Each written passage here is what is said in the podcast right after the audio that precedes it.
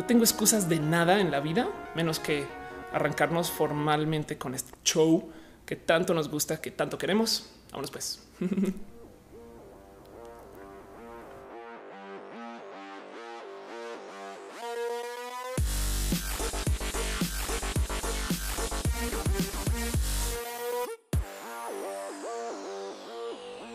Gente bonita del Internet, usuarios del teléfono para pedir comida, gente que prefiere pedir en Amazon el papel de baño, gente que eh, le escribe a su familia por WhatsApp y gente que prefiere poner un mail antes de llamar a servicio y soporte para solucionar un problema.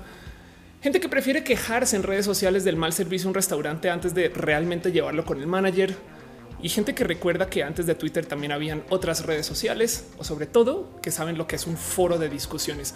Yo soy Ophelia Pastrana, la explicatriz y sean ustedes bienvenidos a este show que se llama Roja, que se hace desde mi casa con mucho cariño y mucho amor que literal nuevamente tocó reinventar. Me recuerda mucho cuando yo comenzaba el Roja hace muchos meses ya no estoy joven eh, y cada semana le hacía como un invento, un cambio, un ajuste, algo. No, entonces espero que me escuche bien, espero que me ajuste bien. Si, si, si el audio está fuera de lugar, avísenme. Si el video está fuera de lugar, avísenme. Em, hoy de nuevo tengo, vean, me arreglé otra vez para roja. No saben cuánto me gozó eso. Em, y pues sí, justo tocó hacer cambios. Entonces el show, eh, pues aparte del gato, este jetón. Eh, este, pues nada, cambié la laptop. Esta es una laptop que tuve desde antes. Esta fue la laptop que me ayudó a conseguir Luigi Forestieri. De paso, es una Omen que le tengo mucho cariño, solamente que la dejé usar porque solo tiene dos puertos USB 3 para los que les interese ese tipo de datos. Y pues la consola, obviamente, me tocó reajustar. Y de hecho, el show en particular, el roja de hoy es, es como el roja más meta de todos, porque si se fijan, Em, ya no estoy sentada en el sofá. Eso, o sea, cuando lo pensé, tu momento de Ofelia, ¿qué te pasa? Porque eh, es como de, pues ya lo tengo ahí de fondo, ¿no? Pero es más, está, está mal encuadrado. Feria, por favor, arregla las cosas. Quizás ahí está mejor.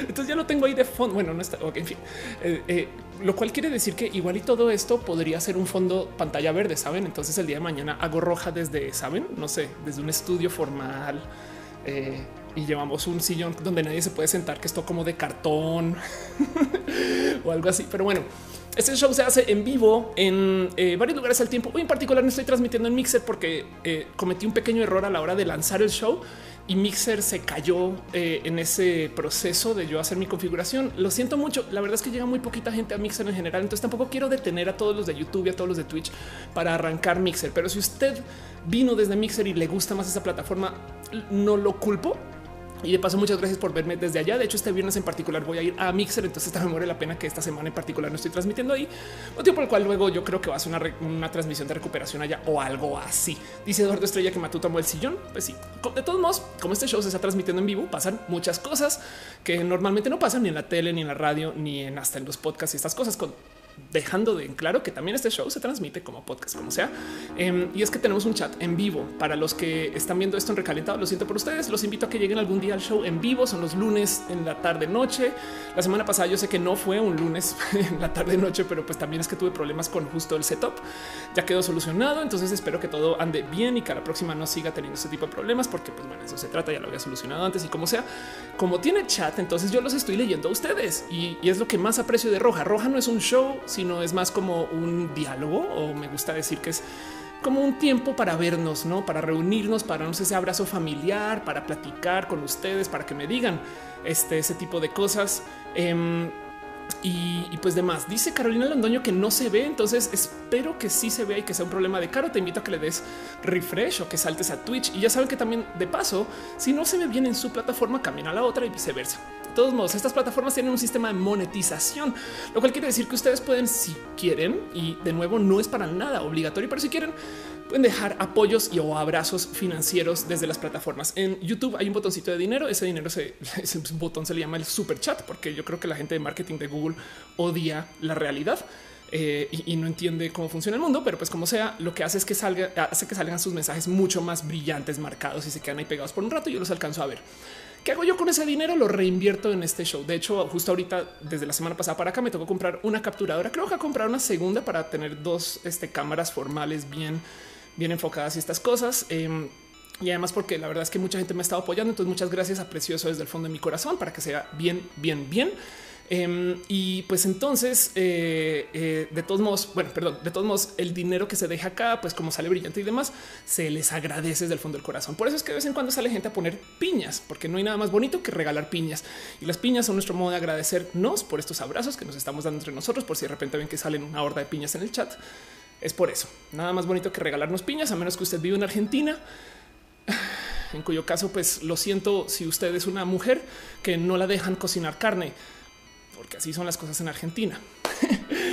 Pero bueno, de todos modos los invito a que vean el resto de Latinoamérica y en Twitch en particular eh, hay un sistema de cheers, suscripciones. Muchas gracias a la gente que está suscrita. También hay gente que me está apoyando desde el Patreon y yo les prometí en Patreon que les iba a dar sus saludos al aire. Así que un abrazo especial a Luigi Forestieri. Gracias a quien este show comenzó. David Hablar Responsa, Ana Analógicamente, Trini de Patacoins, Gabriel O, Daniel Boone Donis, a Jess Santín, que te vi por ahí en el pasar en el chat, a Carlos Adrián, el artista formalmente conocido como Camorales, a Maritza Bernabé, a Alex Melo, también conocido como el Alex, a Ake Rubio y Alejandro Alcántara.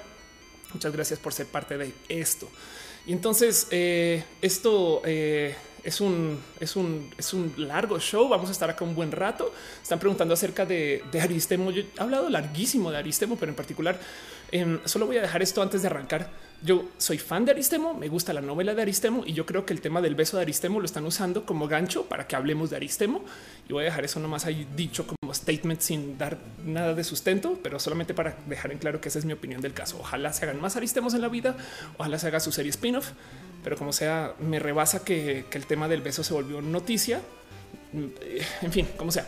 Pero bueno, dice Eduardo Estrella que si que vi Bojack Horseman, eh, ubico muy bien y nunca me he sentado a ver Bojack Horseman y sé que debo, sé que debo, sé que debo, pero bueno. J. dice que si ya había Gretsuko, soy fan de Gretsuko, me gustaría cantar metal. De, hecho, desearía tener el soundtrack de Gretsuko.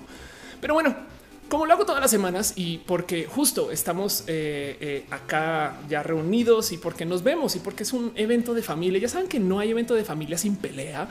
Em, pues me gusta considerar que el mero hecho de que nos sentamos en el mismo lugar a compartir y platicar y, tomar nuestras chelas para quien tome chelas. Yo estos shows por lo general los acompaño con un poquito de este, bebidas eh, energizantes, energéticas.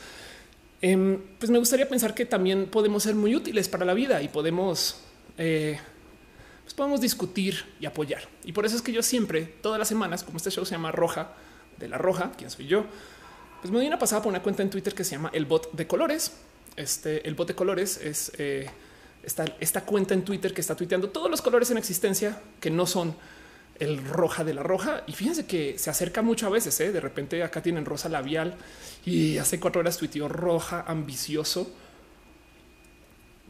Qué bien que pude haber sido yo, pero no. Este, pero pues ahora tuitea el color, el azul caminante. Y me gustaría considerar que todas, todos estos colores que está tuiteando, pues son los enemigos de la roja. A fin de cuentas, son todos estos colores que no deberían de existir, pero pues desafortunadamente ahí están, porque no son roja de la roja. Y pues, qué pedo con que existan otros colores. Y pues este caso en particular me gustaría nomás hablar acerca del azul caminante. El azul caminante, eh, de hecho, eh, es un color que me recuerda muchas cosas de mi vida, del crecer. En particular, eh, pues, miren, el, azul justo es, el color que yo adoptaba cuando vivía como Mau, ¿no? Entonces, si ahorita todo lo que uso y aplico y tengo en mi vida es como rojos, pues eh, ahora cuando se trata como de, los colores de hoy, pues...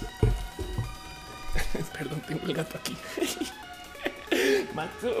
perdón. Ahora cuando se trata de los colores de hoy, entonces... A ver, ¿quieres estar en el show? Venga para el show. Ya ven. No es sino que le dé grabar y el gato comienza. Yo quiero... Salúdame tú. a los que preguntan que por qué siempre está dormido. Tengámoslo aquí dos segundos. Entonces les decía, justo ya que nos reunimos, Azul Caminata es el nombre que yo usaba antes, o sea, y el color también de paso. Y me recuerda mucho de, cómo eh, yo antes, la verdad es que aprendí a caminar mucho ahorita, porque cuando salía a andar en mi vida de Mau como por la ciudad, siempre me topaba con todo tipo de problemas y yo era bien pedante. Entonces, como que yo pensaba, pues claro que te van a pasar cosas, güey, porque no estás usando tu propio coche para andar por aquí por allá. Y este cuento del azul caminante me recuerda un apodo que me dieron alguna vez que yo iba caminando justo por la playa. Para los que no saben, yo vivía antes enfrente de la playa como por unos buenos, no sé, casi que seis años. Eh, y, salía y salía entonces eh, pues como con estas ganas de no, no quiero salir. Y un día justo me dice alguien en mi edificio, una señora mayor como de unas 70, 80 años, ven, ven conmigo. Y me lleva, me lleva a la playa. Em, y justo me dice algún día algún día tú serás eh, una persona caminante. Está muy cagado porque hoy en día lo soy, saben? Es como que sí latino esa señora, pero, pero me acuerdo que en ese entonces yo pensaba con ay, pinche vieja, güey, pinche vieja. Y, y por consecuencia, entonces yo opté por de hecho no salir a caminar. Ellos como viejitos salían a caminar todas las semanas, a veces por más veces, no como que tenían esos como planes de nos vemos los martes para salir a caminar por la playa. Y pues yo lo evitaba, no? Entonces no se me olvida de que le dije a esta mujer, bueno, señora, abuela, eh, de, cómo, pues sí, quizás algún día de repente, y que le decía, ¿sabes qué? Pues no sé, quizás la próxima semana, porque no quería caminar, la neta, era un, era un niño pedante, que les digo. Y resulta que una semana en particular voy saliendo de mi eh, departamento y yo vivía en la playa, estoy en Boca Ratón cuando vivía en Boca Ratón. Eh, y voy saliendo y de repente veo un aviso en el elevador que tenía el nombre de esta señora, em, que literal se llamaba Mary Caroline, no se me olvida esa, y, y decía abajo, pasó a mejor vida. Y nunca salí a caminar con ella. Entonces, eh, mi vida de Mau, pues la verdad es que eventualmente comencé a caminar por mi propia cuenta por eso. Pues si bien eh, pudo haber sido la roja caminante, pues en ese entonces era el azul caminante, porque pues era Mau y de Mau usaba todo. Perdón, perdón, esta historia me llega un poquito al corazón. Pero pues eso. Y por eso todo de azul caminante me trae recuerdos muy feos, viejos, cansados y de otra época de mi vida. Entonces, pues así las cosas. Así que Azul Caminante eres mi enemigo de esta semana por traerme los peores recuerdos de lo que era mi vida de pedante. Eh, en este caso en particular es un poco autorreferencial. Lo siento, lo siento mucho, lo siento mucho. Sí, es entristecí un poquito la tarde. Pero bueno, eso es nuestro enemigo de la semana. Eso es el azul caminante. Este cha, cha, a mover esta cámara tantito en el sentido incorrecto. Ahí está. Ay, Ofelia Alberta Pastrana. Perdón, María José, deja un abrazo financiero. Muchas gracias, María José. Vamos a arreglarte aquí. Ahí estás. eh, Piñas para ti, piñas, piñas para ti. María José Aldanes dice: Mauro muy guapo. Eh, ¿Por qué si le gustan las chicas cambió de género? ¿Esto es permanente? Pues ni yo sé si es permanente, ¿eh? pero pues porque, a ver, si se tratara de acostarse con hombres, pues uno no se tiene que hacer mujer. Me explico, puedo seguir viviendo como niño gay y ya, no? Entonces, o sea, Imagínate ese pedo. Es que quiero acostarme con hombres, entonces pues, tengo que hacerme mujer. No, nada de nada de nada con eso. Dice Mufin TFH, lo importante es que eso ya quedó atrás, todo va para lo mejor. Sí, Mr. Leches dice el azul caminante le dijo al señor de los tacos que el nuevo billete de 500 pesos son fáciles de falsificar y por eso el taquero no los acepta. Me quedé sin cenar por culpa del azul caminante. Sí, tienes toda la razón. Horrible, horrible, horrible. Kiwi dice piñas, piñas, piñas, piñas. Este y sí, así las cosas. Este, así, así las cosas. Es más, Kiwi, te voy a pedir un favor, Kiwi, de paso, em, ya que te tengo aquí. Em, ¿cómo, ¿Cómo te hago? A ver, arranquemos por ahí. Ok, bien. En fin, este dice eh, Elisa Bazán, ¿hace cuánto comenzó el show? Acaba de comenzar, no te preocupes. Eunice Aldivar dice hablando con azul en vez de hablando con roja. Sí, pues es que antes Mau era el azul. César Sánchez dice el azul caminante es demasiado ansioso, no se queda quieto. Estoy totalmente de acuerdo con eso. Dan 010690 dice rompiendo el feeling del azul caminante. Ya jugaste gris en Switch, no he jugado. Eh, este no, eh, Kiwi, es que sabes que es más, a ver si puedo solucionar eso. Es que te quiero hacer eh, admin mod, pero no veo cómo eh, así fácilmente. Entonces después lo soluciono, no pasa nada. Prometo, era nada, nada. Se me ocurrió que Kiwi, ya que estás por aquí, en fin, perdón, les estoy hablando a ustedes acerca de cosas que no necesariamente eh, importan ahorita, como sea. Dani Robos acaba de suscribir tier 1. Muchas gracias, Dani, por ser parte de esto. De verdad, cariño y amor para ti cariño, cariño, amor para ti. Y antes de arrancar el show formalmente me gustaría hacer un poco de una, un par de promoción, un poco de Ofelia. Es porque tengo a Mato aquí. ¿eh?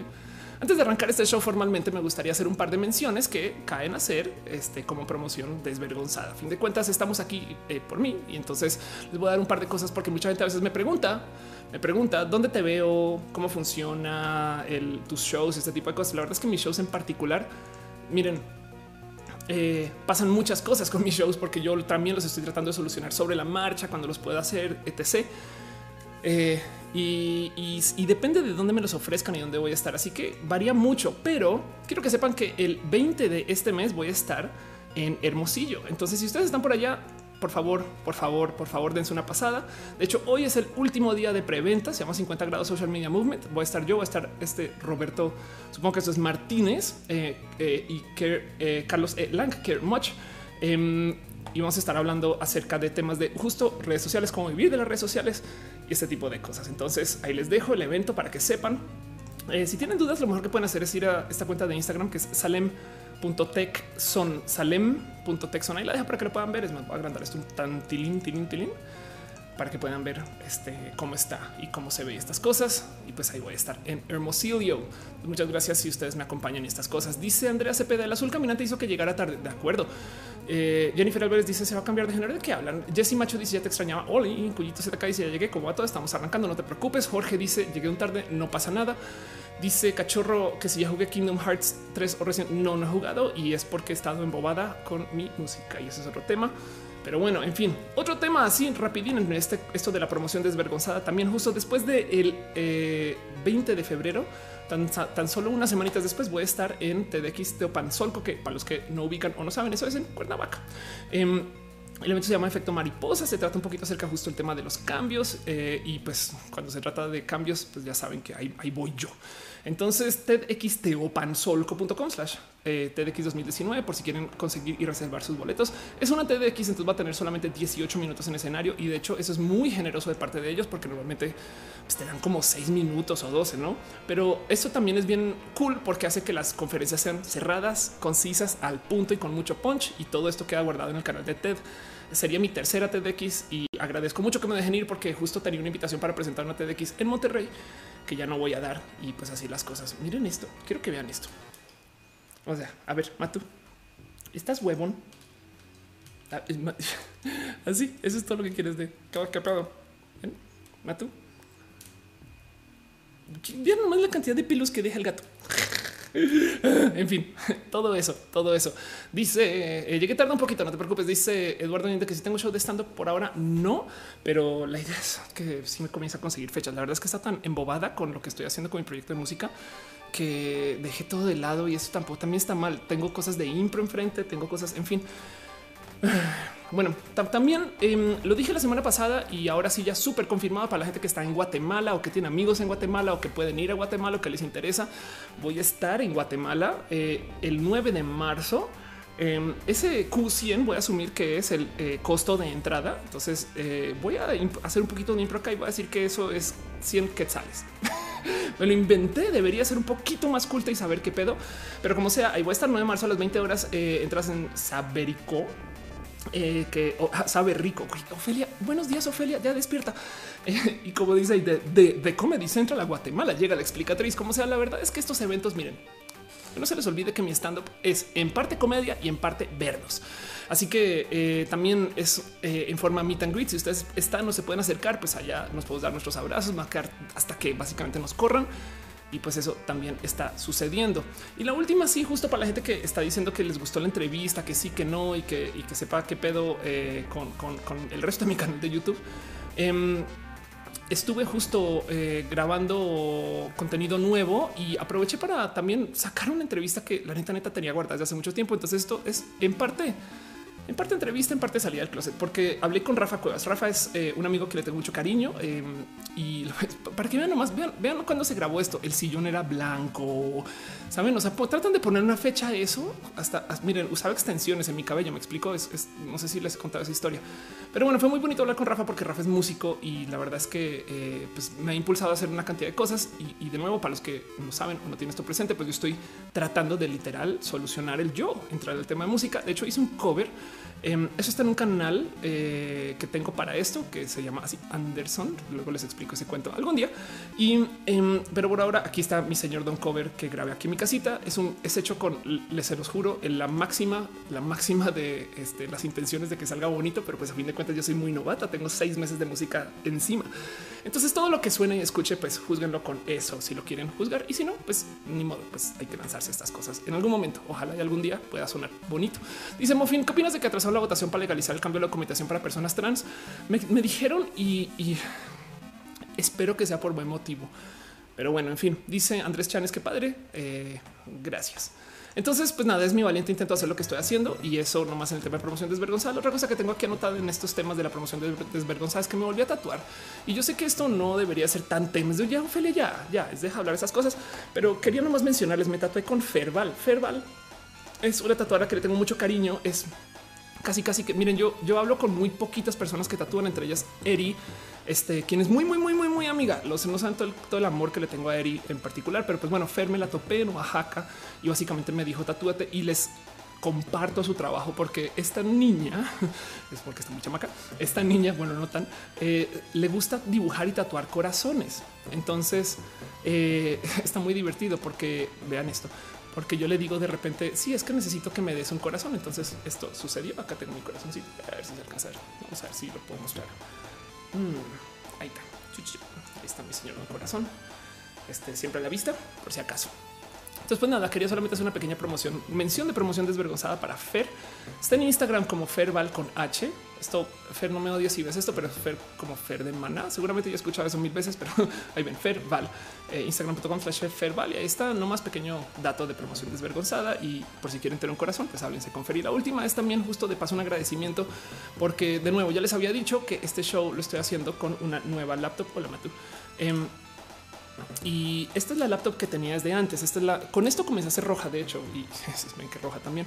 Pero mi laptop en particular con la que yo transmito es una Asus, eh, una Zephyrus, que es eh, parte de Republic of, Gamers, a la cual le tengo mucho cariño.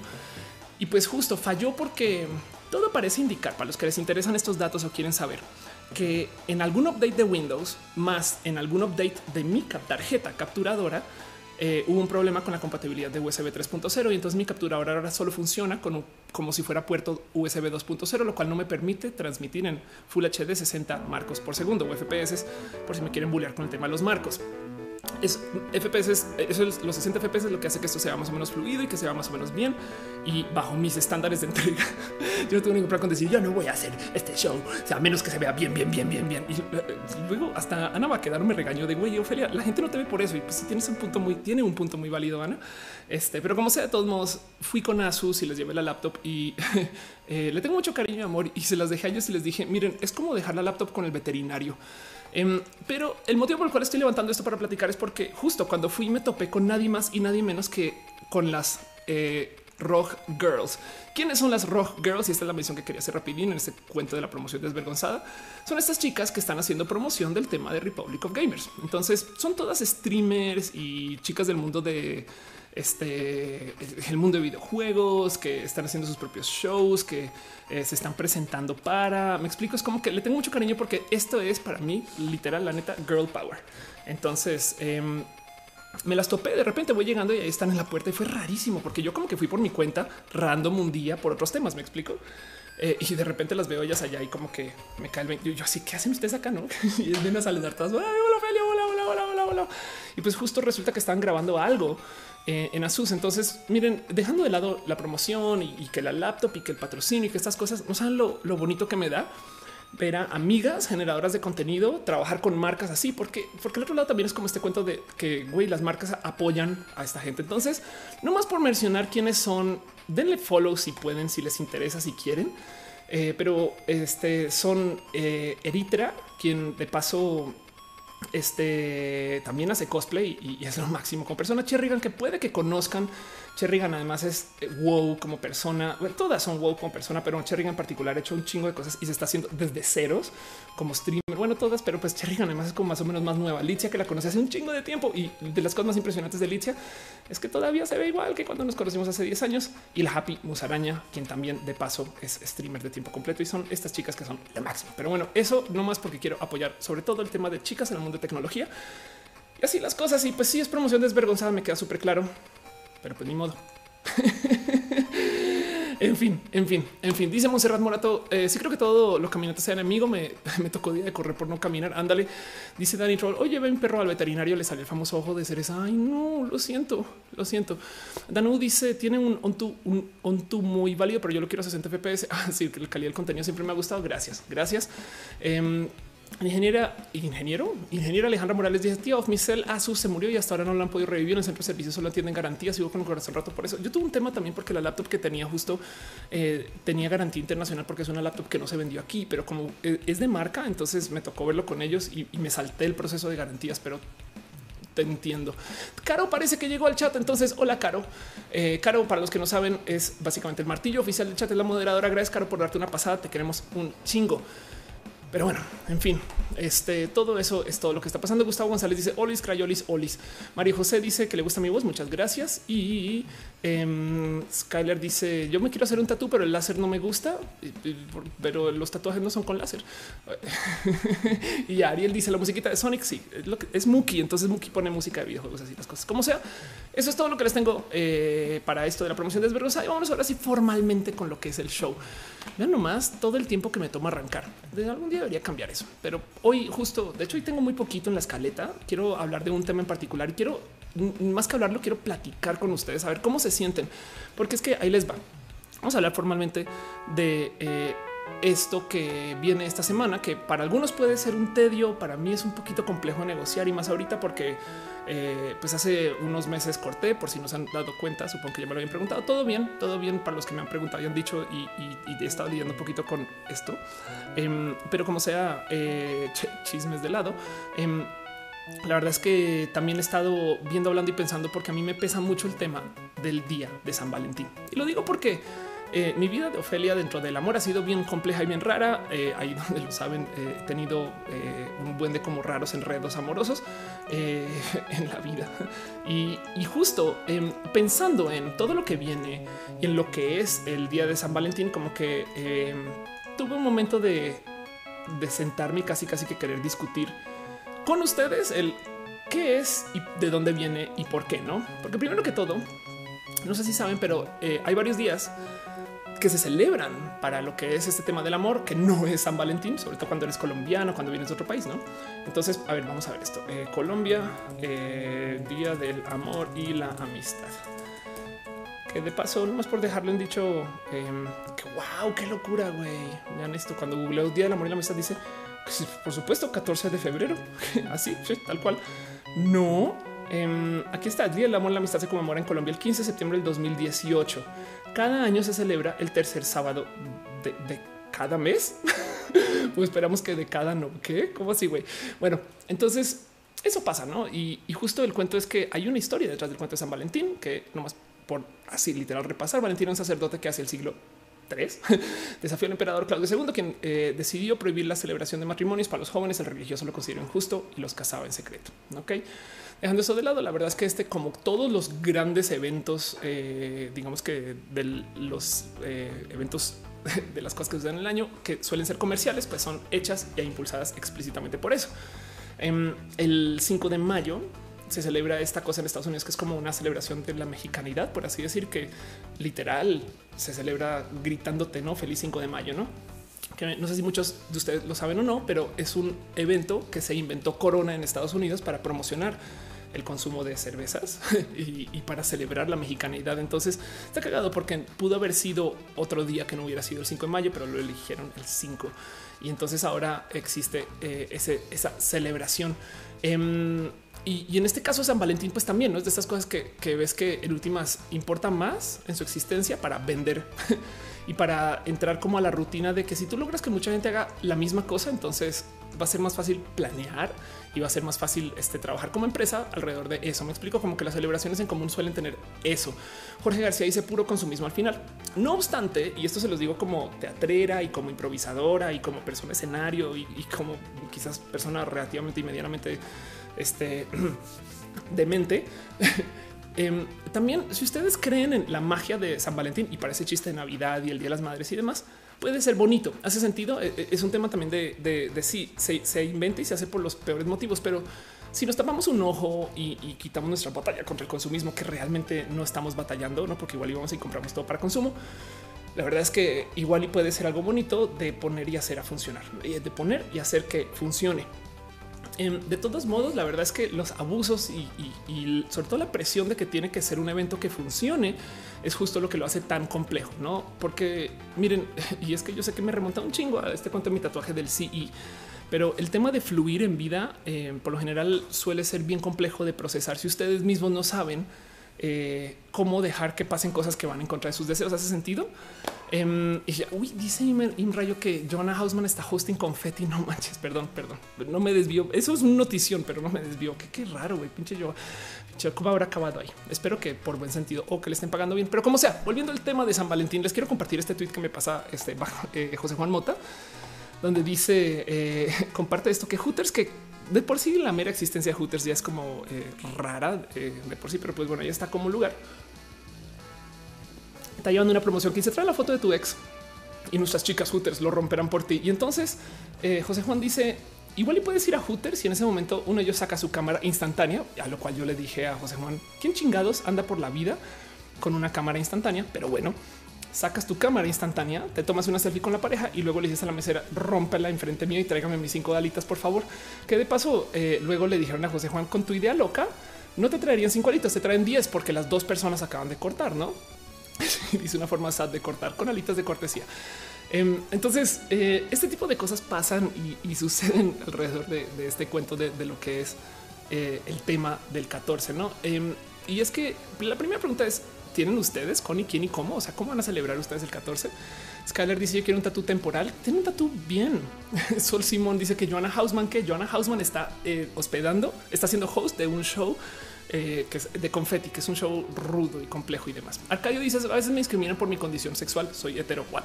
Monserrat Morato dice por eso mi pareja y yo no tenemos aniversario eh, porque es fecha movible y se puede ajustar cuando nos dé la gana festejar que nos queremos. Pues sí, también Anubis dice una pregunta que los impulsa a tener relaciones con una persona de nuestro sexo son feromonas. Eh, yo creo que pues no. Hay muchas cosas que pasan más allá de solo el deseo. Con el porque estar con alguien. División de Arisa dice se conmemora el día que se hundió un barco irlandés lleno de mayonesa. 5 de mayo. A huevo. E dice hablando del 5 de mayo, porque será que en Estados Unidos celebran más el 5 de mayo que nosotros? Es justo porque es una campaña que se lanzó en Estados Unidos tengo entendido Corona en su momento. Pero bueno, estamos hablando del 14. Me desvié solo dos segundos para decir de un modo muy enredado que el día de San Valentín es tan comercial como lo es el 5 de mayo, inventado y puesto en nuestra como conciencia para que andemos por ahí pensando que esto es algo que debería de existir y debería de funcionar. Y es que el cuento es el siguiente. Em, tenemos un tema que lidiar nosotros dentro de la comunidad LGBT. Él les va. Em, es más, saben que voy a, les voy a pasar el dato de cuándo este cuando fue que comencé a pensar en estas cosas eh, como para esto debería ir para Roja y que hasta ahorita levantó el tema. Para los que em, no lo vieron, yo hice una colaboración con Polo Rojas. Polo Rojas este, es un cantautor espectacular que me tengo mucho cariño. Em, y justo Polo eh, me, dejó subir un video a su canal donde él está cantando y pues yo también me sumé a su cantar. Pero como sea, eh, este día justo yo le digo a Polo, oye, em, deberíamos de cantar alguna canción de amor entre dos hombres. Y entonces él me dice, ¿cómo? Si, si, si, si no hay solos de amor entre dos hombres, son, es muy difícil. Em, y entonces pasaron cosas muy bonitas. Eh, de hecho, cantamos una canción de Sin Bandera que se llama Te vi venir. Y para los que no ubican la canción, pues básicamente se trata acerca de cómo una persona pone una como apuesta de amor con alguien y luego se queda esperando y pues güey, ya te di todo lo mío a ver si me respondes, ¿no? Y yo pensaba, dejando de lado el tema de que los solos de hombre, amor de, hombre con hombre, estas cosas, que si la neta sí hay muy poquitos, yo pensaba, güey, este, esta situación de puse toda mi apuesta por ti y demás, no sé qué, esto pasa en 10 minutos en Tinder. Saben, a veces menos, no es como que te puso un mensaje. Y está muy cagado porque justo la entrevista que les mostré con Rafa Cuevas, él decía a veces, güey, es que la gente hoy en día ya ni manda flores, con que me llegue un emoji de flor me doy por servido, ¿no? Em, y, eso, eso yo creo que también me parece como que bonito de observar. Pero el cuento es que justo el amor de hoy es como que muy diferente a esto con lo que se crearon nuestros papás, porque la mera vida de hoy es muy diferente. Yo la verdad es que no les voy a mentir. Este cuento que yo digo al comienzo del show de sí, claro, comenzamos roja con eh, eh, este como tenemos familia gracias a WhatsApp, pero es una realidad. No hay mucha gente que em, vive en la comunidad LGBT y que en últimas vive de tener Grinder instalado. Para los que no ubican, Grinder es una app de ligue de muchas que hay. Y pues básicamente a mí me salta y por eso quería platicar esto con ustedes. El cómo hay tantos como estándares del amor que la neta, neta valen gorro cuando estás en la comunidad LGBT. Y por qué no? Un día justo le decía a alguien em, eh, que no puedes, como digamos que activista conservador, andar por la vida pregonando que la gente gay no se debería de casar, pero luego quejarse que la gente gay es promiscua. Hace sentido como que, no trae una, una, como cultura de la monogamia. Eh, vamos a buscar nomás, vamos a buscar todo, esto. Saben que hoy es que hoy estoy improvisando este show un poquito porque quiero que sea platicado la neta. Em, y hay dos o tres cositas que igual trae así como muy pensadas. Vamos por dejarlo en claro. la es seguido me va a decir Ofelia no es monogamia, es monogamia. Pero bueno, ahí, ahí está esto. La, monogamia eh, el mundo animal se refiere a la relación de la pareja que mantiene un vínculo sexual exclusivo durante el periodo de reproducción y crianza de las crías. En los humanos, la monogamia es un modelo de relaciones afectivos sexuales basado en un ideal de exclusividad sexual por un periodo de tiempo indefinido entre dos personas unidas por un vínculo sancionado por el matrimonio, por la ley o por el derecho consuetudinario. al practicante o creyente en este, modelo, en este modelo de relación se le llama monógamo. Y vean cómo lo dice que al practicante o creyente en este modelo de relación. Y yo creo que eso es un poquito lo que quiero discutir con ustedes. Em, este hay algo, hay algo detrás del cómo se llevan las relaciones dentro del mundo LGBT que son bien pinches diferentes de cómo la llevaban nuestros papás, pero también del otro lado, hoy en día, aún siendo una persona heterosexual, tu vida sexual es muy diferente a la de nuestros papás. Y la mitad de este tema es culpas y planeación, y la mitad de este tema es el cómo nos estamos como armando como personas amorosas. Entonces, volviendo al tema de la semana de San Valentín y el amor, la verdad es que a mí hoy en día eh, me queda claro que el cómo amistamos con la gente tiene un factor que podría ser visto desde lo tóxico como el consumo de relación. Me explico, salgo con alguien y lo consumo para literal estar con esa persona y adiós, bye. Em, que antes no se vivía tanto. Antes como que la verdad es que sí se tomaban un poquito más en serio este tema de que estamos buscando un compromiso que sea monógamo. Y como lo vi eh, dicho por ahí en alguna conferencia, alguien decía es que hoy en día tú eres monógamo en todas tus relaciones. no espero que entiendan a dónde voy con eso. En la generación de nuestros papás, tú eras monógamo, una relación. De hecho, mis padres, si mal no recuerdo, se casaron cuando tenían 18 años, estuvieron casados 20 años y luego se divorciaron. Entonces, em, casarse a los 18 implica que se conocieron años, no 16. No es como que luego digo, pues de razón se divorciaron. En fin, los quiero mucho.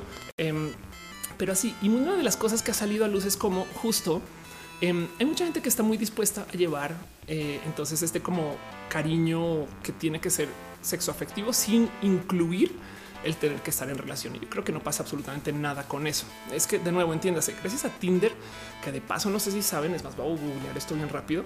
Eh, Tinder, eh, no, no, Night Club em, Attendance, perdón, es que ahí está no sé si saben, pero eh, Tinder resulta que lleva unos años de estar este mm, casi no quebrando, pero casi ah, perdón, perdón. Ahí está. Eh, no quebrando, pero casi que llevando a los antros o a los rumbeaderos colombianos em, a problemas, porque la gente ya no va de noche de fiesta a ligar, sino que se conocen en algún lugar, se saltan este paso y entonces ya van derechito como la primera, segunda veces lo que sería como este equivalente como tercera cita. Me explico como que la gente no se está conociendo en antros, sino que se está conociendo en redes sociales. Y también por consecuencia, entonces mucha gente está como que muy dispuesta a solamente verse para tener relaciones casuales. Eso puede ser bueno si lo ven desde el punto de vista de la libertad, pero también quiere decir que cambió la dinámica. ¿Hace sentido? Dice Lili, yo me casé a 16 y mi pareja 17. Ándale, Monserrat dice mis abuelitos decían que descansen, que antes ellos se esforzaban por arreglar todo y eso las relaciones duraban, que ahora en la cultura del efímero hasta las relaciones lo son y un poco. De hecho, hoy en día tenemos em, una práctica en particular que vaya como me salta. Eh, les voy a mostrar por si no ubican que se llama el ghosting.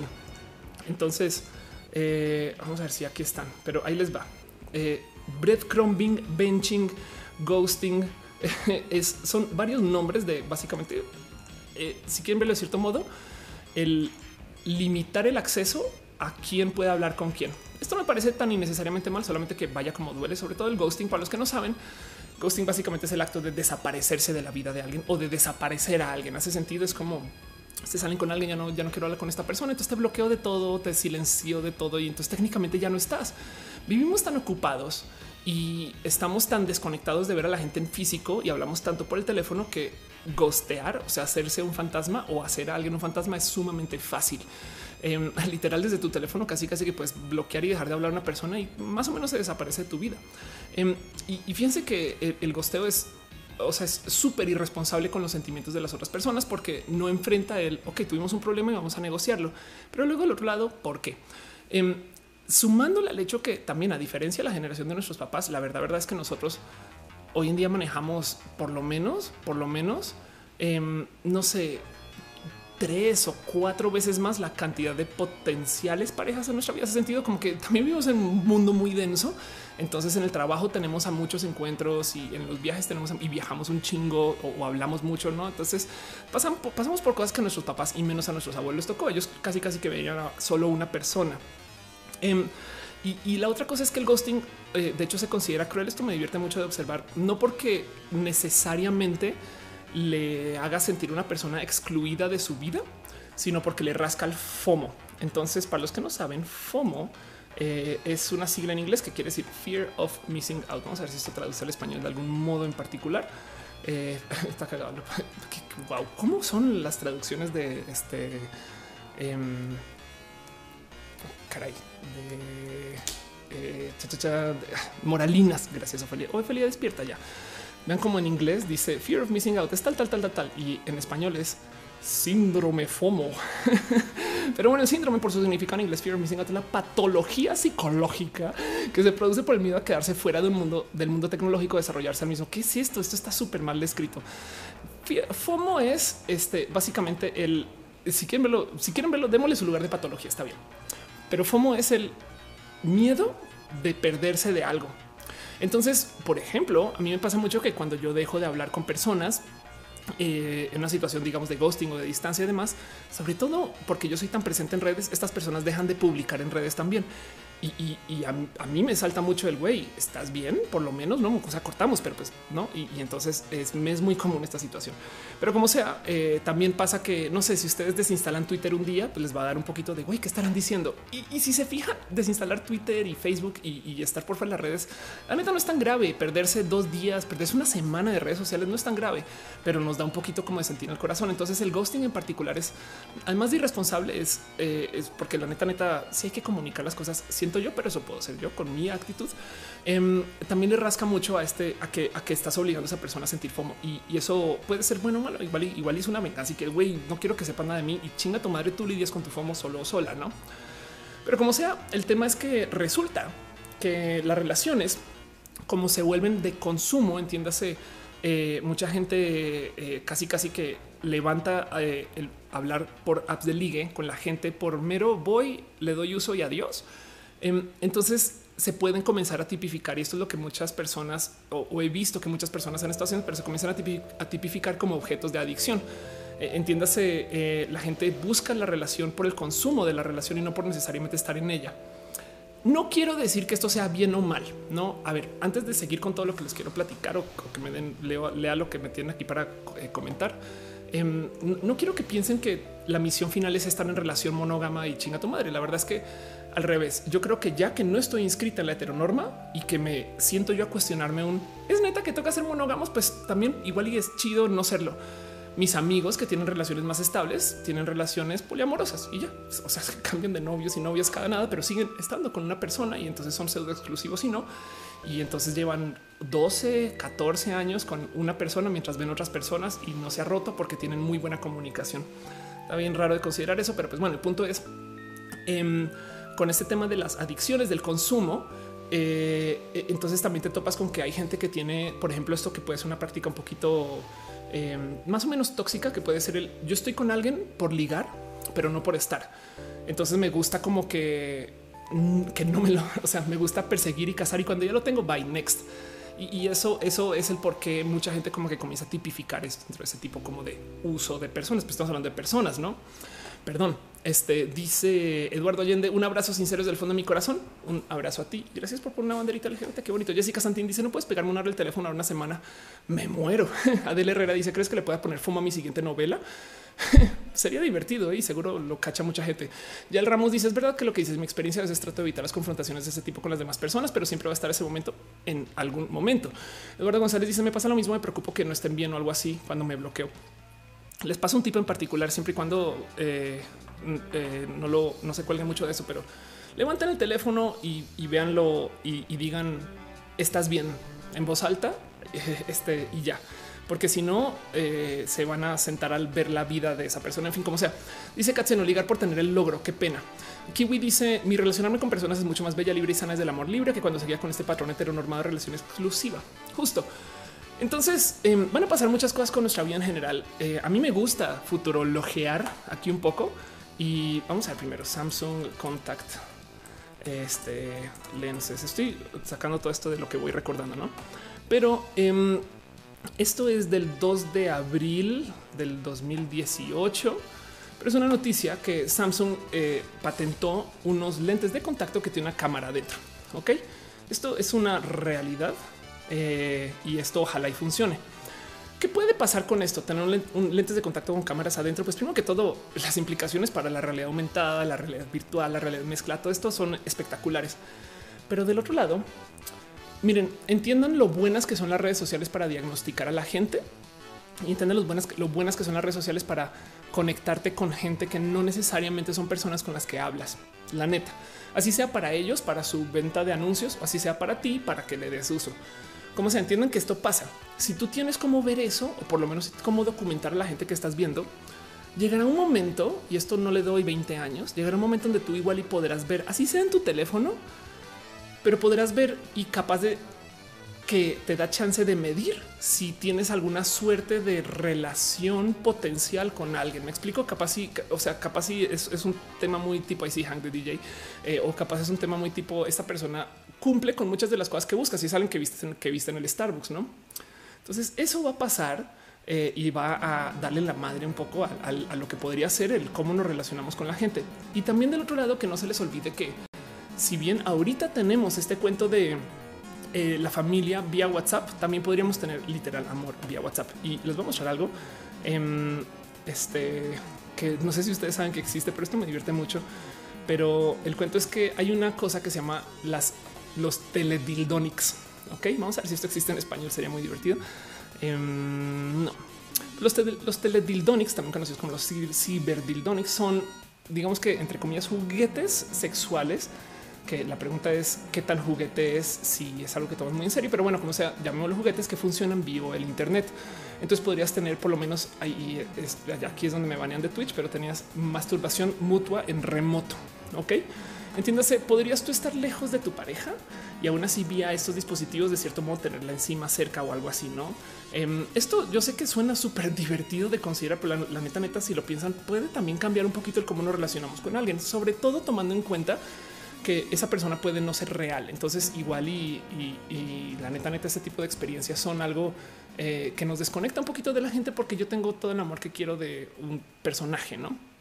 Eh, y eso, eso puede ser raro de conseguir, de considerar siempre y cuando asuma, tomamos en cuenta que justo ese amor es este, ese amor sexual, no? O sea, recuerden que una cosa es eh, el tema del sexo y cómo vivimos con el sexo y otra cosa es cómo nos relacionamos desde el amor. Entonces, Vamos quiero empaquetar todo eso un poquito y repetir. El, cuento es viene el tema de San Valentín y yo como persona de la comunidad y de la vida y del, mundo que está fuera de la heteronorma, em, también me topo con un poco de güey, qué roto que es la cantidad de consideraciones que hay detrás del amor romántico. Entonces les voy a decir algo en particular. y vamos a buscar romanticismo y, y ahí es que ahí les voy el romanticismo. Espero encontrar el artículo que es. Aquí está. El romanticismo es un movimiento cultural que se originó en Alemania y el Reino Unido a finales este, del siglo XVIII con una, como una reacción revolucionaria contra la ilustración, el clasismo y demás. Bueno, yo creo que en este caso está tomando muy en, consideración todo el romanticismo, pero el caso es que eh, em, la época es concurrente con lo que sucede. En, es eh, esto que conocemos nosotros como el amor, lo que nos enseñó el mundo a vivir como el amor, el comprar un anillo, que de paso también es un cuento larguísimo que hay que desmontar. El, que tú tienes que eh, ligar con alguien que básicamente es alguien que va a estar contigo, pues es una ideología. Y, miren, yo estoy a favor del término ideología, pero el punto es que hay que saber que esto fue algo que se creó y, se creó casi casi que esta época justo siglo XVIII por parte de poetas y escritores. Y si bien nadie sigue a cabalidad la propuesta del romanticismo, em, la idea de el por qué deberíamos de relacionarnos así eh, está hecha para vender la necesidad de tener un matrimonio. Que para que entiendan lo roto que está el esquema del el sistema del matrimonio, em, el matrimonio se le conoce así porque es la unión de la mujer, que es mater, o de la madre, con el patrimonio. Se supone que patrimonio es todas las pertenencias de lo que viene a ser como esta gran unión familiar. Y, justo como se propuso literal, se hizo desde una serie de ideas que le decía a la gente que en últimas tú requieres de una cantidad de cosas que se tienen que cumplir para que sea amor romántico, que se supone que es el bueno. Y muchas de estas cosas son, son estas ideas que yo creo que hoy en día hay que desmontar. A mí me divierte mucho cuando la gente heterosexual le, da como un poquito como de miedo el, acercarse como desde lo amoroso con alguien que sea, digamos, bisexual, ¿no? porque no me van a ligar, no ubican este cuento que parte de la homofobia son hombres que le tienen miedo a que otros hombres los traten como ellos tratan a mujeres. Entonces, justo, bueno, pues eres gay, pero no me vayas a ligar, ¿eh? eres lesbiana, pero uy, no, no, no, no, no, no, ¿cómo se te ocurre? Em, pero es porque dentro del mundo heteronormado, las reglas del amor son bien pinches complejas. Güey. Es, ¿no? es, este pedo de ya la conocí, pero no le voy a escribir en unos días para que piense que es sorpresa. Y es de no mames, güey. No, Eso ya de, suelta tu pasión, habla con alguien así. No hay cosa que me divierta más que ver las diferencias que hay entre el uso de las redes sociales de ligue heterosexuales y las gay. En Grinder hay lo que quieran en cómo conocer gente eh, y casi, casi que si lo piensan, el eje, el compás moral de Grinder es qué tan lejos o qué tan cerca está esta J de ti, güey. No es abres la app y dice está en tu mismo edificio, güey, tantos metros, chingona, huevo, ¿en qué piso estás? Listo, voy. Y casi, casi que se asume que la gente quiere coger. De hecho, por eso es como a veces tan fácil eh, como conseguir a alguien sin siquiera ver su cara, güey. No es como de toma, entonces están pasando fotos de penes y los usuarios de Grinder sabrán de qué hablo, pero de repente se dan cuenta que tienen 500 penes en su carrete de fotos, güey, y, y como dos caras, no? Mientras que en Tinder todavía existe esta como pequeña noción, aunque cada vez es menos, pero de que estás buscando como el amor, una pareja, es como para chatear y mantener estas conversaciones. Eh, es ese recordatorio de los hombres solo quieren coger igual y igual y sí y no pasa nada. No recuerden que yo no quiero, no quiero que piensen que todo esto que estoy diciendo es con fines de que deberíamos de tener relaciones monógamas y andar menos por ahí. Yo a mí me gusta más el amor libre y sobre todo si yo si hay algo que yo abogo que funcione entre las relaciones es el que se pueda comunicar no el, que el que exista conflicto eh, y el que puedas platicar y enfrentar las cosas y el que, el que se puedan decir las cosas de nariz, porque solo así se pueden negociar las cosas complejas que hay detrás de lo que es este nuevo sistema que es, por así llamarlo, post romántico. Em, perdón, eh, dice, eh, dice Kiwi, no es cierto, a los bisexuales nadie nos ve. León Monter dice em, que la clásica no me vayas a tirar onda, eh.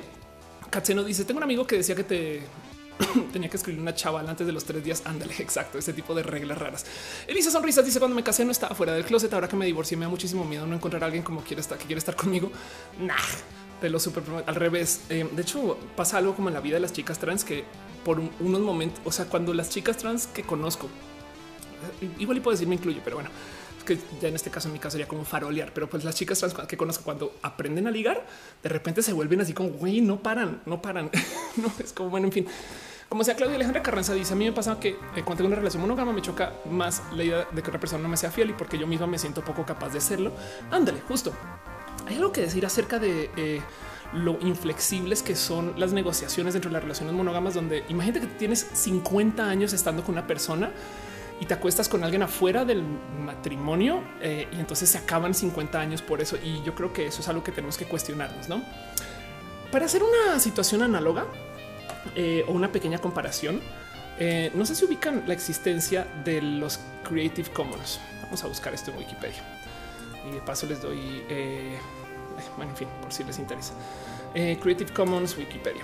Em, resulta que nosotros tenemos un sistema de ley de derechos de autor la ley de derechos de autor eh, es súper estricta porque básicamente documenta el cuánto se puede y no se puede copiar una obra original. ¿no?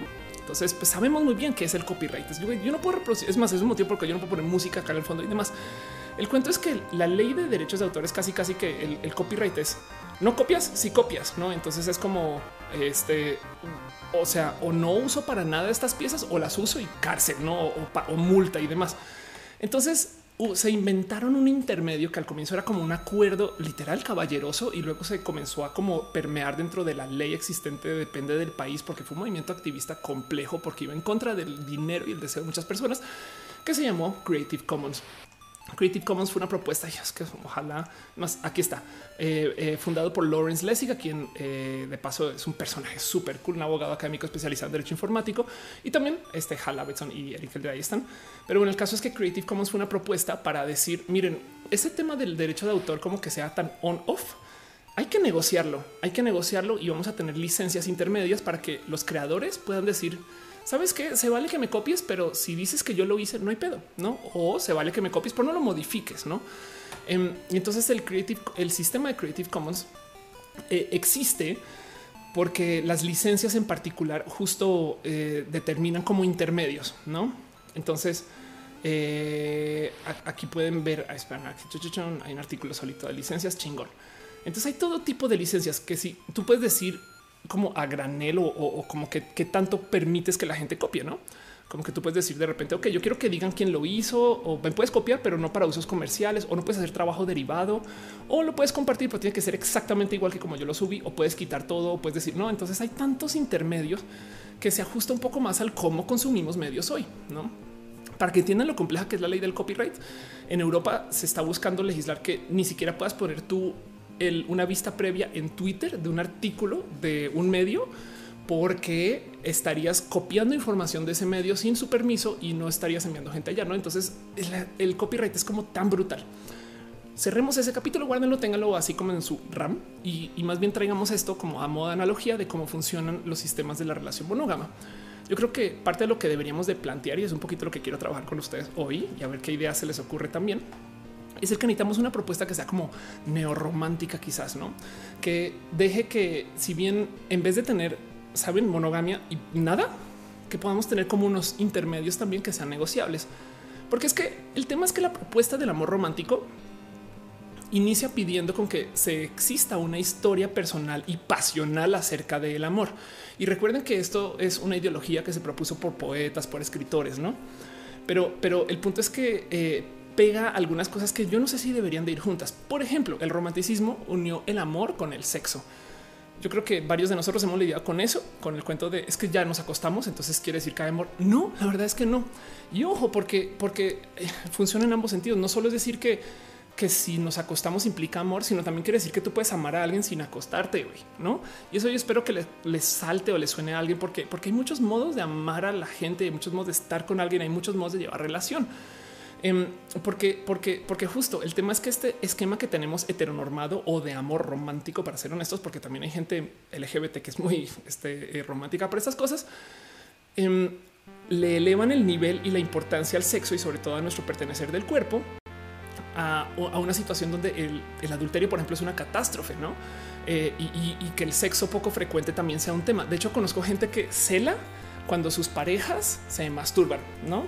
Eh, que, me parece raro, no es considerar un sí, eh, eh, güey. a veces pueden ser cosas de cuerpo. Yo sé que no me gusta atar el, es que su cuerpo lo pide y lo necesita, pero pues la neta, neta, güey, a veces no puede que no tenga nada que ver con el amor que entre la pareja y se mantiene, pero pues el güey se toca. Y entonces eso para alguna chica muy heteronormada puede ser un problema. Es de güey, si te vas a tocar aquí estoy yo, o sea, pero bueno, Brian Warmboy dice confesión, me gusta mi jefe. Creo que el SB actúa como quisiera ligar, pero ninguno de los dos nos decimos algo. esa novela suena hasta divertida.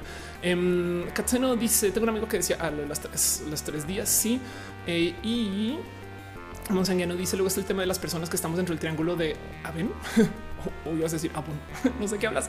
Pluto dice, me gusta, me gusta mucho mi gerente, pero ella es eh, tercera en discordia de otra gerente que ya se dio cuenta que me gusta la otra. Me feo. Oscar Urquía dice, en verdad estoy preocupado al respecto con eso porque pienso hacer un cómic basado en Hit y 16 de DB. Ok, perdón, ¿por, qué no estoy entendiendo nada? Me está dando un derrame cerebral quizás. este, la dibujante dice, aprovecho, soy mujer trans, 40 años, artista de tiempo completo, busco mujer de 25 a 30 en la Ciudad de México. soy tu fan dibujanta. Este... Y dice Fabiola Santana, de verdad los heteros nos damos mucho a desear y nos etiquetamos de manera despectiva quienes no nos expresamos un poco más. Carlos Medina dice, me agrada cómo haces los lives, los haces muy completos a comparación de varios youtubers, pues es que mi live es mi show y no tengo tiempo de hacer videos editándolos, entonces me enfoco en que esto salga como si fuera un video editado y por eso es que salen diferentes. Pero bueno, volvamos entonces eh, de lo que les estaba hablando. Primero, primero eh, les quiero entonces no más como presentar justo de qué va este famoso amor romántico. Yo sé que todos lo conocemos, pero no más repasemos para que dicho en voz alta vean lo loco que es este el tema del amor eh, romántico y, vamos a ver si existe. Aquí está el amor romántico. Esto es lo que está buscando.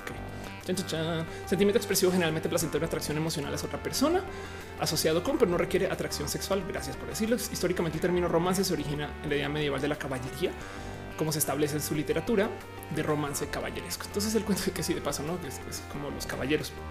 Volviendo al cuento, la idea es que este amor romántico existe eh, para darle un final a toda la soledad.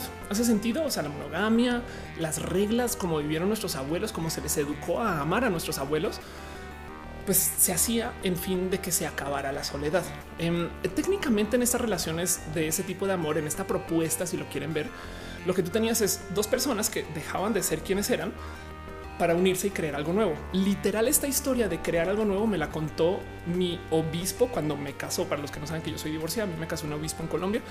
Em, y, justo tuvo un momento durante la misa de decirnos y ahora van a construir algo nuevo y nos explicaba de cómo teníamos que rendir de ser quienes somos. Yo así de rendir quién soy a huevo, pero como sea, em, la idea es eso. Entonces se supone que el, el nexo amoroso de cierto modo se une dándole prioridad a todo lo que está atado a los sentimientos, al sentirse enamorado, ¿no? Y eso, eso, eso también vale la pena decirlo porque quiere decir que esto sobrepesa lo que es el sentirse por encima de lo racional. O sea, es muy importante sentirse enamorado o enamorada. Em, y, y, eso siempre me pareció muy tóxico porque desconecta el amor de las cosas que pueden ser prácticas, pero que están atadas a lo racional o a lo físico. Por ejemplo, es muy de mal gusto para el amor romántico pensar que tú estás con una pareja chida porque hace sentido financiero, hace sentido como que, como que, eh, pues sí, güey, está chido porque pues ella gana tanto, yo gano tanto y funciona. ¿eh? Em, y aún así, eh, lo más complejo de todo esto es que ese tema de unirte y crear alguien nuevo implica que tú tienes que aceptar al 100% quién es tu pareja y del otro lado que tu pareja te tiene que aceptar a ti al 100 y si no te acepta así al 100 vamos a tener problemas. Eso yo creo que es una es un pedido tan tan tan elevado para lo que es la realidad de cómo vivimos y sobre todo hoy cuando vemos a tantas personas. ¿Hace sentido? Em, entonces, en mi opinión, este tema de las relaciones heteronormadas y, de cómo funciona el amor romántico, yo creo que la verdad es que esto ha sido un desastre para las relaciones, ¿no? Em, el, el cuento es que tratamos de hacer algo que es hecho y escrito para la fantasía. Es como, es como, no sé, de repente tratar de pensar que vamos a vivir nuestra vida universitaria como nuestra vida del colegio como si fuera Mean Girls y de repente es de pues, pero falta alguien que sea el que sea. No, y es de no, es que justo no puedes vivir de algo que no es necesariamente tan distante de la relación, pero como se trata de los sentimientos, te pide que te desconectes de lo racional. Entonces, hay muchas cosas que, pasan que son bien difíciles y bien elevadas, que ponen el techo aquí arriba de cómo deberían de ser las relaciones en el mundo heteronormado, que yo creo que son bien pinche injustas. Como por ejemplo, se supone que dentro del amor romántico, tú te vas a topar con alguien que es de espectacular belleza interior y exterior y esa persona quien vas a conocer es de quien te vas a enamorar y ojalá que sea en el mero momento, pero además va a ser con quien vas a compartir el resto de tu vida. Hace sentido como el amor a primera vista, estas cosas, em, sin siquiera poder negociar tiempo de prueba, hablar, platicar, no como que se supone que en este amor romántico perfecto tú tienes una unión inmediata tan importante y, como es como que de la noche a la mañana. Yo sé que a veces se da y qué bonito que a veces se puedan pasar cosas así, pero eh, eso hay que entender que es fantasioso. Eh, a lo que voy es igual y es bonito desmontar la existencia de esto como una obligación, porque de luego del otro lado no solo es conocer a alguien que es espectacular afuera, dentro y demás, sino que entonces el sexo tiene que ser buenísimo la primera noche y tiene que llenarte a ti como a tu pareja. Y existe este como raro sistema dentro de eh, la vida heteronormada de quién vino y quién no se vino y estas cosas, pero que además eso se tiene que mantener de por vida, que es un chingo. Eso le añade un chingo de presión y para rematar nunca te ha de atraer nadie más no? Y ni siquiera hablemos de que a tu pareja la traiga alguien más, porque, porque se supone que como conoces a tu pareja, eh, llegas a vivir una vida que como es nueva y se creó algo desde ceros, entonces se conoce como una simbiosis y entonces tú eres él o ella, tanto como ella es tú y eso, eso de nuevo es completamente alejado de la realidad. No, o sea, no, no, no existe este cuento de no, yo la conozco a nivel intuitivo porque por consecuencia, entonces em, tú tienes que enfocarte al 100% en la pareja, sin importar el trabajo, y, está mal visto que, no te dediques de 100 a estar en pareja, sobre todo en este mundo misógino heteronormado que le pide a las mujeres que dejen de ser quienes son con tal de quedarse en casa, que también es un poco horrible. Em, y eso limita que no exista ningún secreto nunca, nunca. Eh, y para rematar que la negociación de lo complejo que es criar una familia, estas cosas, todo se haga sin eh, este, distancias de lo que fuese como sexo espectacular. Entonces, dos hijos después todavía se supone que tienes que seguir como si se acabaran de conocer estas cosas. Em, eh, hace que hace que tú le pongas las siguientes cargas a tu pareja que sea tu alma gemela, que sea tu mejor amiga, que sea también co padre o madre de, tus hijos, pero también que sea como manager del hogar y tú también guía espiritual. Eh, no es como le pones tanto peso, tanto peso a lo que es estar con alguien que em, yo creo que vuelve complejo el cómo nos relacionamos. Y de lejos la cosa más compleja de todo este sistema heteronormado es el cómo técnicamente encima de eso no se puede estudiar. Acabas de conocer a alguien, quien va a ser tu pareja de por vida, quien va a ser esta pareja perfecta, quien vas a tener sexo espectacular y vas a construir algo nuevo y vas a olvidar quién eres y van a hacer algo que los va a mantener juntos. Y encima de eso, todo eso lo pueden y lo deben de solucionar sobre la marcha, porque no se pueden educar en el amor, sino que tenemos que aventarnos y entonces todo el mundo tiene que solucionar eso. Les sorprende que tanta gente sea novata para el amor, ligar, para conocerse, ¿no? Es como que de repente eh, esto tiene que ser una realidad. también tenemos que entender que se vale experimentar y probar y decir, y hay que romper justo con este proceso moralino de si yo estoy saliendo con alguien solo porque me quiero acostar y ya em, no pasa nada. No, eh, nuestro el, tema es que de nuevo no puede ser activista conservador y decirle a la gente no se pueden casar y después decir, pero ¿por qué los gays son tan promiscuos? Pues güey, pues porque no, no crían a los niños gay con la fantasía de la heteronorma y eso porque está la tele y los medios y demás. Em, pero luego te comienzas a dar cuenta que es muy chido enfocarse en, por ejemplo, desde lo personal, yo creo que mis mejores relaciones son las relaciones donde hay muy buena comunicación y donde la neta, neta, esto va a ser un poco raro, pero pues donde discutes y, dices y presentas y, propones y, pides. Em, eh, porque, porque el momento que tú dejas de hablar o gosteas, y por eso comencé con ese tema, se rompe. Eh, y, yo creo que yo creo que eso eh, es parte del problema que se vive con las relaciones afectivas y si bien, miren, si a alguien le funciona, chido, pero, pero no debería de ser una obligación. No dice Clau, el amor romántico es idealizado, es guiado por las novelas escritas eh, del amor de la caballería. La imperfección es realista, no es amor romántico. Sí, y es que se supone que el amor es la superación de toda esta naturalidad y normalidad que es el ser humano. Me explico, queremos estar con varias personas, pero gracias al amor estamos solo con una. Y dice, no mames, güey. Dice León Montero hablando de novatos. Realmente estos días me puse mucho a pensar cómo puedo llegar a conocer a alguien para una relación. Puedes comenzar por el chat, León. Monserrat dice: Tengo un dicho en casa. Me encantan los huevos rancheros, pero comerlos a diario me llegan a hartar. Es por ello que se vale ir a comer otra cosa. Aplica para el sexo, pero con dos crías apenas hay tiempo para salir a buscar. Pues sí. Y dice Brian Warmboy, cuatro principios para una relación feliz y estable. Uno es lo romántico, dos que sean amigos, tres que sean familia y cuatro que el sexo sea bueno. Y dice Joseph Horta, estar soltero también es una elección. Estoy totalmente de acuerdo con eso. Isaac dice, se podría decir que se juzga un libro solo por la portada y los defectos que tenga son culpa del otro por no hacer bien su parte del matrimonio. Puede ser que dice saludos tía y abrazos y cariño, abrazos para ti y sobre todo también para allá en casita. Skylar dice la monogamia eh, provoca una dependencia que es tóxica, excepto por el divorcio. Y Tutix dice hay un libro que habla de nuevas formas de amar, se llama Ética Promiscua eh, de dos Easton. Ah, eso está buenísimo. Sí, es verdad. Em, este y, si entonces el, tema es, siento yo que así como existe el sistema de Creative Commons, yo creo que es hora de que deje o les, les comparto ustedes también que deberían de existir modos intermedios de tener amor que no sea necesariamente on off y conocer esta vida eh, que pida que tú tengas este amor perfecto, funcional, monógamo, porque de nuevo miren, está muy divertido de, decirlo así porque es mi familia y, algún día yo sé que ellos se van a quedar conmigo por ponerlo aquí en frente de todos ustedes, pero el cuento es mi padre estuvo casado dos veces. Bueno, sigue casado, pero, tuvo dos matrimonios de tantito más. Bueno, tiene uno que siguen dando, pero el punto es su primer matrimonio duró 20 años y su segundo matrimonio ya pasó los 22, creo 23. Eh, eh, el, cuento es este: es, pensar que 20 años de, de matrimonio es toda una vida, no? Creciendo, a mí me saltaba mucho el hecho de que mis abuelos no durmieran juntos, pero luego me cayó el 20 que claro, igual es que ya no estaban tan juntos y, eso es un tema. Y una vez hablando con una tía, ella me confesó, ella me decía, mira, es que el cuento es cuando me lo confesó así, cabrón, güey, eh, me dice, el cuento es que cuando comienzas a tener problemas con la pareja o con tu relación, pues lo mejor que puedes hacer es traer un niño y entonces ahora el niño los mantiene y pues si eso igual lleva problemas, otro, no? Y desde pues ya cuando acabas con el tercero, cuarto o quinto, pues ya pasaron tantos años que ya están juntos porque ya no tienen más que hacer. Y es qué locura, güey. Esas, esas eran las cosas. Espero que haya sido alto sarcasmo, pero en caso de no serlo, creería que igual y hay gente que sí lleva su vida así. Eso suena súper tóxico. Eso, eso, es el por qué hay gente que no está tan feliz de ser padre, ese tipo de cosas.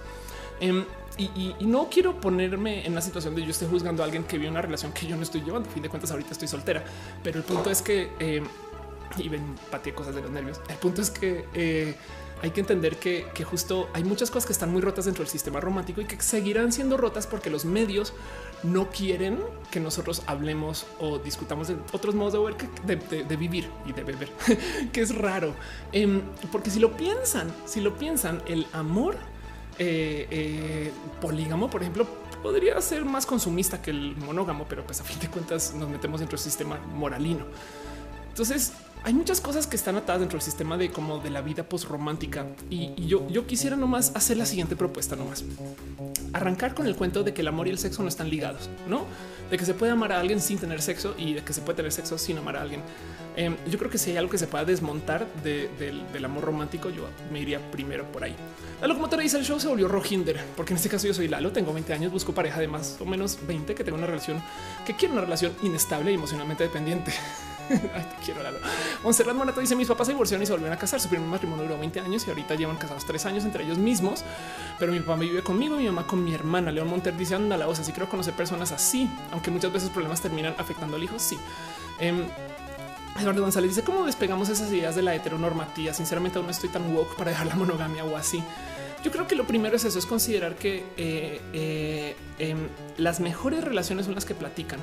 Y si lo piensan, em, es mejor.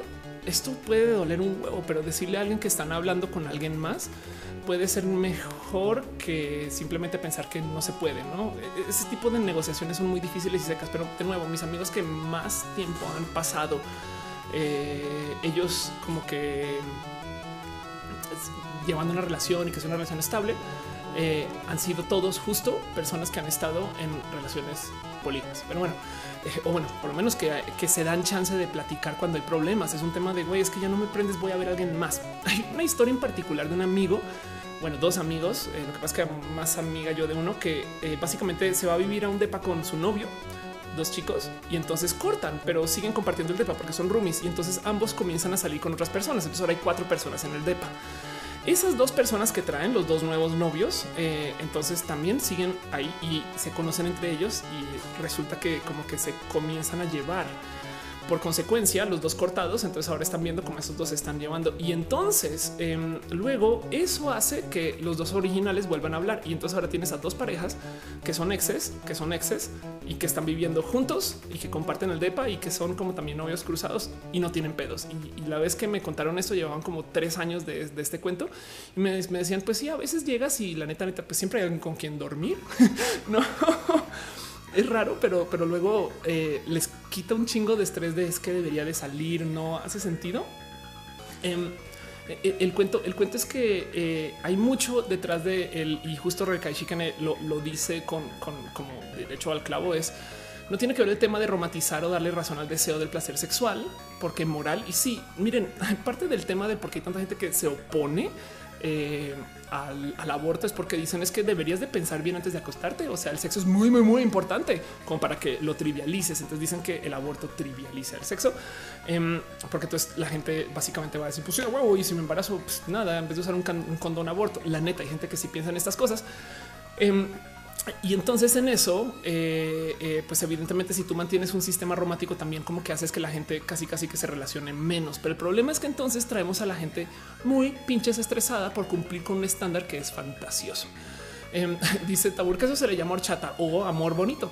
Kiwi dice eh, el amor libre está bonito. Es bien bonito cuando entiendes que la otra persona no te pertenece en ningún sentido. Aprender a soltar y amar al otro siendo libre. Una vez salí con una pareja y, pues acabamos en noviadas. Y, eh, en algún momento durante nuestra relación, después de haber estado un año y medio juntas, ella justo me dice que quiero tener una relación abierta. Y en ese momento me acuerdo que me pesó un chingo. no estaba lista, es lo que yo pienso hoy, pero me pesó un chingo. Y decía, voy, llevamos un año y medio, ¿qué te pasa? Y, me dijo algo tan pinches educado que hoy en día digo, claro, güey, es que yo, mi yo de hoy diría a huevo, es que así toca. Pero me decía ella, es que, a ver, yo no es que quiera ver a otras personas, solamente que quiero que si estamos juntas es porque hay pasión y porque funciona y no porque tenemos un acuerdo que nos obliga a estar juntas, aunque esto ya no esté funcionando. Hace sentido, entonces toca romper ese acuerdo. Eh, lo cual quiere decir que si yo veo a alguien más, no pasa nada. Eh, pero ahorita no estoy viendo a nadie y, es fue raro porque fue una fue desde lo racional el quiero estar contigo de todos modos, pero pues porque nos mantenemos como que siempre paradas aquí en las pestañas de se puede acabar en cualquier momento. ¿eh? Entonces toca mantenerlo vivo. Em, hasta que ya no nos interese y cuando no nos interesa, entonces va a ser muy orgánico que nos desconectemos. Y, en ese momento yo no lo entendí para nada y pues la corté, pero, pero pues o me cortaron porque también hice un desmadre. Pero, pero como sea, eh, hoy en día pienso en eso. Y luego volví con esta persona un tiempo después, pero, pero el punto es eh, eh, y, esto ya tiene un ratito, pero como sea, perdón, em, el, cuento es ese tipo de, acercamientos desde lo platicado hoy en día los, aprecio mucho. Em, yo creo que lo que más me ha alejado de, justo estar con alguien es el tema de no poder comunicar así sea desde lo obscenamente directo y bruta. Em, porque, porque ese tipo de cosas por lo general suelen ser lo que yo creo que dificultan el que se puedan llevar relaciones si quieren verlo así, ¿no? Fran dice, a mí no me da la bienvenida. Hola, Fran. Eh, dice, eh, ¿de qué están pasando? Katseno, ¿Hay algo, algo pasó. Em, y dice Selva el la verdad no entiendo la obsesión de solo estar con una persona. Pues ándale. Y Marco Montoya dice: Soy Marco, tengo 22, está en el Rojinder. Tengo 22, busco a quien quiera, a alguien que quiera tener una cita conmigo. Mi idea de cita es ir a Talentland. Vamos a agradecer a Ophelia por el éxito de nuestro amor. Entonces dice Víctor: Estoy soltera. ¿Por qué? ¿Qué pasó? Nada, pues pasó tiempo y, entonces. Eh, eh, pues estoy soltera. Así Joseph Horta dice eh, con todo contacto sexual con protección conlleva un riesgo. El sexo se disfruta más sin prejuicios o miedo. Sexualidad responsable es el asunto. Pues sí, de acuerdo, pero el punto es que si se puede platicar. Por ejemplo, em, no es mi caso, pero eh, sé de chicos amigos míos que han estado con personas en, relaciones que son cero discordantes. Entiéndase, una persona en la pareja resulta que este es VIH positivo y la otra persona no. Y el tema es cómo haces para conocer a alguien cuando traes una ITS, no? Y, qué dices y de qué va. Y entonces no van a tener miedo, no sé qué. Y hay tanta cultura del evitar, eh, digamos, el estar con una persona que, por ejemplo, eh, es VIH positivo. Que, luego se piensa que ya no se puede hacer nada, no? Y entonces yo no puedo compartir ni vasos con él o ella y, para tomar agua. Y, eso está bien roto porque yo creo que también hay un tema de un, bueno, quien comunica, quien dice y, cómo se lleva. Y me explico. El punto es que tenemos muchas cosas que negociar. Y hay tanto dentro de las reglas del amor romántico que impiden que se hable. Por ejemplo, hablando de las ITS, el BPH que pasó tengo una noticia por ahí atravesada acerca del virus de papiloma, em, se suele creer que no le afecta a los hombres. La verdad es que técnicamente, primero que todo, hombre según quién, porque si un hombre trans puede todavía este, dar expresiones visibles de BPH, pero encima de eso, los hombres, según digamos que el estándar heteronormado, pueden portar el BPH y no se, no se eh, acostumbra mucho el decirle a los chicos un güey, hazte la prueba, vacúnate eh, o cuídate por lo menos para ese tipo de cosas. Y es justo porque eh, este, este tema de, que no se debería de decir. Y, de nuevo también está el cuento de que hay gente que siente que en el tener sexo irresponsablemente expuesto, entonces hay más confianza, ¿no? Em, yo traigo esa teoría de cómo en los 80s y los 90s se explotó la cultura del chico gay en el gym porque eh, se supone que quien no tenía sida, entonces se ve, puede estar mamado, no? Y esos ochentas y noventas. Y entonces por eso los chicos gay de los ochentas y noventas explotan esta cultura, según.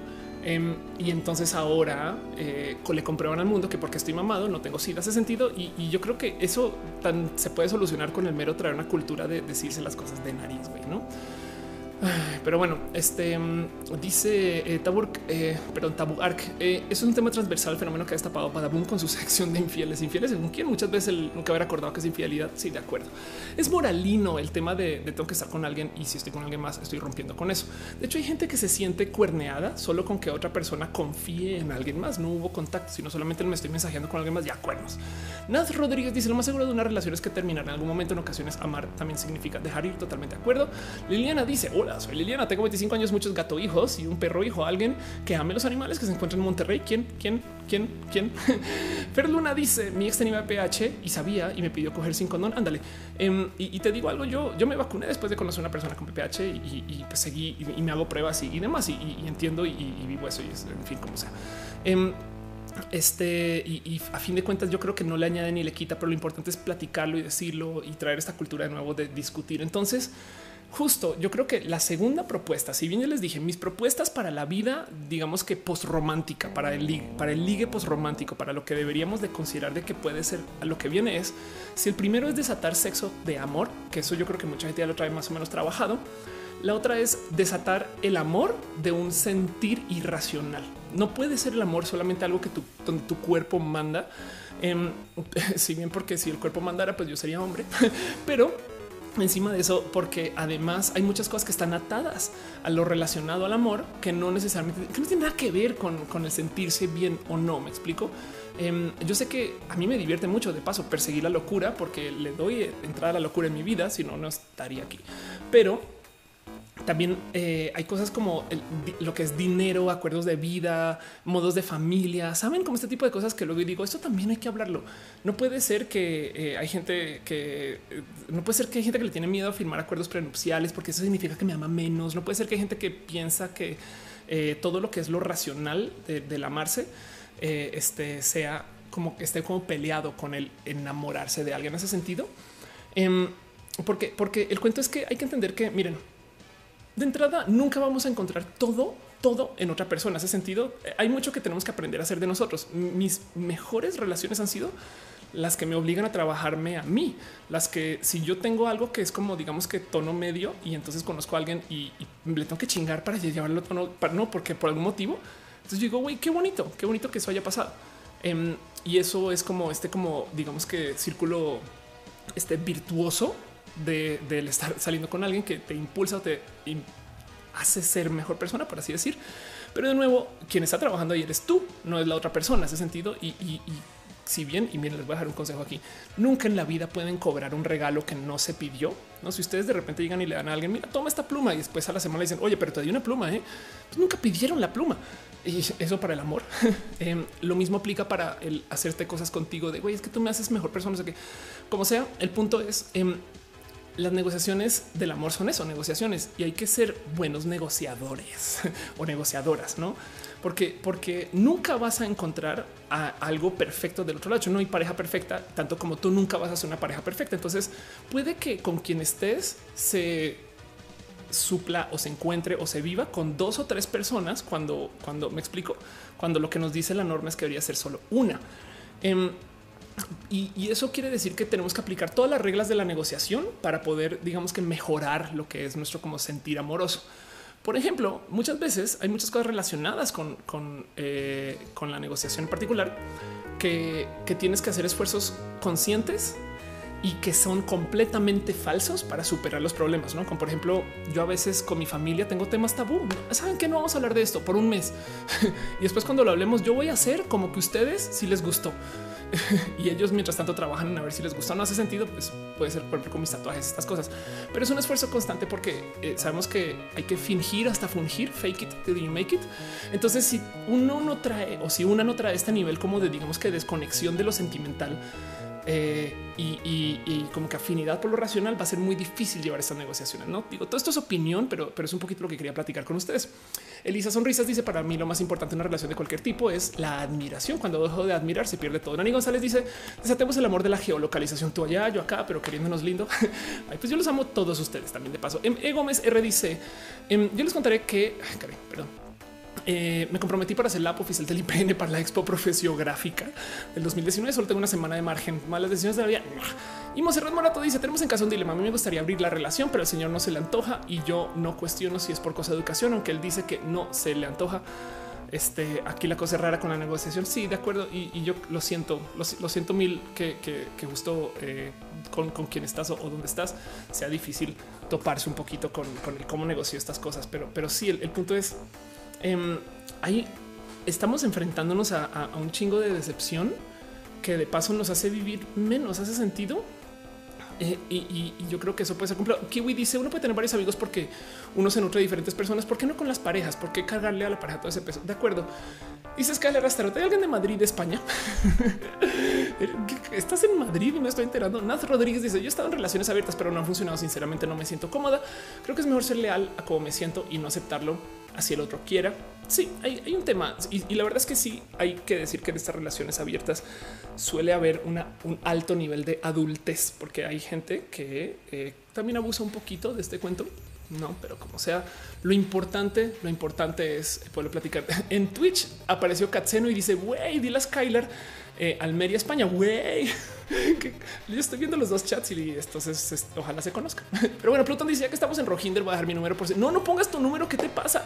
Adiós, borra tu es güey, qué peligro. No, eh, Fernando Fede me dice yo suelo ser racional y hasta ahora me he cuestionado si he llegado a sentir amor realmente. Soy sentimental, pero realmente me cuesta llegar a ese sentimiento y hay que entender que de nuevo ese sentir, ese esto es el amor, em, puede no existir. Me explico. Em, hay gente que se castiga mucho. El güey es que no siento la neta. Yo, eh, este tema de me queda muy fácil cortar, me queda muy fácil eh, eh, decirle a la gente que adiós va hace sentido. y, en eso yo creo que em, es parte del, del que que no se les olvide que el amor romántico es un invento, no? Y no pasa absolutamente nada. Ciencia natural dice Fernando FTM. Sí, hablen con Fernando FTM, pero en Twitter estas cosas y demás. Alfonso Quiroz dice alguien de Bogotá, Colombia. Creo que Nanis está en Bogotá, pero Nanis busca niños. Eh, Dan 010690 dice hay una serie en Netflix que se llama Wanderlust que habla sobre el poliamor, una pareja hetero. Está muy interesante. Qué chingón. Qué bonito eso.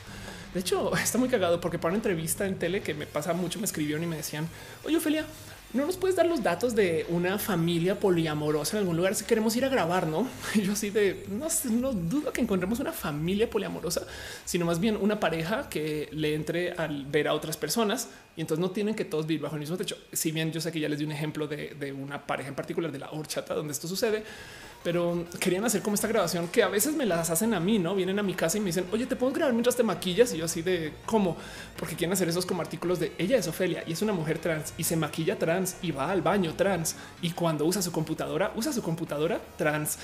es de no mames, güey. Em, pero como sea, el punto es que eh, esos acuerdos existen, existen y funcionan mucho y no. En mis amigos, eh, mis amigos gay que son activos, digamos, en, redes de ligue, eh, por lo general casi todos me hablan acerca de perder la cuenta después de las 100 parejas, a veces 200 parejas o más. Sobre todo, acuérdense que yo tengo 36, entonces llegando a esta edad es un güey, yo veo gente todo el día y es muy normal toparse con alguien, decir, pues güey, igual y nos acostamos, pasamos, nos pasamos, nos quitamos el calor, adiós, y listo, volvemos. Y es tan maduro eso que lleva problemas del cómo nos atamos, porque acuérdense que ese tipo de como que de fácil eh, desechabilidad de alguien también puede volverse adictivo o, consumista, ¿no? Em, entonces tampoco es explícitamente mejor, pero simplemente es una nueva propuesta de cómo deberían de funcionar las cosas. Entonces, el día de San Valentín en particular, em, eh, bueno, primero que todo es comercial y, es bonito desde lo performativo, solamente que no debería de ser obligatorio, ¿no? Eh, y, yo creo que es un poquito lo que lo que este siento, siento que quería platicar con ustedes, ¿no? Dice Caro 36 exnovias y cero ganas de emparejar de nuevo. Ándale, yo wow, sí, anda, pues eso pasa, no? Y realmente dice cómo le explico a mi novio el tema del machismo en la caballerosidad. Me molestó que pensara que es feo que las mujeres paguen parte o totalidad de su cuenta y me molestó. Sí, eh, pasa mucho que eh, este, los chicos se sienten, sean esos golpes de espalda para decir, pues a ver, o sea, le dije que estaba guapa, o sea, es por caballero o qué, o sea, uno ya no puede ser caballero y es de pues, pues no, porque suele ser misógino, suele eh, asumir que la otra persona no puede con o es menos, ¿no? Hace sentido. Y así las cosas. Se están preguntando que si Caro es una doña Juana, un poquito. Dorian Santiago dice, entonces no crees en amor a primera vista. Em, Pues la verdad es que tengo el problema es que eh, puedo nombrarte a cinco personas fácil con quien he pasado por situaciones de amor a primera vista. Más bien, yo creo que em, hoy en día yo mido el con quién y cómo y dónde puedo estar según la capacidad de negociar. La neta, soy una persona más muy directa, la neta, y, me gozo mucho cuando tengo alguien enfrente con quien puedo netear hardcore y decir cosas descaradamente este, honestas, porque libera mucho es un raro ejercicio porque a veces la neta sí rompes corazones o, te rompen el corazón em, y, es andar un poquito más desnuda por la vida, pero es que evitar decir cosas es seguro. Por eso es que los políticos siempre traen discurso y dicen menos. Hace sentido, por eso es que los políticos eh, a veces traen su cuento de, oh, pues, señor, señor político, ¿qué va a hacer usted con la autopista? O oh, en el partido creemos que no sé qué lo ley de no dijo nada. Hace sentido.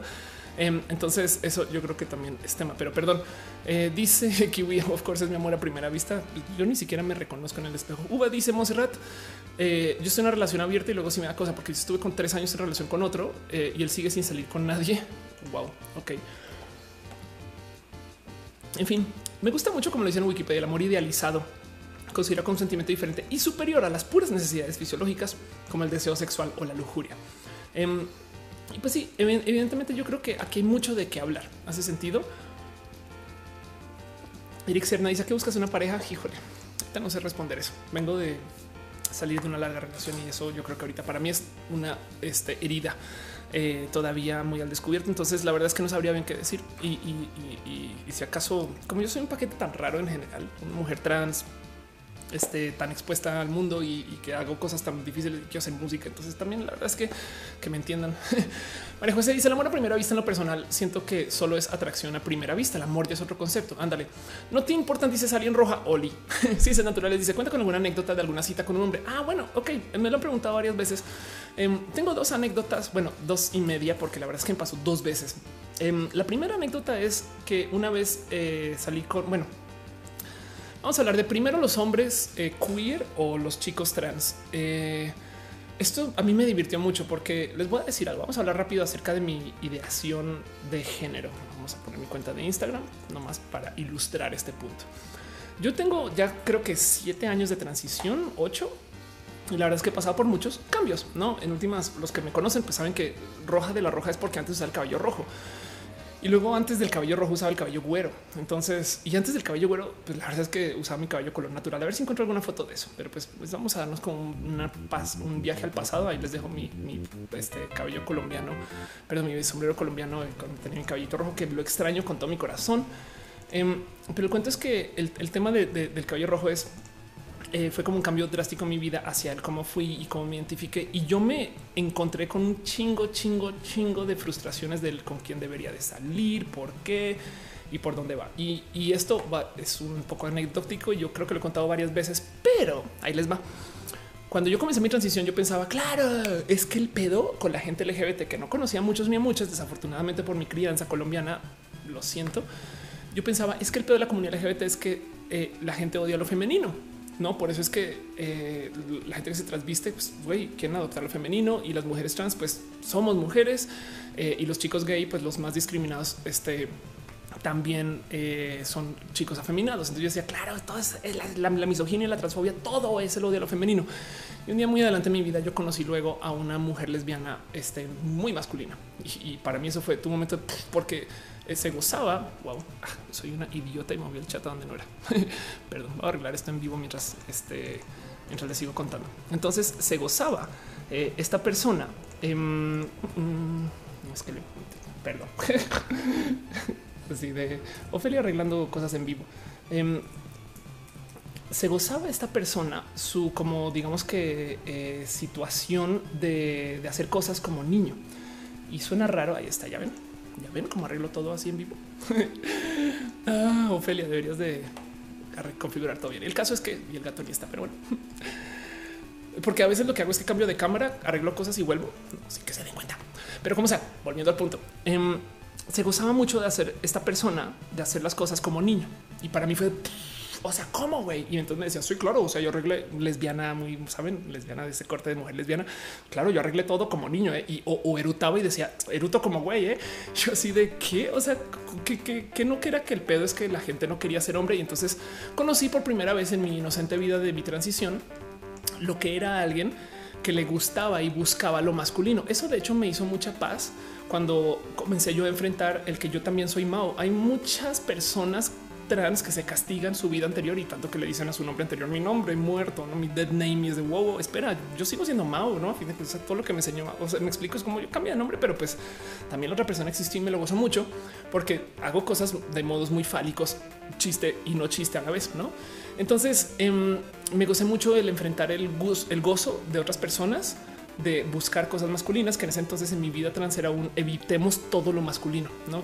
Porque las chicas ubican este tema de es que tengo la punta de la nariz demasiado masculino. No, no puedo tener nariz. No, y entonces adiós, no? Em, eso, eso lo he visto mucho y, justo comencé a enfrentar un poquito el, el que hay gente en vida que quiere adoptar lo masculino. Perdón, chicos trans. Yo sé que esto para ustedes es como lo más normal, pero pues les explico. Dicen Ani González, soy la arreglatriz. Gracias. Em, el cuento es que luego eh, yo comencé a enfrentar un poquito el bueno, igual y también ya que haces las paces con este tema masculino, igual y deberías de no sé, investigar un poco más. Y es que les voy a decir algo. yo siempre me consideré pansexual. Es un, güey, eres trans, a huevo no te vas a poner a fijarte con quién sales y demás. El tema es que tu cuerpo trae lo que trae. Y eso de hecho se lo aprendí a Caro, la moderadora que está por ahí en el chat. Entonces tú no puedes obligarte a erotizar algo que no erotizas. Fin, fin. Es, es, como por eso es que una cosa es decirle a una persona trans, no quiero que vengas a mi casa, no me subo un elevador contigo, no compartimos vasos porque lo que sea, no te quiero ver en mi oficina. Otra cosa es, no te voy a llevar a la cama. Tú no puedes erotizar lo que no erotizas. La verdad es que sí les voy a decir desde la experiencia, igual y puedes experimentar, permitirte dejar, ¿no? Conozco gente asexual, entiéndase que eh, no levanta ningún deseo este, sexual, eh, digamos que directamente o como se debería, porque no se debería nada que igual se acuestan con muchas personas, no se gozan eh, desde lo sexual lo que están haciendo, pero sí se gozan el darle placer a otra persona. ¿no? Perdón, Ada Silva deja un abrazo financiero. Muchas gracias, Ada. Muchas, muchas gracias por colaborar con eso. Em, y, el punto, o conmigo, el punto es, eh, eh, hay muchas personas que literal no están pasando por un proceso de deseo para acostarse con alguien y entonces eso también es parte de, y, se vale y no, eh, pero no te puedes obligar a erotizar algo que no erotizas. Eso de hecho es una pequeña como forma a veces hasta de autoviolación un poquito cuando sales con alguien que deberías de salir con alguien y no quieres. Em, pero bueno, volviendo al punto, em, el caso es que yo descubrí que lo masculino no me traía tanto porque me preguntaron, Ophelia, tu pedo con salir con niños y que cómo por dónde va eso. Y es que yo tuve no una, sino dos veces parejas que cuando las conocieran estas mujeres lesbianas épicas, épicas, que a lo largo de nuestro conocernos, como que se comenzaban a dar más permiso para investigar el tema de género. Y entonces eh, eh, es, un poco raro porque eh, a medida que se iban masculinizando más, yo iba perdiendo atracción y, entonces me metí en esta rarísima situación de tener que decirle a alguien un oye, eh, pues es que me gustabas antes de la transición, pero yo siendo trans, me explico. Entonces yo no le puedo decir eso a nadie. Y, la verdad es que eso pues es, tremenda o tremendo tema que rompe relaciones. Me explico, es muy pinches complejo. Entonces, para responder la pregunta del tema de, de qué pedo con los chicos, la verdad es que a mí me pasa que primero que todo, para mí el sexo y el amor es completamente desconectado de lo genital, porque hay gente que literal sí lo vuelve así. Em, y, yo creo que pues igual a lo mejor es una parte de la educación o una parte de la formación o si sí hay quien erotiza cierto tipo de genitales, los traigo un hombre una mujer. Em, pero, pero el punto es que en últimas yo no pude lidiar con los chicos y los chicos trans en particular tienen un tema muy divertido y es que cuando yo comencé a salir con chicos trans al comienzo me mandaban estas fotos de oye, ¿qué estás haciendo? Y él hacía una foto de aquí en el gym, no? Y es de qué pedo, güey. Pero luego recordaba, claro, tú para ligar mandabas una foto mostrando chichis, güey. Entonces, como me cayó el 20 que está haciendo lo mismo que yo, pero desde el otro lado del binario, no. Y me gocé mucho eso. Y, el tema es que em, a veces eh, yo sé que esto no son todos los chicos trans y, fue más bien las experiencias de lo que me pasó a mí con las personas con las que estaba saliendo, pero suele ser que me topaba con chicos trans que me escribían mucho justo los días de su inyección de texto o dos días después, ¿sabes? como que tú dices, güey, perdón, pero estás caliente eh, y, y ahorita no quiero salir con alguien solo por eso y, solían ser personas como demasiado agresivas. Y, miren que yo soy una persona fálica directa, 1,90. Me explico. Yo puedo ser agresiva, yo puedo buldocear eh, muchas actividades en la vida. Entonces también me, topé mucho con lo complejo que era para mí lidiar con chicos trans, pero porque estamos en una pelea como de, fósforos. ¿no? ¿Quién explota más? ¿Quién, prende más la mecha? Y, causaba mucho desgaste. Y, eso, eso era la mera lógica. y yo, por más que quisiera, igual no encontraba la atracción para, seguir. Como que era muy divertido platicar con esas personas quienes son sabrán, perdón, puede que esté en el chat o no, em, pero, pero la verdad es que no podía, no me sentía atraída. Entonces senté cabeza con cómo justo tú no puedes erotizar eh, algo que no erotizas, no igual y te puedes enseñar y con el tiempo te sueltas o te das permisos, pero es un proceso más como de psicólogo, psicóloga, psiquiatra eh, y, de, y de dejarte ir y fluir. Pero como sea, eh, y, yo creo que una bien que puede cambiar de sus sexualidades con el pasar de los años. No, también soy fiel creyente de eso. Yo creo que hay gente gay que sale del closet a los 40, que a los 20 la neta no lo sentía. Yo creo que eso sí tiene que ser una realidad y a lo mejor eso va con un tema de permisos y, no es biología, sino es como vivencias. Pero como sea, eh, yo traté de salir con chicos. Los chicos trans me fue muy complejo desde la logística y, también porque en últimas los chicos trans como que eh, este Em, pues yo nunca lo sentí en mi cuerpo. Entonces eso es súper difícil y súper complejo de decirle a alguien trans es que no me no, porque son las cosas que me han dicho a mí. Yo, por ejemplo, he estado en tres relaciones con gente que me han prohibido decir que estoy en relación. Y eso la verdad es que cala, no llega al corazón. Es, o sea, yo soy una persona pública. ¿Cómo no voy a poder decir que no? Entonces también está ahí y, depende de cada quien. Mido mi nivel de cariño para ver si le voy a entrar a algo a un acuerdo de ese estilo. Pero de nuevo, vean cómo todas estas cosas son complejas y rudas y, yo para entrar requiero de que se pueda negociar y platicar y entonces yo saber dónde estoy concediendo puntos Em, para que luego se pueda negociar. Y eso es como Ofelia ama. Acuérdense que Ofelia tiene 36 y sigue soltera. Dibujante dice más está el desestable mito masculino de que las trans debemos de ser femeninas todo el tiempo, lo que, sea que entiendan por eso totalmente de acuerdo. Dorian Santiago Resendiz dice creo que uno nunca deja de aprender en cuanto a relaciones y preferencias totalmente de acuerdo con eso. También Isaac Yadez García dice en cuanto a erotizar es un gran espectro de posibilidades. Claro que no, no eh, todo lo puedes erotizar y de igual forma, lo que a ti te erotiza eh, a otro es muy probable que no, totalmente de acuerdo. Y me lo Barrera dice: Soy como tú, pero al revés. O sea, te paras de cabeza, caminas con las manos. Perdón. David Antonio dice: Nuestra generación, ¿cómo debería tratar la concepción del amor? Ana Cox dice: Estoy aquí. Olis, Calet Cat dice Rebeca Baez. Entonces eh, eres les, no tienes que explicar nada que no entiendas su orientación. De acuerdo. Sí. Em, así que miren, yo, yo me identifico lesbiana en que, en que, en que eso obliga de cierto modo. Eh, es como una verificación estricta de la sexualidad de con quien ando, porque eso obliga de cierto modo a que eh, eh, yo sé, yo sí invento un poquito más el que soy mujer. ¿no? no tiene que ser así, no tiene que ser su caso, no tiene que ser para nada el cómo se identifican. Y de hecho hay mil y un modos de ser quienes son, pero el punto es que em, la verdad es que eh, no me gusta andar por la vida celebrando el que yo podría ser una persona bisexual, porque uno, la verdad es que no siento atracción y, dos, no creo mucho en el binario. Em, entonces en ese caso yo sería pansexual, pero luego mi cuerpo no responde con y vaya que lo intenta. Entonces, bueno, como sea, todo eso, todo eso está presente eh, y eso es un poquito el cómo va. Mis mejores relaciones han sido con mujeres eh, les o bisexuales y pues a fin de cuentas así las cosas. Pero como sea, em, de nuevo, todo esto es complejo porque la neta, neta hay que negociar y ya eso, eso es lo que pasa. Dice eh, Elena Botana, a mí me erotiza que quieres ver las mismas series que yo. Qué divertido. La locomotora dice: Yo sí puedo caminar de manos por si alguien sigue en Rojinder y le erotiza eso. Ándale. Ya que si te dice no tenés novia, no estoy soltera. Elisa Sonrisas dice: Corro a casa, espero llegar antes de que se acabe el show. Corro. Ah, este um, Dorian Santiago dice: Creo que uno nunca deja aprender. Ah, ya te había leído. Eh, y dice Monserrat Morato: Dalai. Tienes toda la razón. Entonces, eso, eso es parte del tema de justo lo que sucede con el, mero cuento del amor. La verdad es que, miren, yo eh, he visto a muchas personas ir y venir. Eh, estaban raros compromisos, em, estaban raras y a veces como muy rotas situaciones. Y yo creo que los mejores acuerdos que yo he encontrado, porque de nuevo el motivo por el cual todo esto comenzó es porque estamos en la semana del amor y que además le conocen como la semana roja y la gente se viste de rojo y demás, em, pero también porque quería platicar un poco de cómo vivimos dentro de la supuesta obligación de entrar a un sistema de lo que es el supuesto amor romántico. Y yo creo que de entrada he aprendido, si algo he aprendido con la vida es que al no pertenecer a ningún cajón bien, hay mucho más poder.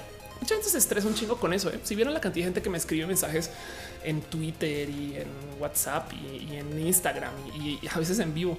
Me dicen Ofelia y es que comienzan a recitarme como su receta de vida y atracciones y erotizaciones y luego me dicen qué soy, no como si ya, yo he hecho ese chiste mil veces, pero como si fuera el sorting hat, no el sombrero este de Harry Potter que te dice a qué casa pertenece. Y yo, mmm, a ver, ok, eres una persona muy masculina, eres un hombre trans. Ajá, yo creo que perteneces a la T, no? este y entonces eres de la casa T, celebremos. Eh. Em, pero la verdad es que luego, eh, primero que todo, es un cómo te identificas, porque bien que puede ser un hombre trans que todavía se identifica como mujer lesbiana. Eso puede existir. Me explico si es que eh, al revés, bien que puede ser un hombre cis que se identifica como mujer lesbiana y luego quién sabe qué pasa con eso. Depende cómo, cómo te ves y qué erotizas. Em, y, el cuento justo eh, es que eh, hay muchas cosas que suceden dentro del amor LGBT que no tienen nada que ver con el cómo nos obligamos a vivir. Y yo creo que es importante saber que lo más importante en esta semana de San Valentín es pensar que hay muchos modos de amar, porque el amor es diverso, tan diverso como nosotros y nosotras.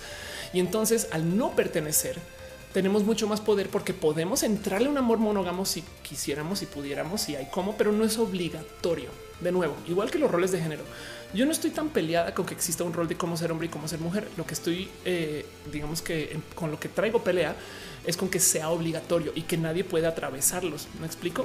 Hice un, artículo hace muchos ayeres para una revista que se llama Soho, que es una revista que hoy en día no le tengo tanto cariño, em, pero que en México hay un como análogo de la revista Soho que se llama la revista H, la revista de hombres, y en Colombia es solo hombres, por eso Soho.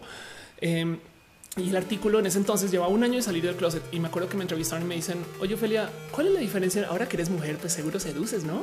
Este, y, pues, ¿cuál es la diferencia entre, sabes, conquistar y seducir? Yo sí de, no sé, y entonces escribí el artículo y me dolió un chingo el sentarme, o sea, me dolía la cabeza de güey, hay tantas cosas de lo que yo hago hoy que sigue siendo conquistar, ¿no? Y, entonces me divierte mucho bajo la dinámica de que hay que conquistar y seducir, que literal es el rol del hombre y el rol de la mujer, que a veces em, me topo con mujeres lesbianas que son muy nuevas en sus lesbianismos, que esperan que quien llegue, llegue explícitamente a conquistar, ¿no? Y entonces las viejas tiburones de mar, que son amigas mías hoy en día, este, luego son como muy expertas en este como arte como de la supuesta eh, conquista y es raro de ver cuando se piensa que una parte debe de hacer la otra y la verdad es que funciona en ambos sentidos. Perdón, Giovanna Zavala deja un abrazote financiero, dice desde California cuando vienes por acá. I love you, I love you too. Giovanna, muchas gracias. Eh, quiero ir, no sé, en fin, eso está pendiente. Dice Monserrat Cierro Hinder, me gustan las chicas, no importa el empaque mientras el cerebro sea bonito o el corazón sea grande para su relación sapio sensual. Mi suba dice estoy de acuerdo. El problema es que te obligan a adoptar un rol tan bonito que es cruzar esas barreras cuando se desee. Totalmente de acuerdo. Eso es lo que yo, yo creo que si les puedo dar un mensaje de este roja de hoy es primero que todo pásenla bien. El 14 sean bonitos de ese regalos entren al rol, pero también igual y si les sirve, jueguenle a cambiar de rol, no? Jueguenle a ver si no, en fin, eso puede ser divertido por sí. Brian video dice: Vi un chico de 15 años muy femenino vestido de mujer. Le quería hablar porque quiero hablar con alguien de lo trans y que sepa, pero quiero compartir lo que pasó, pero no supe cómo acercarme por miedo. Cómo le hago? No sé si 15 años. ¿Cuántos años tienes, Brian? También de paso. Em, solo recuerda que está el tema de consenso cuando se trata de alguien menor de edad. Gladys Gris dice: Yo soy bisexual, pero hay veces que me siento como chico, aunque me vista femenina, y veces que me siento mujer con ropa masculina. Qué chingón, qué bonito que eso pueda pasar. Alex Brandon Smith dice: No los conozco personalmente, pero siento que no son de mi círculo de amistad precisamente. Eh, y entonces José Antonio antes había dicho: La neta es que yéndome descubriéndome a mí mismo, sé que soy no binario y es muy importante, pero no es del todo importante. Y pues así, ¿no? Entonces, eh, Alex Brandon Smith dice, yo he visto muchos chicos trans gay, los hay y no son raros, créeme, sí, estoy totalmente de acuerdo con eso. Em, eh, de, hecho, eh, tengo, una imagen por ahí guardada en mi carpeta de imágenes de memes que ahorita no voy a buscar porque el mete está lejos de llegar. O sea, no lo voy a encontrar fácil, pero donde me acuerdo que un amigo en Grinder literal arranca una conversación con alguien. Entonces dice hola. Luego esa persona le responde hola. ¿Sabes lo que son los chicos trans? Y él le responde, sí, por supuesto que lo sé. Próximo mensaje es, ok, perfecto, cogemos. yo soy pinche grinder, güey, qué pedo. Em, y es que hay que entender que eh, no hay nada de malo en eso, ese sentido. Entonces, de nuevo, no más que repasar los puntos de la propuesta Ofelia para el amor post romántico para ver si algo de esto le resuena y podemos, quien quita que algún día volver esto más realidad. Yo sé que mucha gente lo está de todos modos viviendo y, entonces estamos como agarrando en muchos lugares y, esto yo sé que se ha hablado mucho, pero quería discutirlo con ustedes para ver qué piensan. Y entonces lo primero es, de nuevo, desconectar el amor del sexo y entender que está chingón siempre cuando se haga con responsabilidad, acostarse mucho, no pasa nada, tanto como también está chingón amar mucho, pero bueno, eso siempre cuando sea consensuado. En ambos casos, de hecho, siempre cuando sea consensuado y siempre y cuando sea con un alto nivel de discusión y de enfrentar y decir las cosas y no asumir que nadie debería cumplir con nada. No, no hay roles este, obligatorios, pero sí, sí puede existir roles, no? No pasa nada. Bueno, luego eh, desconectar el amor de un, de un sentir. El amor también puede ser algo negociado. Y entonces, igual, si bien tiene que tener sentir, em, yo creo que vale la pena considerar que hay cosas que están relacionadas a la logística del amor que está bien que se hablen de nariz de güey. Esto no va a funcionar ahorita porque la neta, no sé, estamos este, llevando algo raro en nuestras vidas que no permite que nos veamos y, yo no estoy para eso listo, bye, no? O, si negociamos con eso, nos vemos solo los jueves, no, sé, en fin, o hablar del dinero y, y entonces como que represente quién estas cosas, no?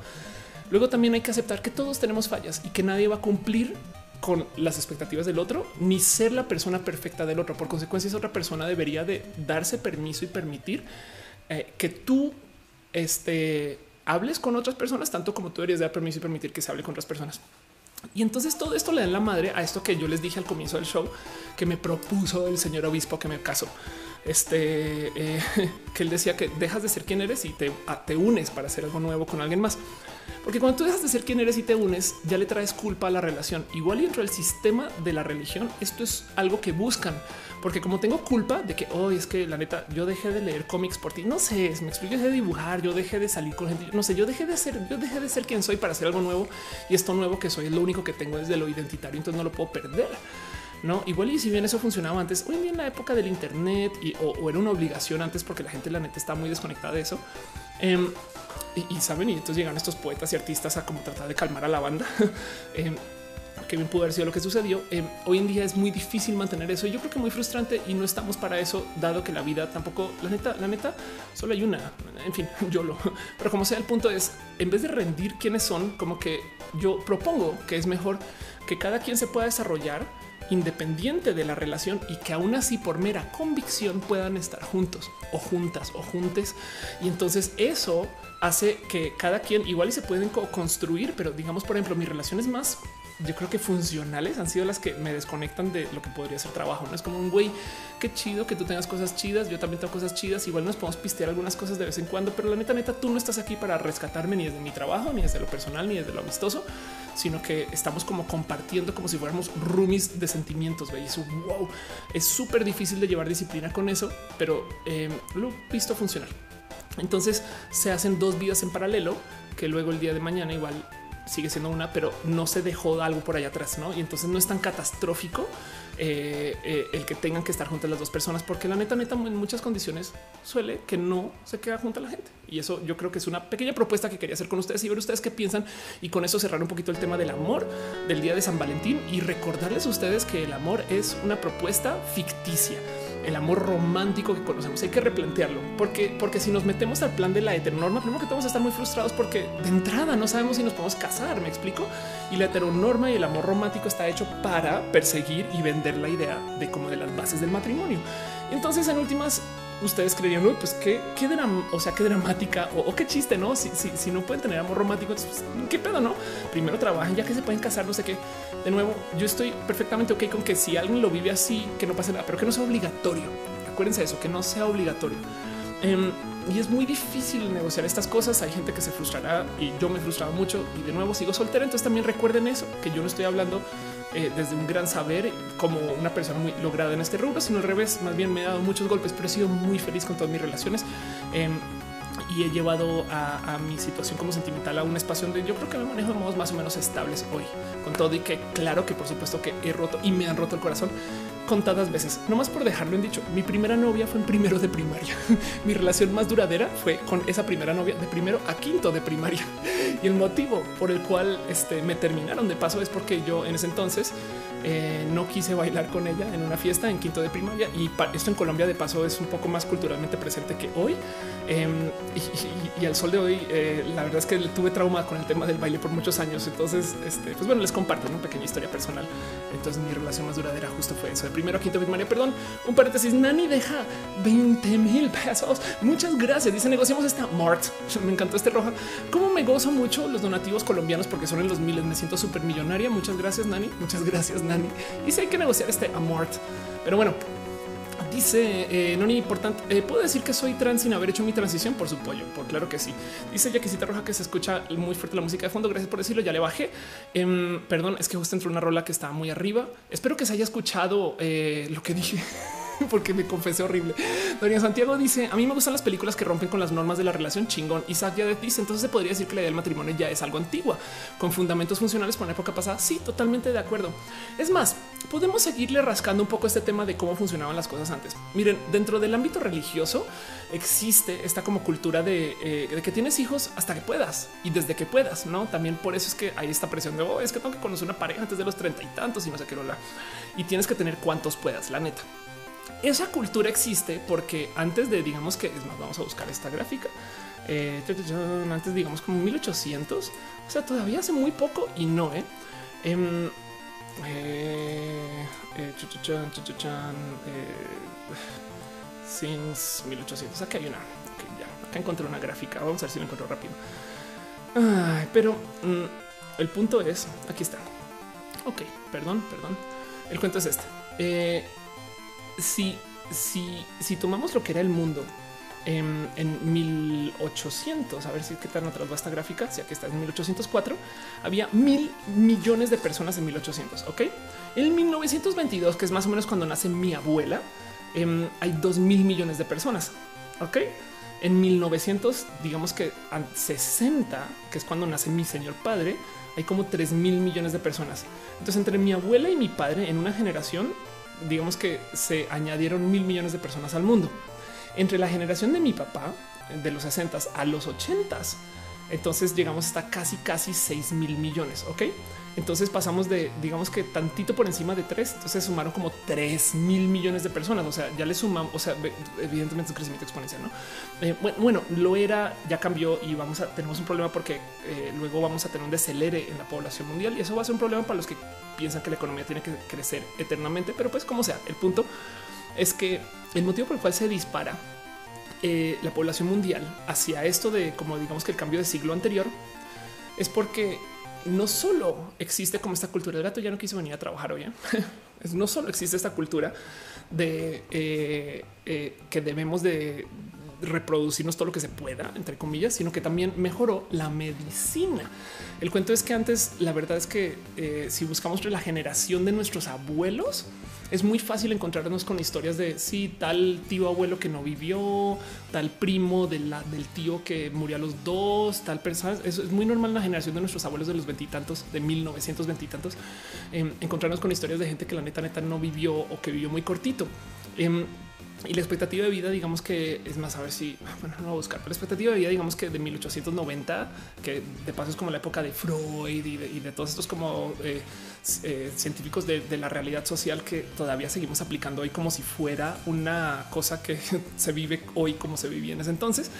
Em, eh, la expectativa era tan, era tan poca que pues claro que era normal estar con una pareja toda tu vida si ibas a vivir hasta los 50, 60, 60, pero ya longevo, ¿no? Y hoy en día sabemos de gente que vive hasta los ciento y tantos. Em, y, nos topamos de hecho que hay gente que a sus 60 años sigue trabajando como si tuviera sus 40 y nos topamos con que la gente hoy en día también enfrenta la edad de modos muy diferentes a cómo se hacía hace 100 años y con toda razón tenemos un chingo de ciencia que nos permite vivir de modos más frescos y relajados y ni hablar de la capacidad de modificar nuestro cuerpo de tal modo que seamos otra persona. Recuerdo que esto se los dice una mujer trans. Entonces, el punto es que también esta cultura del reproducirnos y tener todos los hijos que se pueden y más y no sé qué, em, sumado con que tuvimos buena ciencia, llevó a una explosión demográfica mundial hacia el cambio de siglo. Luego comenzó a entrar un poco como de control social y de mera educación Em, que entonces hizo que la gente tuviera menos niños por familia. Yo creo que sobre todo si ustedes viven en México, esto es una realidad. Sus abuelos tuvieron de a siete. Me explico. Em, y entonces hoy en día no vimos para nada así, pero para nada, para nada. Entonces, y, quiero aterrizar con eso eh, el, mismo punto que estaba haciendo acerca del amor romántico. Es una forma de vivir, es una forma de relacionar que se pensó para un estilo de vida que hoy en día ni llevamos, ni entendemos y ni nos importa. Em, es, es Estoy totalmente de acuerdo con que se debería permitir el matrimonio homosexual, pero por supuesto, sobre todo porque hay muchas cosas en nuestra institución de vida general aterrizada a como la tenemos aterrizada hoy, que depende de que la gente sí se case. No es, como si te casas, los seguros cambian, tus posibilidades laborales cambian, las herencias cambian, muchas cosas que están atadas al sistema de que pues, si te casas y solo con una persona y así. Pero la verdad es que en últimas todo eso fue hecho tomando el que la gente iba a vivir de un solo modo. Y, es como este chiste, muy mal chiste de, de, qué es el género, que dicen pues antes que el género es como las torres gemelas, que antes había dos y hoy en día es un tema muy sensible cuando se pregunta. Em, pues la verdad es que hay un tantito de realidad en ese chiste, por eso es entre comillas chistoso. Eh, y es que la verdad es que hoy en día hay muchos modos de, expresar el género porque pinches podemos. El otro día, y ya lo he dicho acá mil veces, le decía a alguien en una entrevista, ¿por qué? ¿Cómo comenzó tu transición? ¿Por qué tienes disforia? Y así, no, yo soy trans porque puedo. Y ya, y me vale gorro, porque pinches puedo ser trans, lo soy. Existe la ciencia, existe la tecnología y existe eh, los avances, si quieren verlo desde lo legal y además las ganas para hacerlo. Entonces, en sí podemos decir que, que disforia y estas cosas y demás, pero último se trata que yo pinches puedo ser trans y por eso lo soy. Lo mismo, hay muchos modos de ser que antes no se consideraban y que obligaban a la gente de un modo quizás demasiado cruel a ser, em, que yo creo que la neta neta no se respetaba tanto, pero las historias que sobrevivieron de esa época sí contaban que sí. Pero si le, si le buscamos, seguro nuestros abuelos todos tuvieron ligues extramaritales y seguro nuestros papás también hicieron una cantidad de cosas que dices y nuestros bisabuelos ni hablar y todos tenían su plumita extra y su canita al aire. no me explico como que seguro van y buscan y todo el mundo este, rompió con esto y tuvo este tipo de frustraciones. Solamente que quizás en un mundo misógino se discutía menos eh, el que un hombre estuviera haciendo esto. De hecho, en México se habla mucho de esto. No sé si esto pasa en otros países. Yo lo conocí en México, pero seguro pasa mucho. El cuento que en México es muy normal que los hombres tengan casa grande y casa chica. ¿Qué pedo? Em, que, demuestra que esto está roto desde hace mucho tiempo. Pero yo creo que vale la pena cuestionarse si debemos de seguirnos castigando por romperlo. No es de pues si se está rompiendo, si mis bisabuelos rompían con la regla, pues yo creo que yo también puedo y simplemente yo no me voy a sentir mal por eso. Entonces, bueno, Elena Botón dice: Mi abuela tuvo 15 hijos. A la fecha no conozco a todos mis tíos. No manches, qué cagado. Em, hay una historia muy bonita con un amigo que yo creo que contaba acá varias veces em, que me decía que salió del closet con sus papás y les dice: eh, Pues bueno, que él vive una vida como un chico gay, no sé qué. Años después me conoce a mí y le cuenta a sus papás: Oigan, ¿qué creen? Hoy conocí a una chica trans que se llama Ofelia. Y entonces él cuenta el cuento diciendo que les dice una, una mujer trans. Y entonces sus papás no, como que no reaccionan. Dice papá, es una mujer trans, escandalízate, ¿no? Entonces le dice, ah, sí, ok. Y después le dicen a él, es que alguien en la familia, yo creo que he contado esto acá seguro varias veces porque me parece muy divertido, dice, alguien en la familia, una de tus tías es trans. Este, y, no le dijeron quién era, porque en esa época no se, no se estilaba decir que la gente transicionó, hoy en día sí. Entonces, quién sabe también cuánta gente trans hay atrapada en la historia que no se contó en sus propias familias posible. Em, si ustedes tienen un tío o una tía loca que nunca se casó, igual y por ahí, ¿eh? o pudo haber sido gay también, no? Entonces, em, la neta es, es un tema de, que yo creo que todo esto que estamos viendo igual y igual y podemos meternos al cuento de todo esto es un chorote inmenso para decir. Yo creo que nos estamos metiendo al cuento de que sí cambió la realidad de la humanidad porque tenemos celulares y no sé qué. Pues sí, un poco. La verdad es que sí, un poco, pero del otro lado también es nuestros papás, nuestros abuelos, nuestros bisabuelos tampoco respetaban hacia cabalidad, no este amor romántico y simplemente eh, nos enseñaban cómo castigarnos por eso. Y quiero hoy invitarlos a considerar que no solo vale la pena no castigarnos, sino que yo creo que también estaría chido pensar en entonces cómo, cómo puede funcionar que sí funcione. En ese sentido, cómo puede funcionar que sí sea algo este chido y chingón para que seamos un poco más adultos y adultas que nuestros abuelos que no lo hablaban, no? Rubia Aguilera dice: Mi abuela, cuando el año pasado, mi abuela el año pasado, cuando cumplí 23, me dijo que ya me estaba quedando solterona. no manches, güey. Fernando Fete me dice: Algunos exageran a ser hombres por encajar en esos estereotipos por la y querer aumentar su masculinidad, pero son pocos. Pues saben lo que es sufrir el machismo, aunque muy pocos así lo son. Sí, de acuerdo. Perdón, perdón. Eh, y, es que normalmente yo, la verdad es que soy muy fan de los chicos trans, pero mis experiencias con los chicos trans han sido un poco rotas porque este, híjole, no sé si es un tema de que porque soy alta, entonces quieren comprobar extra hombres conmigo y entonces ahí va la masculinidad tóxica. No sé, igual y me fue mal con las dos personas que fue ya Dios. Elena Botton dice voy a ser la tía loca que nunca se va a casar y nada que ver con ser trans y lesbiana. ¿eh? Eres woke y ya por eso. Ciencia Natural dice por qué no puedes Sol Gregoire y Sol dice yo hago ejercicio pero no puedo inyectarme testosterona si no estoy en forma. Ándale. Italia Ramírez dice yo había escuchado que alguien de mi familia era trans, más no sé quién. Qué chingón. Y Monserrat dice los occidentales vivimos una cultura de la culpa. Eh, y, no sé, y no sé, y hay que culpar la religión por eso. Sí, yo creo que sí, creo que eso fue lo que estás diciendo. Dibujante dice lo triste es que como las personas mayores hoy nos acusan de haber perdido valores cuando simplemente caducaron, caducaron. Exacto. No solo eso, sino que si quieres además sumarle culpa a eso, la gente que se encargó de cambiar la, la generación de estos valores son ellos mismos. Em, el otro día vi eh, una mención. Es más, voy a buscar esto rápido porque eso sí fue un tweet. Este, a ver, Matt Pat Millennials tweet. Para los que no ubican Matt Pat, este eh, aquí está así. Eh, es un youtuber. puede que lo conozcan, tiene que ver con temas de videojuegos, nada que ver, nada que ver con este el tema de nada. En fin, eh, Matt Pat es un youtuber que hace una serie de videos muy entretenidos acerca de eh, la cultura del mundo de los videojuegos. Ya no me aclaro más con eso. Y el caso es que eh, en algún momento en este medio, en el Daily Caller, hace un artículo que dicen que los millennials son tan pinches tontos que están tomando clases de cómo ser adulto, cómo van a aprender el cómo tejer, no o cómo coser un botón, perdón. Y entonces Matt responde, y yo creo que esto es un punto de vista tan pinches válido. Él dice, a ver, corregí un pequeño error tipográfico. Los millennials están tan motivados que van a tomar clases para aprender las cosas que las generaciones anteriores no les enseñaron. Hay tanto de estas supuestas fallas de la gente millennial, supuestas, que podemos, la neta, neta, culpar a la generación anterior con tanta facilidad como ellos culpan a la generación millennial. ¿Hace sentido? Sí, es, un tema de pinches millennials, güey. Este, pues, no tienen varo para nada. Desde pues sí, bueno, pero pues es porque ustedes se encargaron de dejar una economía rota, un planeta lleno de polución, este, una cantidad de leyes, reglas, robos y problemas. Me explico. Es como que, como que en últimas ellos estaban antes. Entonces, técnicamente nosotros no comenzamos la llama. We start the fire. ¿Qué, qué dices, Ophelia? Pero me entienden, no? Entonces, eh, para añadirle esto que dices dibujante de, cómo se perdieron los valores, la verdad es que también últimas la gente que se encargó de que esos valores cambiaran eh, fueron de su generación. O sea, el, movimiento hippie no, no nació con la gente millennial que luego se volvió esta cosa que ahora se le conoce, digamos que de modos eh, este, pues bueno, de, de, de marketing como la gente hipster. Pero, pero aún así es, este cuento de es que los millennials viven pegados al celular. Sí, pero los millennials no hicieron el celular. ¿Hace sentido? Eso se desarrolló por otra generación anterior y entonces nosotros, porque yo soy penitas millennial, lo adoptamos. Entonces, pues bueno, en fin. Em, dice Dale Caro, recuerdo Gladiador que dice yo soy la consecuencia de tus errores de hijo a padre. Ándale. Eh, y es muy fácil aventar la culpa para allá arriba, pero me entienden, entienden el punto.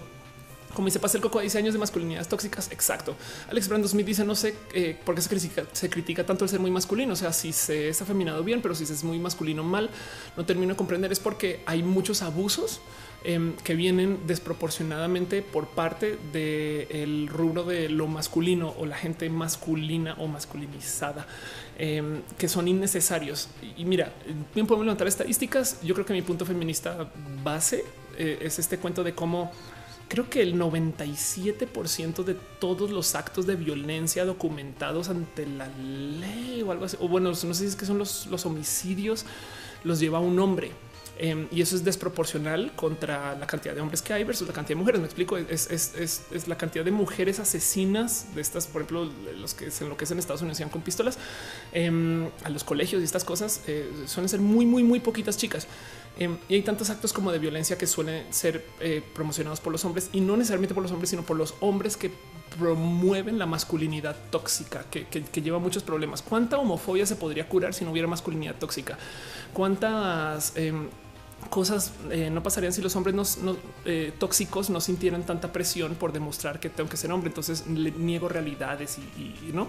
Así que eh, ahorita estamos pasando por un despertar feminista que ya viene formándose desde hace mucho tiempo, que es de mucha historicidad. Me explico. O sea, la neta, neta, no, no soy la primera feminista del mundo, ni, ni hay gente feminista. Me explico. Es como que esto no es, de hoy, em, pero, pero se viene formando porque la neta, neta, eh, pues si hay una historicidad de, gente masculina o gente adoptando lo masculino o gente siendo muy tóxicas de lo masculino y por eso es que este no se critica tanto el ser muy masculino. Totalmente de acuerdo, porque en últimas eh, la masculinidad tóxica em, ha creado mucho daño y, esto está muy comprobado. Pero bueno, en fin, dice Polaris que le gustó el tema de hoy. Muchas gracias. Eh, yo estoy hablando desde el corazón también. La neta estoy improvisando un poquito el tema, pero quería hablar de esto porque pues ya viene el 14 y yo ponía en Twitter el otro día. El 14 voy a estar bien. Estoy chida, no me toquen em, porque traigo el corazón hecho un poquito eh, trizas.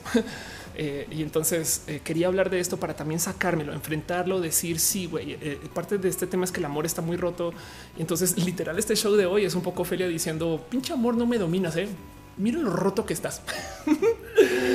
y así Dante Cano dice los heteros romantizan el pasado en la, comunidad de quienes erotizan el pasado. No manches, el enático dicen eso tiene razón por ser millennial. Me hecho, me echa la culpa si se daña la PC de los abuelitos. Exacto. Lalo Perenguis dice se critica lo millennial todo, pero yo ni siquiera puedo ser llamada millennial porque soy del 2002. Tú eres lo que se llama este, eh, la generación Z y el otro día, eh, ¿cómo era? Em, había justo vi un nombre muy bonito para, para la gente de la nueva gente, o sea, de, tu generación. Pero bueno, en fin, este ahora se me olvidó. En fin, eh, como sea, dice no tiene razón. La generación anterior arruinó todo. Yo creo que fue en, conjunto. Al menos la generación anterior eh, se crió. Miren, la generación anterior también la crió una generación anterior a ellos. Hace sentido. Y se supone que parte del motivo de los baby boomers de existir es que mucha gente optó por casi, casi que pues celebrar el hecho de que no se estaba en guerra. Entonces criaron a gente como con esta mentalidad de para celebrar lo grande que es la vida. No, entonces vamos a tener pocos hijos a comparación de nuestros abuelos y vamos a darles todo lo que les queramos o podamos dar. Y entonces en eso eh, crían a esta generación de, chamacos y chamacas que son un poco más tomadores, no, hablo de alcohol, sino que toman cosas que sus abuelos, ¿no? Y nuestros abuelos los se criaron con estas cosas de voy a consumir poco y voy a tener poco, pues porque, les tocó vivir la guerra. Entonces, bien que podemos volver y culpar toda la guerra, ¿no? En fin, el punto no se trata de eh, culpar a quien sea que vaya y venga, pero pues como sea, quería hablar un poquito acerca de justo del amor. Monse Aguiano dice: Yo me enteré tarde que, eh, que tía iba a fiestas drags con sus amigos e invitaba a familia y todos sus eventos, pero como ese tema lo borraron de la existencia, solo tocaron el tema por encima. Ándale, qué cagado. Ana Cox dice: We didn't start the fire. Eh, justo. Eduardo Jiménez dice: Yo creo que no hay culpa generacional así de tajante, sino de formas de hacer mercado dirigido. Totalmente de acuerdo. Que esta es otra, no? De repente, eh, sobre todo en nuestra generación, se crearon los modos de encasillar estas cosas. Em, en fin, Dice eh, Retesam, la ideología feminista está chingona, pero algunos movimientos feministas no tanto. Sí, miren, a fin de cuentas, acerca de los feminismos en general, em, yo de hecho de entrada no sé si vale la pena considerarme desde lo discursivo decir que soy feminista. Si eso, si el que yo diga que soy feminista implica que a algunas mujeres les va a explotar la cabeza y se van a poner a discutir entre ellas si se puede o no que yo sea feminista, entonces saben que no lo soy. Chinga tu madre. El feminismo no se trata de colgarse en medallas, por lo menos para mí, sino de hacer. Y yo seguiré haciendo lo que estoy haciendo y no soy feminista si eso es lo que tú quieres escuchar. Se acabó. Em, entonces, eh, también en últimas, la verdad es que yo apoyo lo que yo llamo el movimiento por la diversidad que permite varios modos de ser feminista, porque así como no hay un modo correcto de ser mujer, tampoco hay un modo correcto de ser feminista. En fin, se acabó. Yo creo que con eso debería de quedarse eso ahí. Pero bueno, donde sea que se sienta su corazón, porque no, cuando se trata de lo identitario, el que decide es quien lo comunica, quien lo siente. En fin, me estoy extra súper extendiendo con un tema Em, ya ni sé cuánto tiempo llevo al aire, pero bueno, son las 10, como horas y tantas. Entonces, eh, con eso cierro el tema del amor el, 14 de febrero y espero que les haya sido interesante. Y, y de nuevo, nomás para repetir, el, el ideal romántico que conocemos está muy roto. Em, no solo está muy roto, sino que además está roto desde lo comercial, está roto desde cómo se comunica, desde lo que se espera de cada quien, está roto desde cómo funciona el matrimonio. Recuerden que el matrimonio de por sí es una institución muy dañada porque el matrimonio es la unión de, la mujer con el patrimonio, por eso el matrimonio mater, em, que también está muy roto de considerar que funcione y que sea así. Y luego, luego eh, eh, tenemos este cuento de cómo solo se debe de amar de un modo que es espectacularmente imposible. Conoces una persona, amor a primera vista, esa persona va a estar contigo toda tu vida, no tuviste tiempo de negociar.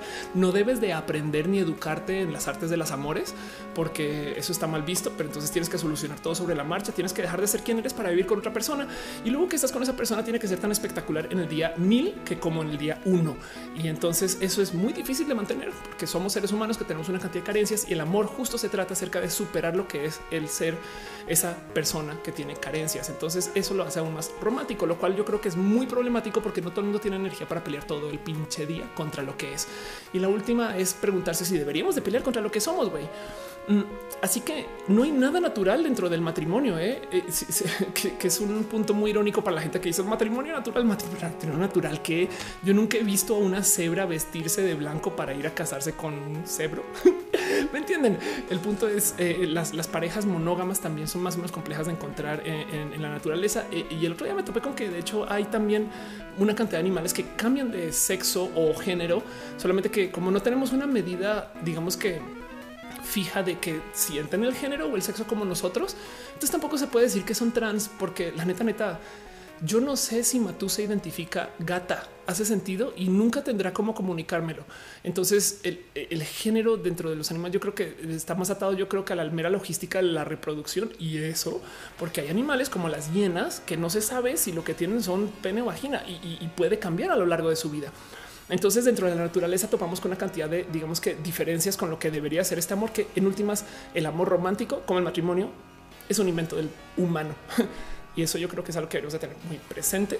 Y ya, y viene el 14, pero de nuevo, yo no estoy peleada contra, o sea, no quiero vivir una vida enteramente queer, pero sí quiero permitir que exista lo queer. No quiero vivir una vida sin amor, pero sí quiero permitir que existan modos diferentes. Eso para mí es la diversidad.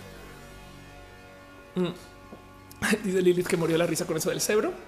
Sol Simón dice si matan las mujeres eh, y la gente no binaria soy bisexual, pues cómo te identificas? Técnicamente si te trae la gente que no es binaria, em, entonces eres pansexual, porque pelos del gato, porque la gente binaria cree, o sea, la gente bisexual cree en el binario. ¿Hace sentido? O se erotiza por no tiene que ser. Es como este cuento de cómo hay gente que cree que hay dos géneros este, y, luego están la gente pasexual riéndose de cómo el chocolate les atrae. Hace sentido ese chiste. En fin, señor Grajo dice que le gusta cómo pienso y que hago stream. Gracias. Eh, pero dice salvo naturaleza, todo lo que todo lo hemos creado nosotros. Así que podemos cambiarlo o por lo menos en el peor de los casos discutirlo. Exacto. Entonces todo eso sucede y eso es parte de lo que les quería presentar. Y de nuevo recuerden que la historia de San Valentín, este, o sea, nomás es, no es nueva, no es para nada nueva y, que no se les olvide que hay muchas fechas de San Valentín, no? Entonces, o sea, el día del amor y la amistad, hay muchos motivos para verse, hay muchas cosas. Y, si bien hay, hay cosas bonitas dentro de las historias de lo que puede ser la festividad y la performatividad, yo todo lo que pido es que no sea obligatorio. Y con eso cierro el tema. Les pregunto a ustedes cómo se siente con esto. Van a ver a alguien de San Valentín. Alguien es su Valentín. Yo me propongo para ser su Valentina. Mi exnovia se llama Valentina. Chin. Me propongo para ser su amor de 14. Elisa Sonrisas dice: Tuvo un gato que le llamé Nala porque creía que era hembra. A los pocos meses se le botó el pene y resultó ser Simba. Así que era trans. Te voy a decir algo, Elisa. Fíjate que cuando yo nací me pusieron Mauricio Em, pero luego a los 28 años mis papás me llevaron al veterinario y el veterinario justo me vio ahí abajo y dijo, ay, no es que es niña y esa es mi transición, por eso soy trans. ¿Cómo es? Soy Pet Club dice, animales que pueden cambiar su género y rol sexual de acuerdo con las necesidades de procreación que haya en cada momento. De acuerdo. Vale la pena no me recordar, también hay un video por ahí de Shibon, eh, para, por cierto, más lo voy a buscar. Eh, voy a buscar el tweet nomás. Eh, Shibon, este, no soy un pez. Vamos a ver si lo encuentro así tan fácil. Eh, Sí o no, sí no. Ok, aquí está. Está muy bonito. Hay, hay primero que todo, Shimon levanta estos temas desde yo creo que por lo menos un sentir mucho más profundo que el mío de la investigación, porque pues a eso se dedica, es filósofa. Em, pero levanta desde la metafísica y la, y, eh, la epistemología del cuerpo, eh, del cuerpo sexuado, el, cómo es esto de haber sido mujeres trans desde antes, que de por sí cuando se trata de historia, y hablamos de la gente trans de 1200. Es de pues en ese entonces la ideación de género era tan diferente a como era hoy que no sé si se pueden decir que esas personas eran trans. Y, justo dice, pues no, yo no soy un pez payaso, no? Em, entonces, si quieren clavarse más con este tema, échense una pasadita por este video de Shibon, a quien le tengo mucho cariño y así las cosas. En fin, ah, dice em, el perro heteroconversable que de paso, cómo me divierte la gente que se identifica como heteroflexible Em, porque no siempre, yo sé que no es con todo el mundo, pero cuando me dice que alguien es heteroflexible, yo luego pienso que es una expresión de una masculinidad frágil, porque suelen ser chicos. Eh, eh, porque lo que me dicen es como un sí, eh, yo también me acuesto con gente que no es del género opuesto, pero sigo siendo hetero. no, no pasa nada, no pasa nada con que no lo seas, pero se le da su respeto porque eso es la diversidad, no? Em, yo creo que más gente es bisexual de lo que se comunica y me he gozado mucho últimamente hacer muchos chistes del tema de la bisexualidad, porque de repente sale mucha gente de mi timeline que, se está identificando cada mes como bi o pansexual y yo creo que eso es algo de lo cual hay que sentirse orgullosos y orgullosas. En fin, dice Scarlett apoyo la emoción, una tía rubia rojosa eh, de cita de Valentín. Gracias. Em, y dice Oscar, es una visita el 14 de febrero, será precierre de periodo contable. Lo siento. Eh, MX dice tú un pájaro que no sabía si era hembra o macho, así que le llamé Pepe. y cuando tuvo, cuando le vi, cuando vi que puso huevos, resultó ser Pepita. Bueno, que no se te olvide que también igual y igual y como, o sea, hay chicos trans que se embarazan, entonces igual y Pepe pudo haber sido Pepe, no? En fin. División de risa. Yo creería que los animales no tienen género, sino solo sexo. Anda, eso puede ser un modo muy fácil de, reducir todo lo que dije. La Peringuis dice ya, eh, ya que fue mi Valentín, le va a mandar su lado a casa para que llore por su ruptura. Gracias. Alejandro Tapia Cardosa dice hola, hablando del tema de la diversidad. Yo me identificaba desde adolescente como gay, pero recién me he dado cuenta que me gustan los hombres cis trans y las mujeres trans. Soy pansexual.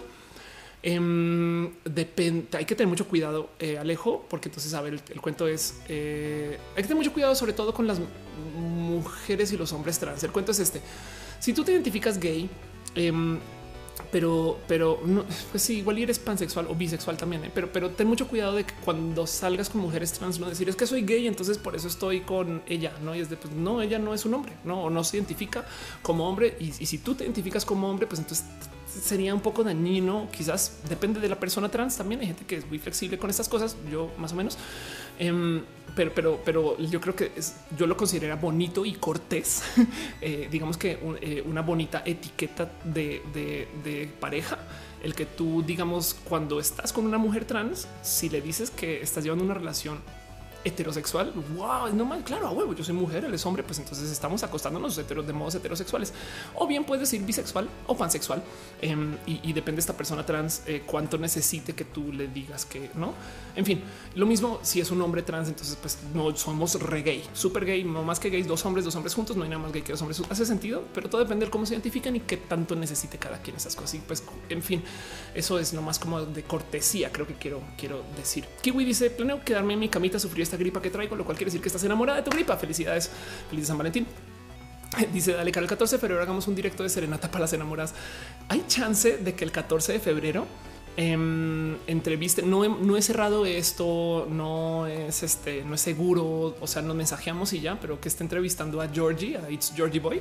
Eh, y, justo lo agendamos para potencialmente el 14. Entonces va a ser muy divertido que mi Valentín va a ser con Georgie y así las cosas. Me parece muy bonito pasar el 14. Bueno, en fin, en fin, todo eso cierro el tema. Eh, dejo con ustedes un poquito el que piensan, cómo se sienten, cómo sienten ustedes del amor y quisiera avanzar un poquito más con lo que tengo en la escaleta. No es mucho más. Yo sé que normalmente me alargo mucho porque tengo un chingo de noticias y últimamente estoy haciendo esos como rojas donde me clavo mucho en un tema que yo creo que es más bonito eso que repasar solo las noticias de la semana.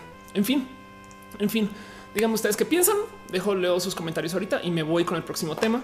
Y vamos a hablar un poquito acerca de las cosas que yo tengo aquí en la lista que ahora llamo abrazos, antes llamaba balazos, eh, de cosas que pasaron la semana que yo creo que la pena por lo menos repasar para que ustedes sepan que eso está sucediendo y seguir adelante con este show.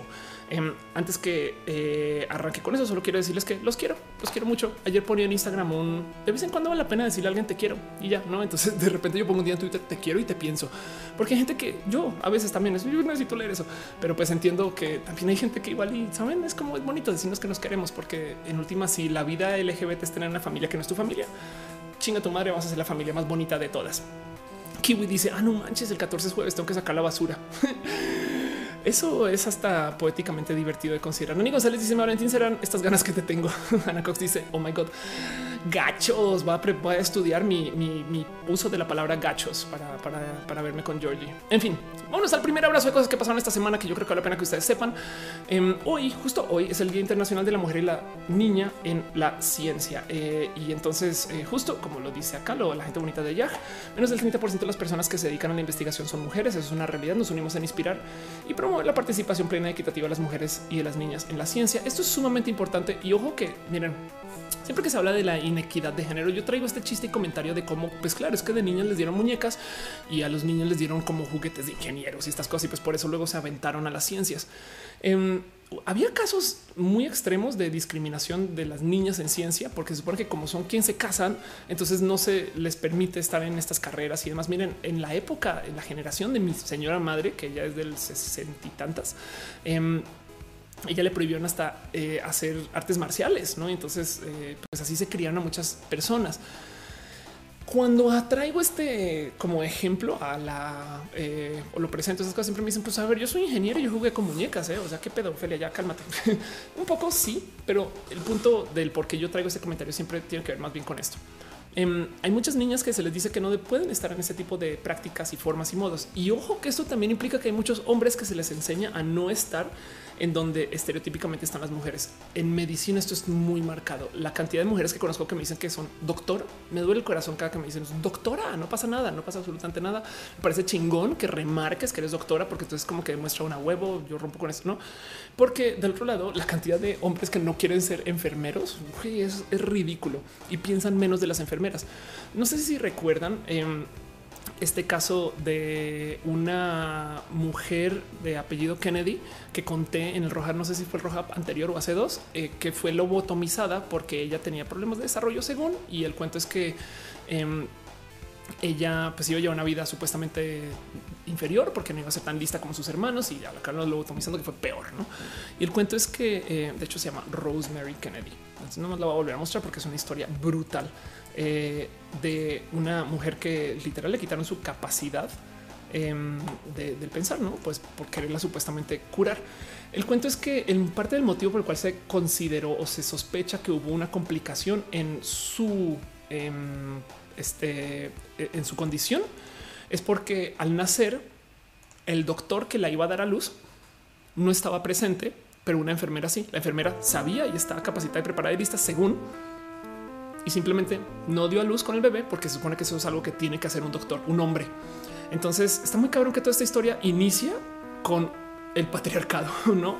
Eh, y denle un seguimiento, empápense de esta historia y lo que sucedió, pero pues como sea, eh, es una historia horrible porque es, pobre, pobre, en fin, por mujer, por mujer y, ya. Y, todo eso lo digo porque de nuevo eh, hoy justo estamos en este día de, eh, de la mujer eh, o de la niña en ciencias, que yo creo que es muy importante recalcar porque en últimas, en últimas, vaya como hace, hace de falta un punto de vista femenino también en una cantidad de temas relacionados con la investigación, eh, con la publicación, con que, con que se piense menos de que si una mujer está en ciencias, no sé, a mí me parece tan pinches bonito.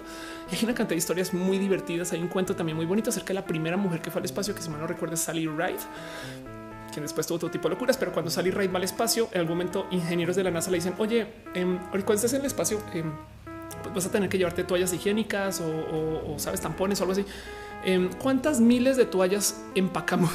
y así de miles. Y es que justo ningún ingeniero sabía cómo funciona el tema de las menses. Entonces eso también está muy presente. Y en eso hoy, 11 de febrero, celebren ustedes a alguna niña, cualquier niña puede ser científica de estas cosas.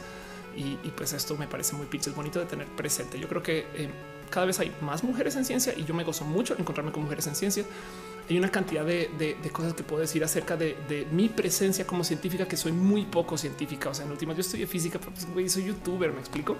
Entonces yo le trato de dar promoción a esto y de paso vale la pena nomás así dejar en un anunciado. Me escribió Leo o Leonora Millán arroba Leos para pedirme que vaya a su show como invitada. Ella habla de ciencia, entonces vamos a ver si puedo volver a este rubro de comunicar ciencia. Pero eso cuando se cierre les digo bien por dónde va.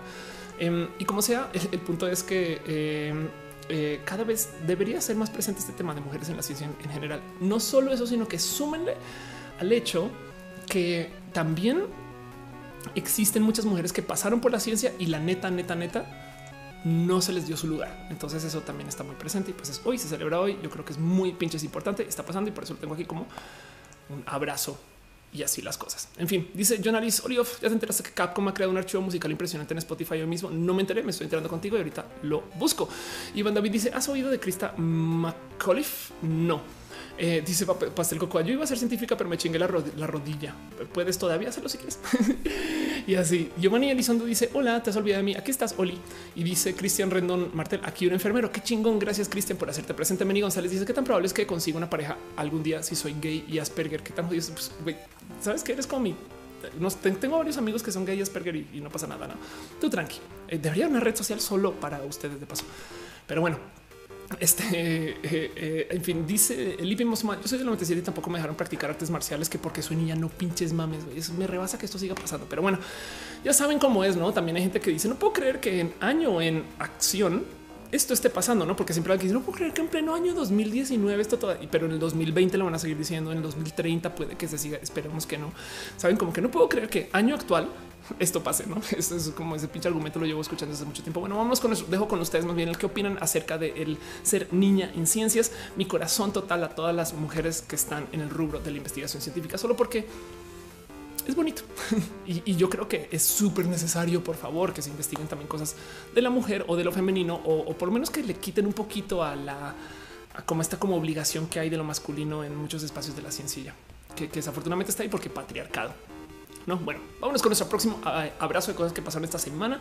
Esto me lo compartió la gente bonita de político, que de paso ellos me arroban. O sea, cuando, cuando suben cosas, este de repente a veces me eh, literal me, taguean y dicen, pues bueno, está chido, ok, pues, como sea.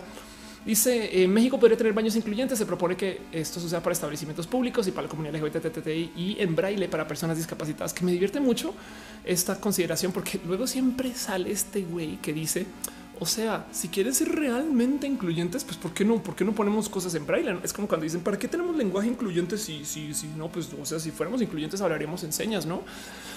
Entonces ahí está. Básicamente la propuesta es así. Em, como dice bien Morena, va por baños en braille LGBTI en bares y restaurantes. Y la idea es tratar de eliminar el tema de los baños sexuados. Entonces, este tipo de propuestas enloquecen a muchas personas porque lo primero que dicen en el tema de los baños es, pero es que el pudor y las violaciones y demás. Y yo solamente quiero dejarles esto aquí porque esto lo he discutido ad nauseum en este show, pero de todos modos lo vuelvo a repetir. Cuando se trata de un violador, un aviso que dice solo para mujeres no lo va a detener y piensen en eso. Me explico.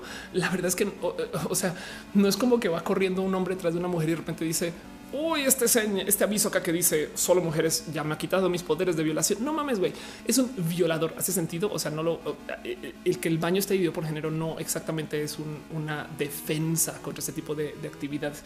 Entonces, la verdad es que el dividir los baños por género, yo creo que de nuevo está bien desde la performatividad del rol, pero está mal que sea obligatorio. Si un hombre tiene que entrar al baño de mujeres, que entre. Si una mujer tiene que entrar al baño de hombres, que entre y viceversa. Sobre todo porque se asume mucho las mujeres y de los hombres también, no? O sea, ponen de repente el cambiador de bebés y pañales en el baño de mujeres y el de los hombres no. Y hay papás que qué pedo que hago. O del otro lado, em, la neta, neta, este cuento de que es que el baño de mujeres siempre tiene fila, pues vayan al de hombres. Últimamente he estado haciendo esto. Em, de hecho, me he estado volviendo a entrar al baño de hombres y entonces me gozo mucho, pero mucho. Esto requiere un poco como de, este fortitud intestinal. Los que juegan los juegos de rol saben de qué estoy hablando, pero esto requiere, requiere mucha como convicción personal, porque cuando entro al baño de hombres, entonces ahora me beneficia el que, que, no que era hombre. Hace sentido como que eh, a veces me topo con gente y literal les digo, pues es que no me dejaron entrar de mujeres y, como que de repente se quedan con esta cara de qué hago, güey, no? Y pues ya, entonces me gozo mucho tener este poder sobre la gente cuando se escandalizan que yo esté en el baño de hombres o en el de mujeres, ¿no? Me lo he gozado un chingo, un chingo, pero vaya que sí, que sí que se necesita un poquito de convicción por decir, pues bueno, el baño de hombres es la chingada, no se joden. Ah, en fin, Emily Dayan dice no es forma de impedirlo, pero se evita un poquito el morbo que porque, porque a ver, en baños sin género habría mucho morbo. ¿Tú crees que las mujeres lesbianas no morbosean o que los hombres gay no morbosean? Piensa en eso. Güey. Los, o sea, la gente, la diversidad, la gente no es de dos géneros y no tiene solamente una atracción heterosexual. Hay de todo, de todo. Em, de hecho, si se, si se trata de detener las violaciones, estas cosas, pues suele ser que quien más es violado son los niños chiquitos y, por sobre todo a veces gente de su familia. Entonces, qué chingados hacemos permitiendo que los niños chiquitos entren al baño con hombres, no? Y las cosas. En fin, Daniela Valle dice: Yo siempre entro al baño hombres cuando estoy bien borracha, chingón. Este Sweet Patoni dice en mi ciudad hay un restaurante con baño mixto, el cuarto y los lavamanos son los mismos, pero eh, los eh, cánceres sí están marcados. Supongo que para que no salpiquen todas las tazas. Y, y, y, les voy a decir desde ya, eso lo digo siempre. Y con fe de experiencia, ¿eh? los baños de mujeres siempre, pero siempre, sin falla, son más sucios que los baños de hombres. Siempre. Sobre todo porque los hombres no salpican la taza porque hay urinales. Pero bueno, cuando sí sucede y entonces demás, la verdad es que eso es menor al lado de lo que hacen las mujeres con los papeles. Y eso es una opinión personal. No dudo que, que habrá quien se topa con baños que son pristinamente bonitos y limpios. Y siento yo que el no permitir que la gente salte de baños y por género más bien está impidiendo que aprendamos a compartir. O sea, parte del morbo existe porque no te dejan. ¿Hace sentido? Si ya normalizas el ver mujeres en el baño y si las mujeres normalizan ver hombres en el baño, yo creo que haría mucho, pero mucho. O sea, creces, tendría un chingo de desarrollo hacia el que los hombres y las mujeres no se consideren está hablando de gente cis heteronormada, pero que no se consideran tan distantes y por consecuencia que existe está como hoy quién sabe qué quieren las mujeres. No mames, pues, sabes, es como de nada. O sea, todo no sé. En fin, el cuento es em, esta propuesta eh, puede es que vean cómo son las cosas. Siempre que se habla de los baños incluyentes y lo vuelven algo LGBT, siempre me ha parecido que es un poco torpe en un mundo dominado por la gente del ámbito conservador, porque aprecio mucho que quieran eh, impulsar lo que podría ser literal pues y la agenda de la comunidad lésbico, gay, transgénero, transexuales y demás, ¿no? Pero del otro lado, les voy a dar un poco de, modos de nombrar esto que no tienen nada que ver con la comunidad LGBT y que puede que vuele más y lo prueben más en chinga. Si en vez de decir baños sin género, dijéramos baños familiares, puta, se los prometo que aparece gente del ámbito conservador diciendo a huevo, claro, baños para la familia. Y es lo mismo, güey. Son baños donde no, no estamos distinguiendo, no y, es claro. El aeropuerto consta con baños de hombres, de mujeres y de familia. Esos son unisex y se acabó, no? Como sea. Este eh, Billy soy dice soy papá soltero y cuando mi hija era pequeña era un pedo acompañar al baño. Ana eh, Uva dice en los baños vestidores del gym yo no morboseo, hago apreciación nada más exacto. Y dice Polaris en la BlizzCon había baños mixtos y se me hizo padrísimo. Yo me gozo mucho los baños mixtos porque me parecen muy cortes y además son bien pinches útiles. La neta es que se puede hacer fila por el baño y me, ya, ya, yo ya, ya le digo a la gente si tan si no soy ni hombre ni mujer, yo voy al baño que me da la gana y adiós. Alejandro es más en mi casa también que creen mi baño no distingue por género.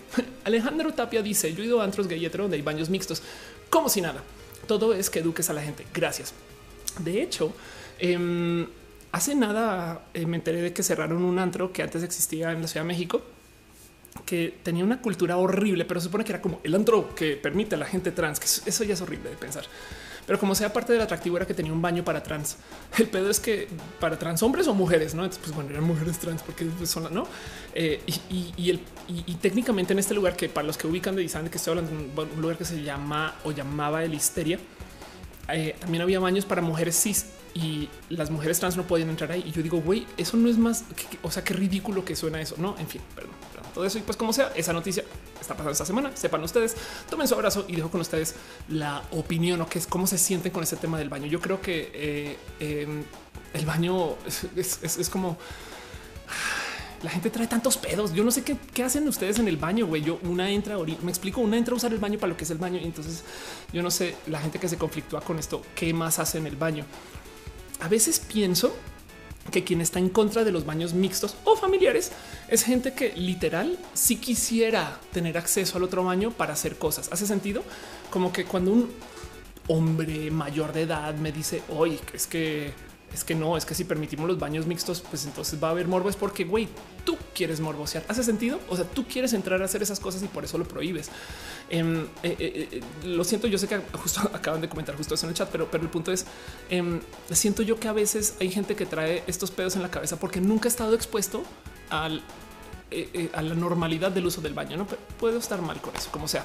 Dice Dorian Santiago, sí, la normalización de los baños mixtos. Gracias. Eso está. Ojalá suceda, ojalá funcione. Y de nuevo, estas son las cosas que presentan la gente bonita del nuevo gobierno LGBT. Y así aquí dice: Creo que le da mucha importancia al baño. Más los usas listo, menos de tres minutos, a veces un poco más, pero sí. Eh, Cottle dice: Las personas trans deben de elegir el baño que piensan donde se les violente menos. Eso es verdad. Bueno, para ese chiste podemos decir lo mismo en mujeres cis, no es como la verdad. O sea, sí, pero pues en fin, en fin, ¿qué más hace la gente en el baño? No, y así las cosas. Como sea. Em, este, ¿qué más tengo yo para ustedes esta semana? Cosas que pasó la semana que yo creo que vale la pena platicar y discutir. Eh, no, es, mucho más. Eh. La verdad es que también quiero nomás como quería hablar tanto de este tema de San Valentín y del amor y estas cosas, pero sí les quiero compartir algo que me parece muy pinches bonito. Em, esto sucedió, yo creo que porque eh, justo Pepito levantó un video donde reaccionaron hacia videos viejos y entonces estoy casi segura que hablaron justo de mí, porque mucha gente me comenzó a tuitear, pero el cuento es que eh, Johnny Johnny, arroba ángel bajo amnesia, eh, regaña a, Ricardo por decirle, güey, hablaron de este video y se les olvidó el momento más importante de todos que es cuando le devuelves tu celular. Para los que no saben, em, yo hice un video con Pepe y Teo hace unos muchos años. Nos vamos a buscar cuánto tiempo. Pepe y Teo las trans. Este video me persiguió por tanto tiempo. Aquí está. Es del 2014. No pinches mames. Esto es aquí fue cuando yo conocí a Pepe. Vean, vean, vean, vean nomás qué, qué, tan viejo es que vean. Esa es la foto de Ricardo. es una foto de César. No, entonces ahí tiene Pepe y Teo este, de ese entonces. Y este es un video de eh, 213 mil views que me pasó. Me enseñó mucho acerca de la vida que se grabó en septiembre del 2014. No pinches mames. Em, se graba en mi casa. Eh, vean un sillón rojo, una Ofelia güera. Es como si no pasara el tiempo en mi casa, no? Y el cuento es que em, sí, sí, la neta es como si no pasara el tiempo. Qué pedo. Y el cuento es que em, se grabó este video. Hablamos mucho acerca de lo que es ser trans y estas cosas y fue muy bonito. Me acuerdo que ese día también fue Charlie. Que estoy casi segura que fue Charlie. Pues vamos a decir que fue Charlie y, en ese entonces Emanuel no existía, pero, pero como sea, el cuento es que cuando se acabó la grabación, este justo eh, Pepe tomó por error mi celular. Y entonces yo, siendo bien pinche paranoica con mi teléfono, vi cómo se ve, iba, no así, así como encontrar teléfono y no está por aquí. Yo qué pedo, güey, me, lo traes de vuelta. Entonces ellos eventualmente eh, volvieron y fue de perdón, perdón, perdón. Y, y mucho a Ricardo. Entonces quería nomás como también aclarar un par de cosas de todo esto que pasó. Primero que todo, el que el que hayan vuelto a grabar fue muy infame porque no sé si ustedes se dieron cuenta, pero esto es en mi departamento anterior y ahí sale el número de departamento. Entonces hubo gente que se enteró dónde vivía y por consecuencia luego eh, la neta neta en algún momento hasta llegaron a la puerta de la casa y aprecio eso mucho. Este que no estoy mostrando nada, no aprecio mucho eso. Este como el saludar y estas cosas, pero cuando es en mi casa fue de wow, wow, esperen, esperen un momento y como se volvió con el teléfono y se volvió como todo este tema. Y luego la verdad es que también todo este encuentro fue muy bonito porque fue conocer bien a Pepito, a quien les tengo mucho cariño, amor y demás. Entonces solamente quería compartir un poquito más como este como contexto de lo que estaba sucediendo. Madre mía, mi cabello era más largo y que como lo tengo ahorita. Ah vida. en fin, este eh, y, me rebasa que esto ya fue hace cuatro años, güey. Qué locura. Que cinco años, perdón, perdón. En fin, entonces eso también pasó esta semana y, no más. Solamente quería también de paso darle un gran agradecimiento a, Pepito por todo su apoyo, por todo lo que han hecho, por haberme mencionado ese melodía, porque este video me persigue un chingo. Hay gente que al sol de hoy me dice te conocí por ese video, no así las cosas. güey. Em, dice este Aldo Receta eh, solo hace pipí popó, se acabó práctico simple. Claro, Francisco León dice: Este asunto de los baños mixtos me recuerda el tema de los baños para blancos y negros. Totalmente de acuerdo, exacto, justo. Y, de paso, justo el cuento es que eh, los, baños por género, miren, ¿Por qué tenemos baños por género? Debería, bueno, ¿por qué tenemos baños por género? Porque resulta que cuando comenzó a funcionar el sistema de fábricas, que se pedían muchos hombres fuertes, mandilones y esas, perdón, mandilón, fuertes, musculosos, este, que no fueran mandilones, eh, para evitar que las mujeres fueran a querer trabajar en las fábricas, entonces hacían baños solo para hombres o para empleados de la fábrica. Y entonces, por consecuencia, eh, las mujeres no tenían dónde ir. Cuando se crean los primeros baños de mujeres, y estoy hablando entonces con 1920, fue una victoria feminista, fue un éxito, fue un güey a huevo, hay baños y para mujeres, perdón. Y desde ahí para acá se volvió este tema de, pues es que las mujeres hay que cuidar de su pudor porque son muy especiales, porque no se tiran pedos, sino que solo hacen tut. Hacen sentido, es como de no manches, güey. Eso, eso está muy roto porque de nuevo evita el compartir. O sea, yo creo que crea una brecha en lo que pensamos que es. Y, la neta, neta, se los juro, se los juro que, quien va a abusar em, no lo va a tener un aviso, como sea. Dice em, este me subo los videos con Pepito son lo mejor. Sí, yo los amo con todo mi corazón y, les agradezco mucho. Entonces, pues eso pasó esta semana y por eso los tengo aquí. Y eso fue así como muy, muy, muy rapidín. Em, y luego, luego la otra cosa que este, eh, a ver qué más tengo por aquí. La otra cosa que, tengo así como para mencionarles, así como de abrazos de esta semana, dejo ustedes nomás el que piensan ustedes de Pepito de paso. Está muy cagado porque el otro día estaba hablando con alguien y me decía, o sea, ¿cómo? Pepito no son novios. y yo así de güey, vele sus videos. Ah, entérate bien de cómo son las cosas, pero me divierte mucho que, de hecho ahora si lo vemos de este modo, ya cinco años de hacer videos juntos como pareja de Pepe y Teo, como wow, mis respetos. Yo creo que yo no he podido hacer nada de contenido cinco años seguidos. Pero bueno, vámonos con nuestro próximo abrazo. Esto de hecho es un pedido especial, tanto como yo cumpliendo con que la neta sí soy fan. O sea, alguien me lo dijo eh, una amiga Nebraska Draganzón, por si saben quién es, em, una persona muy épica dentro del mundo, digamos que LGBT de una generación anterior y le tengo mucho cariño. Y ella me dice, oye, deberías de asomarte para darle un impulsón a esta chica. Y después voy a mirar, no manches, que esta chica ya es esta chica. Entonces ahí les va. El cuento es el siguiente. Los nombres les quiero recomendar de la existencia de Val. Val está en Twitter como Val Flu Chaire. Ok, este y aquí está. Eh, Val es, eh, una chamaca, muy chamaca, que dice eh, y me decía, me decía Nebraska, esa mujer trans, de hecho, va a estar participando en Miss Transnacional, que para la gente que dice, ¿por qué no se van las trans a su propio concurso de belleza? Pues ahí está Miss Transnacional y capaz y representa a México en Tailandia. Entonces, esta es su foto de Miss Transnacional y, y, de nuevo, solamente quiero mencionarla para decirles un güey, síganla, escríbanle, denle mucho apoyo y cariño. Me gustaría saber quién más va a estar en Miss Transnacional de México, porque si este es el estándar, es de pues no, eh, o sea, es de no manches cómo están las cosas en el mundo trans. Pero bueno, vámonos una pasada rápido. Hablando de quién yo me acabo de quedar, quién entra al baño a morbosear. Pero bueno, de paso vamos a una cuenta de Twitter a morbosear. en fin, aquí está. Entonces ella es eh, la señora Valentina, que pues dado que sí, pues bueno, en fin, así las cosas. Entonces conozcanla, sépanla en Twitter, eh, perdón, en Instagram como Val Fluchaire. Es súper bonita persona. Hemos estado hablando esta semana. Le tengo mucho cariño, pero también Nebraska me dijo mencionala y vi que estas cosas están pasando. Entonces eso también lo tenía aquí en la escaleta porque eso es lo que es. Como sea, Monserrat Morato dice regresando al baño, sea saliendo al finalizar el tema después de bañarme. Gracias. Francisco León dice soy un mensote. Eh, te conocí por Nercor y por ese video Pepite duré días pensando que Mauricio Fel eran personas distintas. Qué cagado. Yo este, a veces me divierto mucho con eso porque lo más divertido es que hay gente que se llama Mauricio Pastrana y a veces me escribo con ellos y, es raro porque de repente es, o sea, es, miren, yo sé que es un homónimo, saben, eh, pero, pero es raro que de repente llegue un mensaje de un Mauricio Pastrana de hola, ¿cómo vas? ¿Cómo has cambiado? Y es de güey, yo era tú, no? Entonces, como Mauricio del pasado me escribe y así, perdón. Dice Dale Caro, solo como nota, el miércoles 13 eh, se va a, a SCJN, el tema de cambio de nombre. Así que quizás tengamos día de amor adelantado. Qué chingón, qué bonito. Y es verdad, es un tema que mencioné la esposa. Tienes un link por ahí, Caro, para compartir y lo pongo aquí. Sería súper bonito. Y dice para ser cocoa súper guapa, justo en la disforia. Yo me sumo a ese pensar, en la disforia, pero pues sí, más bien para mí es justo en la edad. Francisco León, ya te había leído.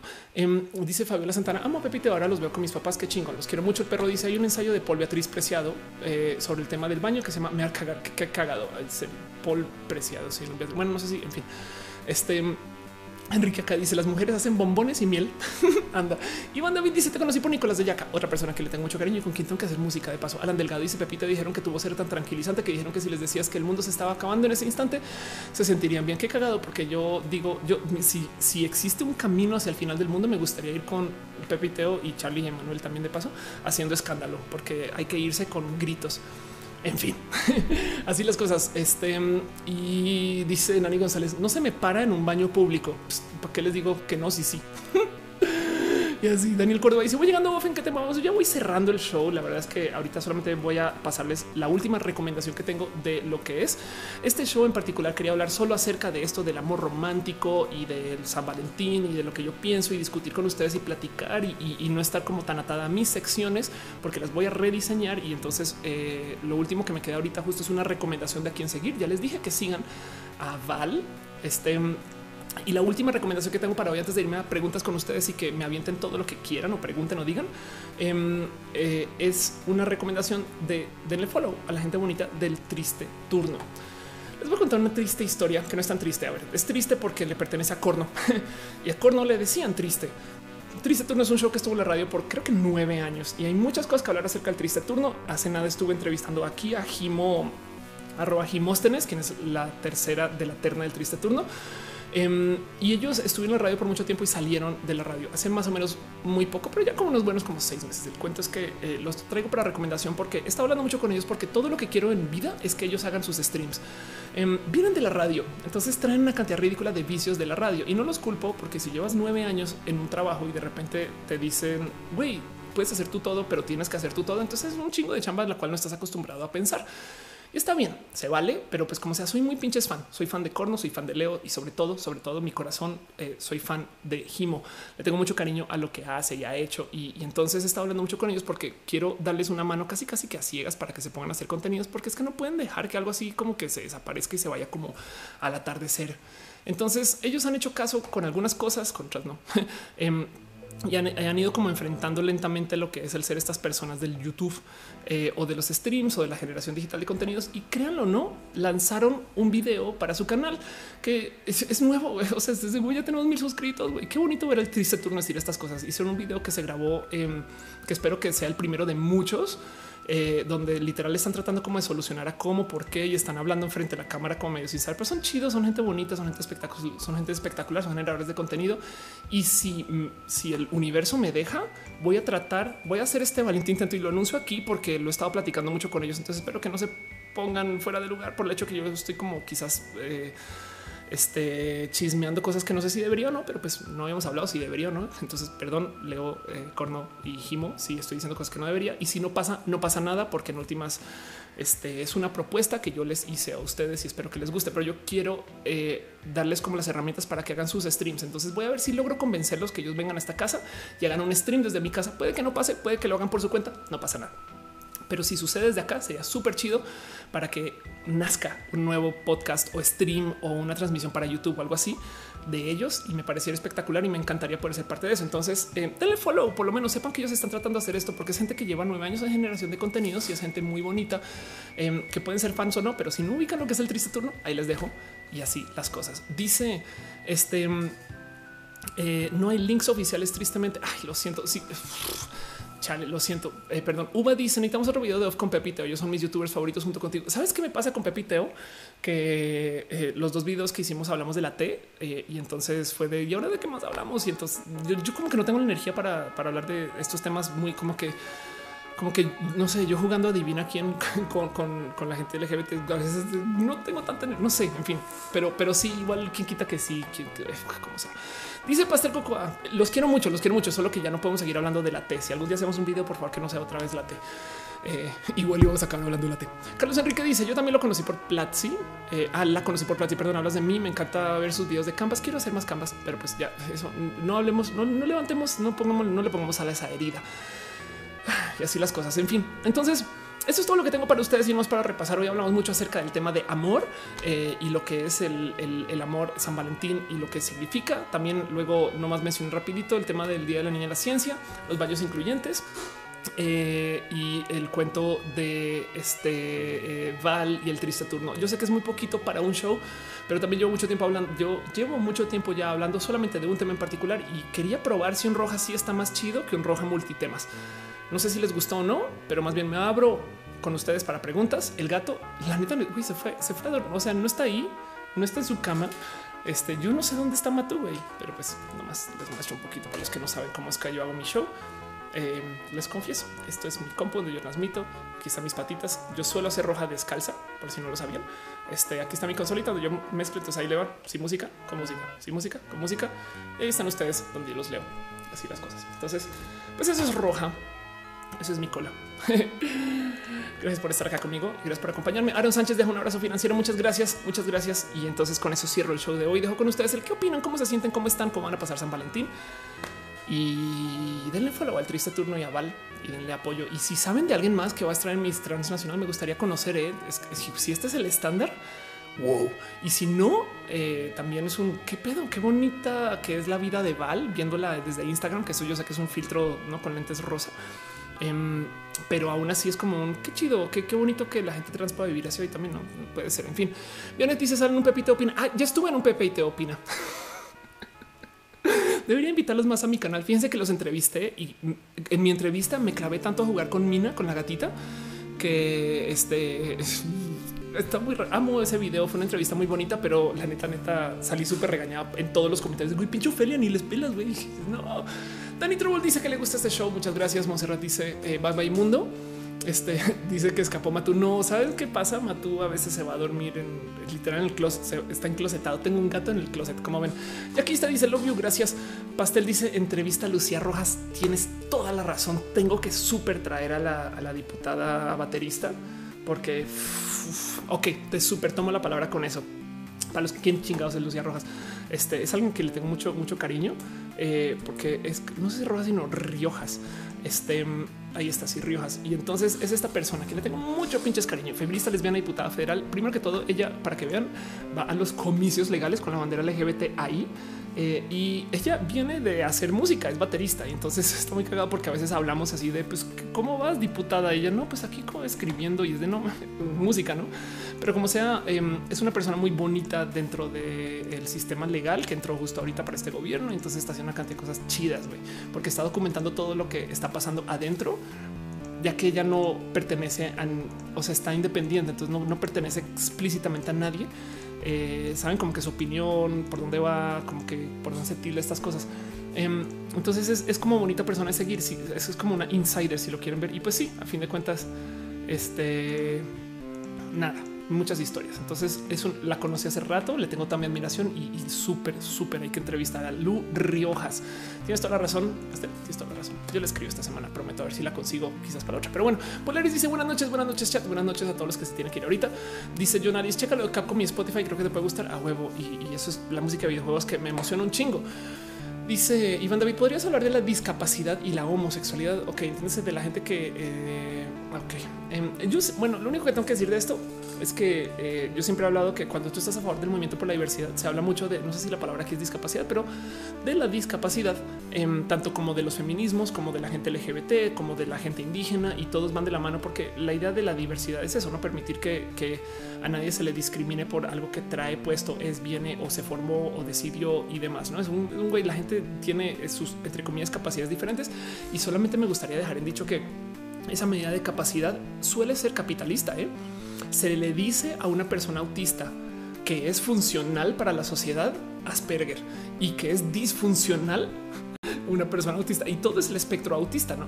Y entonces, por consecuencia, la gente Asperger se le da un trato diferente porque sirven para la productividad. Hace sentido, es un poco raro si lo consideran, ¿no? Porque hay gente que la neta, neta, no tiene por qué estar inscrito en este sistema de vida que tenemos nosotros y no por eso lo hace más o menos funcional.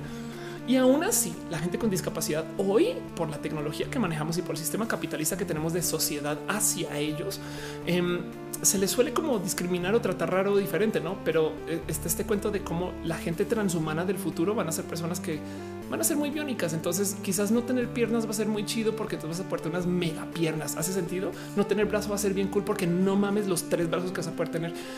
No, y, entonces em, está este cuento de cómo el hombre más rápido del mundo, eh, pues la verdad no tiene pies, no el, que trota, no trota más rápido del mundo. Este eh, y, es como el tener pies te detiene de. Hay un meme que yo siempre referencio cuando hablo este cuento que, que compartía mucho de cómo mostraron la foto de una mujer sin piernas escalando el Everest, ¿no? Y abajo decía, ella no tiene piernas, ¿cuál es tu excusa? Y abajo el primer comentario decía, pues que no le duelen las piernas. y pues es un poco así, ¿no? Entonces yo creo que eh, en la generación a futuro, la gente con discapacidad Em, definitivamente se le va a cambiar de óptica porque van a tener acceso a cosas bien chidas que van a hacer que sean más o menos una suerte de superhumanos transhumanos. Eh, y a lo mejor eso puede ser chido de ver. Yo quiero ver eso. Yo, yo quiero ver eso. Perdón. En fin, Elena Botón dice a veces sueño con tener un brazo cyborg. Yo también a veces. Eh, y ya hablamos de los tel teledildonics. En fin, Sol Simón dice ya te contesto. Están hablando de mí. No sé. Nani González dice ya es martes acá oficialmente mientras noches hasta mañana. Nani descansa y duerme. Eh, Brian Acevedo dice ahora sí respondes mi pregunta. Ahora sí responde mi pregunta del chavo. ¿Cuántos años tienes, Brian? No sé si me lo dijiste, perdón. Eh, no sabría qué hacer. El cuento es cuando se trata de alguien de que te digan las cosas eh, o sea, que, es que es trans, que no es trans, no sé qué, todo eso, lo mejor que puedes hacer en vez de enfrentar y decir, eres o no eres, eh, que es, es enfrentarme, queda claro, es dar las pistas y comunicar que si lo es, no hay pedo. ¿Hace sentido? Si tú quieres saber si alguien es trans, en vez de decirle, oye, eres trans, puede que esa persona no le guste decir y hablar de su tema, pero si tú le comunicas que está chido, que la gente trans exista, entonces por su propia cuenta y voluntad va a decir que pues sí, huevo y, te cuento de lo mío, ¿no? Em, es raro, pero, pero es, bastante más útil pensar así de casi que todo ¿eh? es un secreto, estas cosas como que uno, en fin. Bueno, Kiwi dice que también tiene que huir, que tiene gripa. Sí, yo creo que es hora de ir cerrando justo este show porque llevo al aire como tres horas y tantito. Entonces vamos a estar más o menos bien. Dice Ciencias Naturales, ¿qué opinas sobre la, la relación de la religión y la esquizofrenia? Fíjate que alguien me había contado justo que con el pasar de los años hay ciertos como desarrollos a nivel cerebral que hace que la gente caiga más fácil en la trampa de la religión que tiene el problema que como el cerebral, el cerebro, que como el cerebro maneja plasticidad, entonces es posible que más bien sea algo enseñado por sociedad y por cultura y que nuestro cerebro que maneja plasticidad se ajusta. Desafortunadamente no sé mucho y, no, me he empapado mucho con eso, pero yo creo lo siguiente acerca del tema de religión. Hay gente que necesita un esquema para funcionar, que es un poco triste pensar que yo necesito que alguien más grande que yo me diga cómo controlar las cosas porque yo no tengo autocontrol. Entonces yo creo que el error más grande del formato de religión que se maneja es pensar que eh, gracias a eso hay avance y mejora cuando la realidad es que es más bien como una un tabique para sostenerse, una muleta, me explico, es más bien como una pared como de, contención eh, para temas que son bastante más profundos que, que la gente crea en la religión, ¿no? creo yo. Y aún así hay gente muy chida dentro del sistema de religión em, que, pues que te digo, pues, o sea, no, no, se puede asumir que todos son, o sea, no, no, todos son del mismo modo, no, pero pues, también hay gente muy rota. En fin, todo eso eh, estoy literal sacándome detrás de la oreja. Eduardo González dice: ya ojalá me la tope por la calle en algún lado, que una foto contigo por su pollo. Apenas me veas, yo soy la, o sea, salúdame. No hay nada que me rompa más el corazón que salir de un lugar y que de repente te acabo de ver y yo digo, uy, ¿por qué no saludas? Es que me dio pena. No, bueno, Alejandra dice, sigo en el closet como tu gato. Saludos a Matu. Fervende Sopes dice, hasta hace como una hora que empecé a ver el live que estaba por cerrar. Yo sé, así será siempre. Eh, ya, ya aprende a no escuchar lo que yo digo. Así con mi, así, así en la vida, así en el amor. Diego Cordec dice, pregunta la caballero, la caballerosidad esta pelea con el feminismo, ¿cómo funciona? Em, yo creo que la caballerosidad que nace de la eh, masculinidad tóxica, sí. Eh, ¿Qué puede ser eso? Por ejemplo, asumir que, no sé, que, eh, que los hombres tienen que caminar del lado de la calle de la mujer. Me suena muy inocente, pero en últimas lo que está diciendo de entrada es la mujer es menos, menos capaz, menos presente. No es como no. Eh, yo creo que la verdad es que la caballerosidad obligatoria, yo creo que es lo que es el problema aquí porque igual hay chicas que sí quieren, güey, sí caminar del lado de los edificios y las casas y que el hombre camine por allá a la calle que se ensucie la ching chinga tu madre, no? o, no sé, o que se exponga él. Va, pero el tema es que sea obligatorio, no? Em, yo solía ser ese tipo de niño, de paso, que no dejaba que la niña caminara del lado de la, calle. Y, luego es como de güey que, o sea, le preguntaste alguna vez a alguna chica, no? Y es de no. yo asumí que ellas eh, necesitaban una defensa. Entonces, eso es caballeroso sí, pero también eh, es ofensivo y es tóxico si, si, lo sumamos a muchas otras actividades y pensares y formas y modos que asumen que la mujer no puede, es menos y, le quita, ¿no? Mira, es, que eh, esta cultura de que la mujer es menos está... hace que, que a muchas se les paren cosas. Mira, en yoga, en yoga te topas con profesores que dicen las mujeres no van a poder con esto, los hombres sí. No mames, güey. Según quién, güey, me explico. Y a lo mejor eh, eh, tú no sabes quién es hombre y quién es mujer. Arranca por ahí.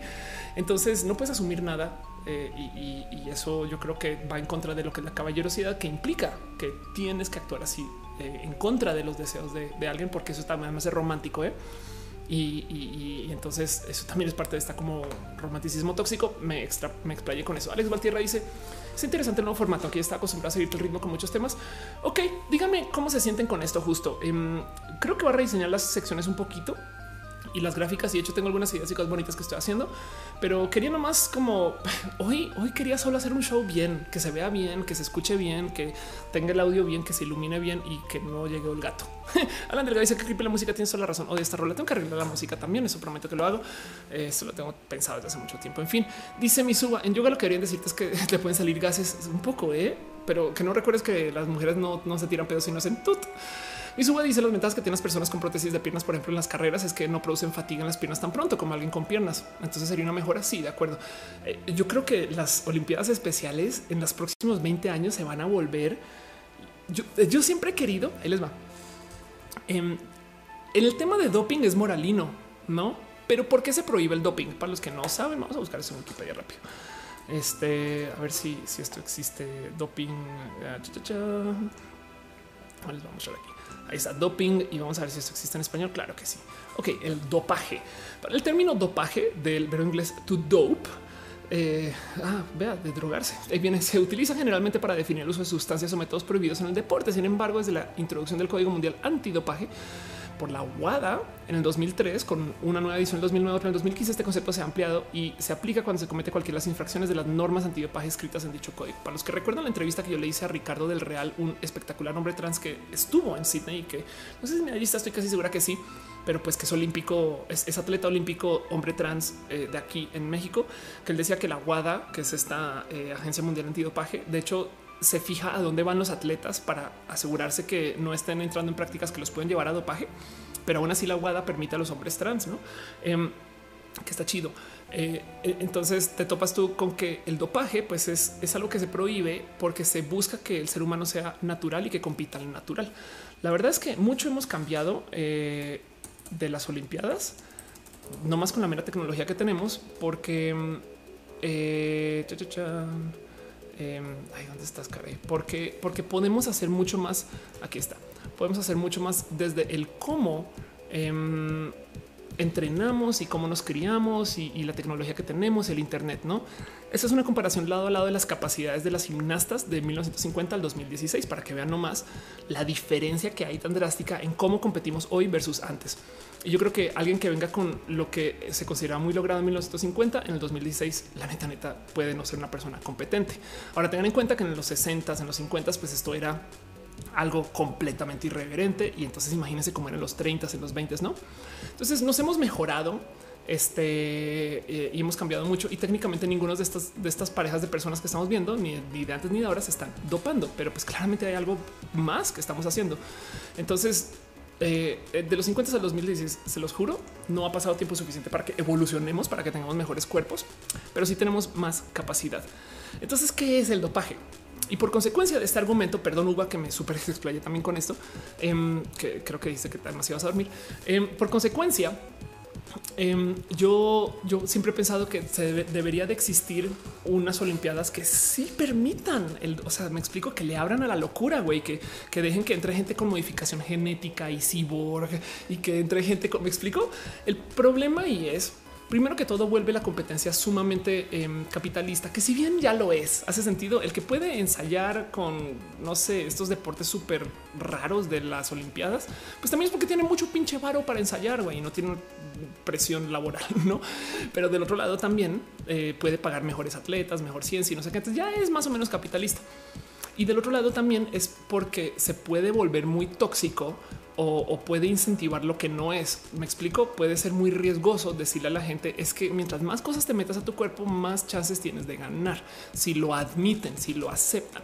Entonces ese es como el argumento del por qué se prohíbe el dopaje. Y todo eso está pasando en las Olimpiadas desde hace mucho tiempo y nos trae con esta cultura de que la gente es supuestamente muy natural, cuando la verdad es que no mamen, güey. Una mujer que entrena desde que tiene ocho años, pues claro que en algún momento tomó alguna forma de testosterona, forma de testosterona para hacer más músculos. Me explico y, técnicamente ya no lo trae, pero ya generó los músculos, entonces son de ella y entonces su genética también y fue criada. Es más, el mero hecho que haya sido criada desde una familia que tiene linaje de atleta, entonces ya es eh, una forma de, dopar, no? entre comillas, dopar, ¿no? De, mejorar sus capacidades y no sé qué, no. Y entonces eh, eso está pasando. Y, curiosamente tiene una pequeña extensión con Miss Universo porque hay gente que jura, jura, jura que las mujeres de Miss Universo no tienen una sola cirugía encima y es de no mames, güey.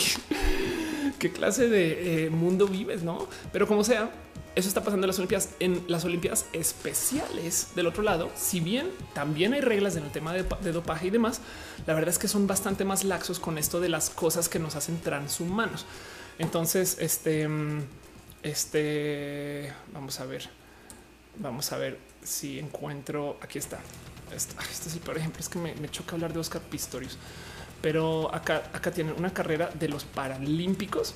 Eh, y vamos a ver si les puedo mostrar un poquito de cómo se ven estas cosas. Entonces, estos son los paralímpicos, no? De nuevo, son personas que he cagado que, pues sí, evidentemente no se van a enfocar en sus pies, pero vean, son personas que no muchos tienen pies. Las reglas aquí son acerca de qué tan grandes pueden ser o qué tan eh, de qué formas pueden ser lo que lo que se llaman sus blades, no lo que es esto, no?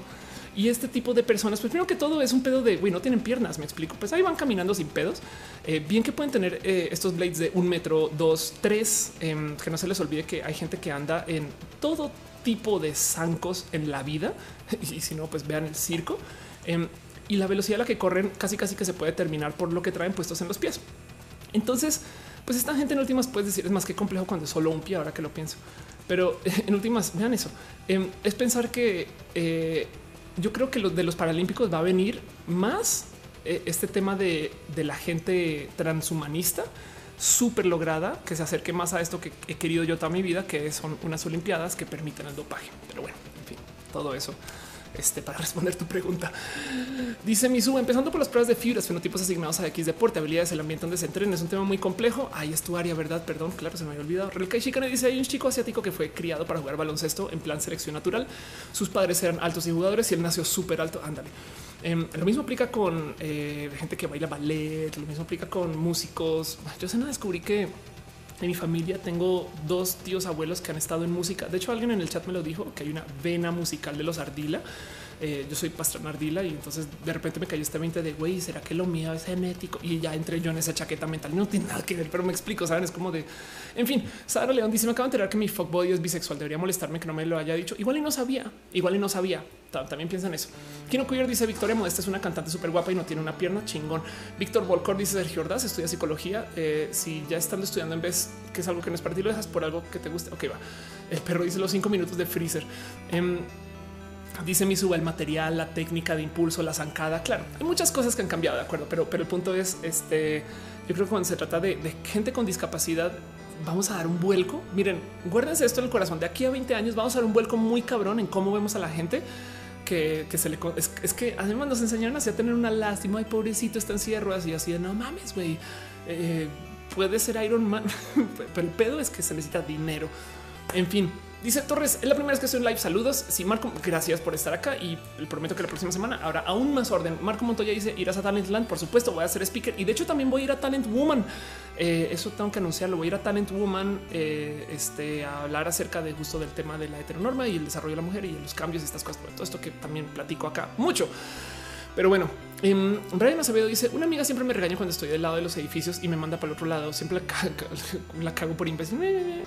Eh, Pastel Coco dice cuando el streaming dura más que la pila de mis audífonos o la pila de mi corazón. Estoy un poquito cansada ya, entonces también por eso voy cerrando. Alan Delgado dice está súper cool eso de no tener temas off, pero supongo que habría que tener algunos de respaldo por si acaba el chisme. Sí, la verdad es que mira, te digo algo, Alan, soy improvisadora y entonces bien que puedo hablar 16 horas sin temas y podemos seguir con esto. Y si todo falla, nos podemos jugar juegos de impro y ya.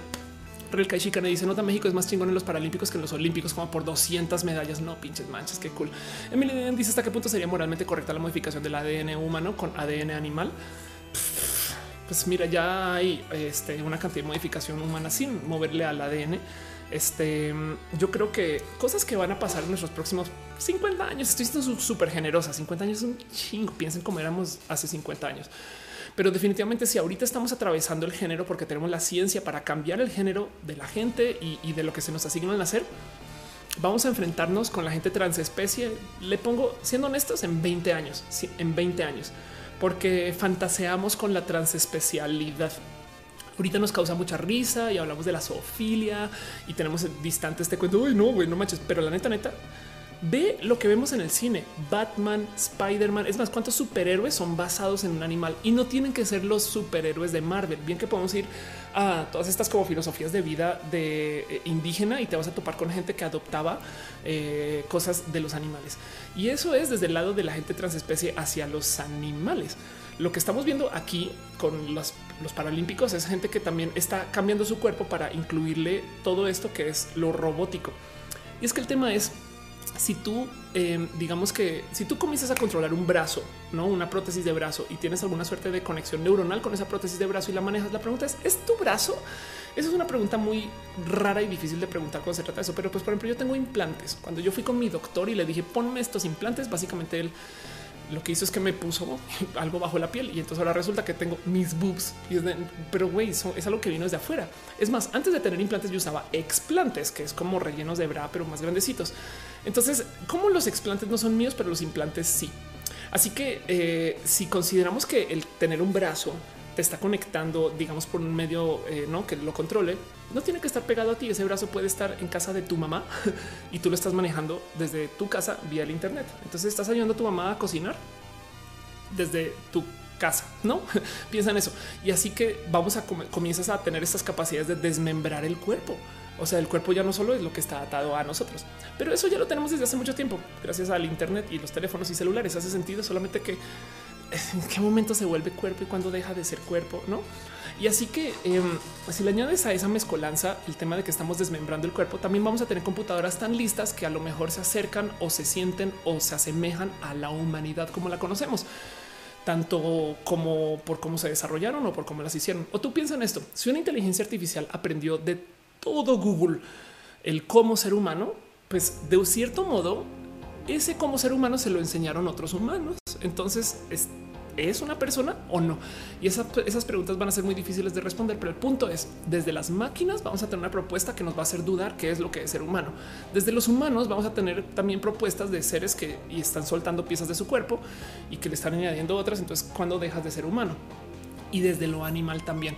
Y, ahí sí, eh, si algún día logramos tener comunicación válida con animales, me explico, poder literal hablar con tu gato, también prepárate para los animales que van a sentirse humanos. Y ya hay casos legales donde a los animales se les otorga situaciones como habeas corpus, que básicamente son derechos humanos. Entonces hay animales que tienen derechos humanos también. Así que todo eso va a poner en duda la transespecialidad. Y, yo creo que eso va a estar muy pinches presente. Y ya Emily dice: Y si yo me pongo unas orejitas de gato, sería lo máximo, sería lo máximo. Em, dice Misuba, imagina ciencias del ejercicio más biotecnología combinada la biomecánica con el desarrollo de habilidades motrices. Exacto.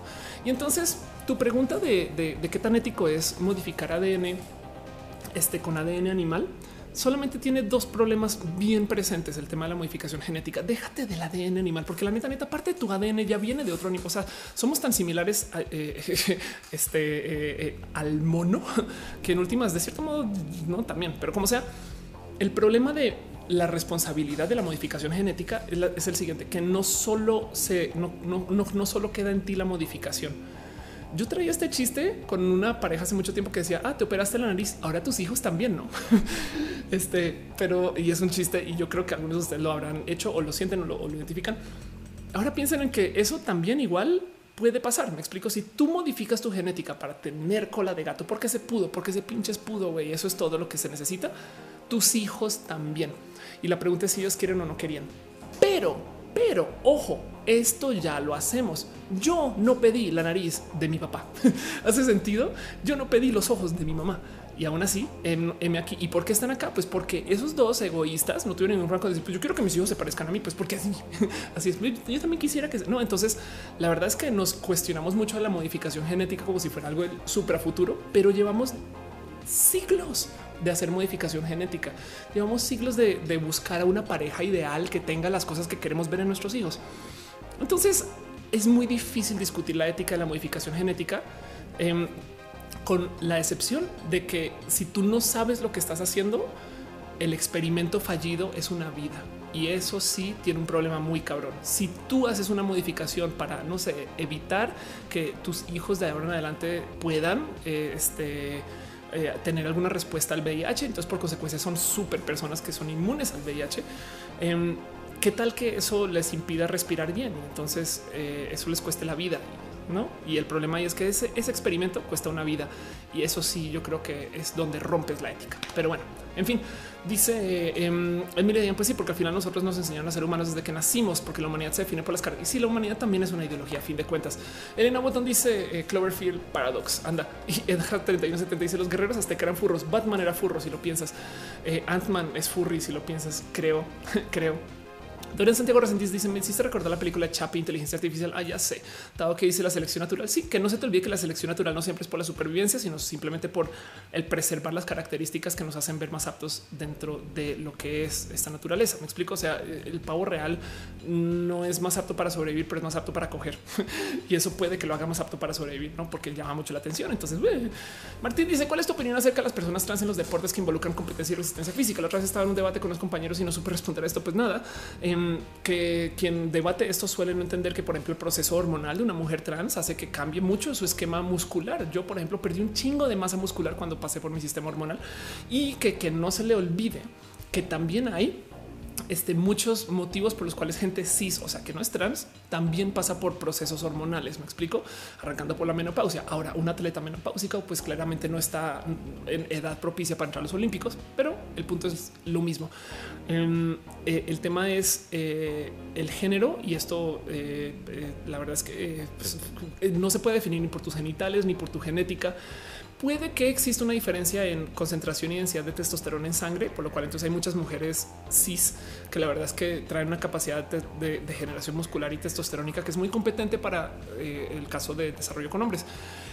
Eh, y hombres trans. Eh, entonces sería otro cuento y, hay mucho que discutir aquí y por lo general se mide y se permiten los cambios en el Comité Olímpico, pero no se permiten que sean tan a menudo. Uno y dos, es muy evidente cuando, o sea, es que lo que siempre dicen, y si un hombre se, se, anota en la competencia de mujeres, pues primero que todo, asumir que, que un hombre llegue a una competencia de mujeres a ganar ya es misógino. Eso ya, eso, o sea, asumir que ya llegó un hombre y se inscribió en las competencias de y siempre ganó. No mames, güey, eso es misógino de madres. Pero luego, encima de eso, pensar que alguien lo, va a hacer por gusto, no pinches mames, güey. Es tan pinches complejo ser trans hoy para algunas personas que ser trans para ganar una competencia, yo creo que güey, es, primero que todo, no más la, el exponerte a que te lo quiten, pero dejando de lado el, el win, eh, o sea, es como, es que, o sea, se hizo trans para ir al metro y dice, no manches, güey, perdón, o sea, a duras penas pueden este, poner, a duras penas pueden sostener el bolso de su novia sin sentirse masculados para que luego digan, oh, se hizo mujer para entrar y ganar una competencia de fuerza. Entonces es bien pinche injusto porque ubica, ¿no? Que, que, le decía una amiga, si tú quieres comprobar que hay poder en los en, las cosas femeninas, dale tu bolso a un hombre macho tóxico y a ver qué hace.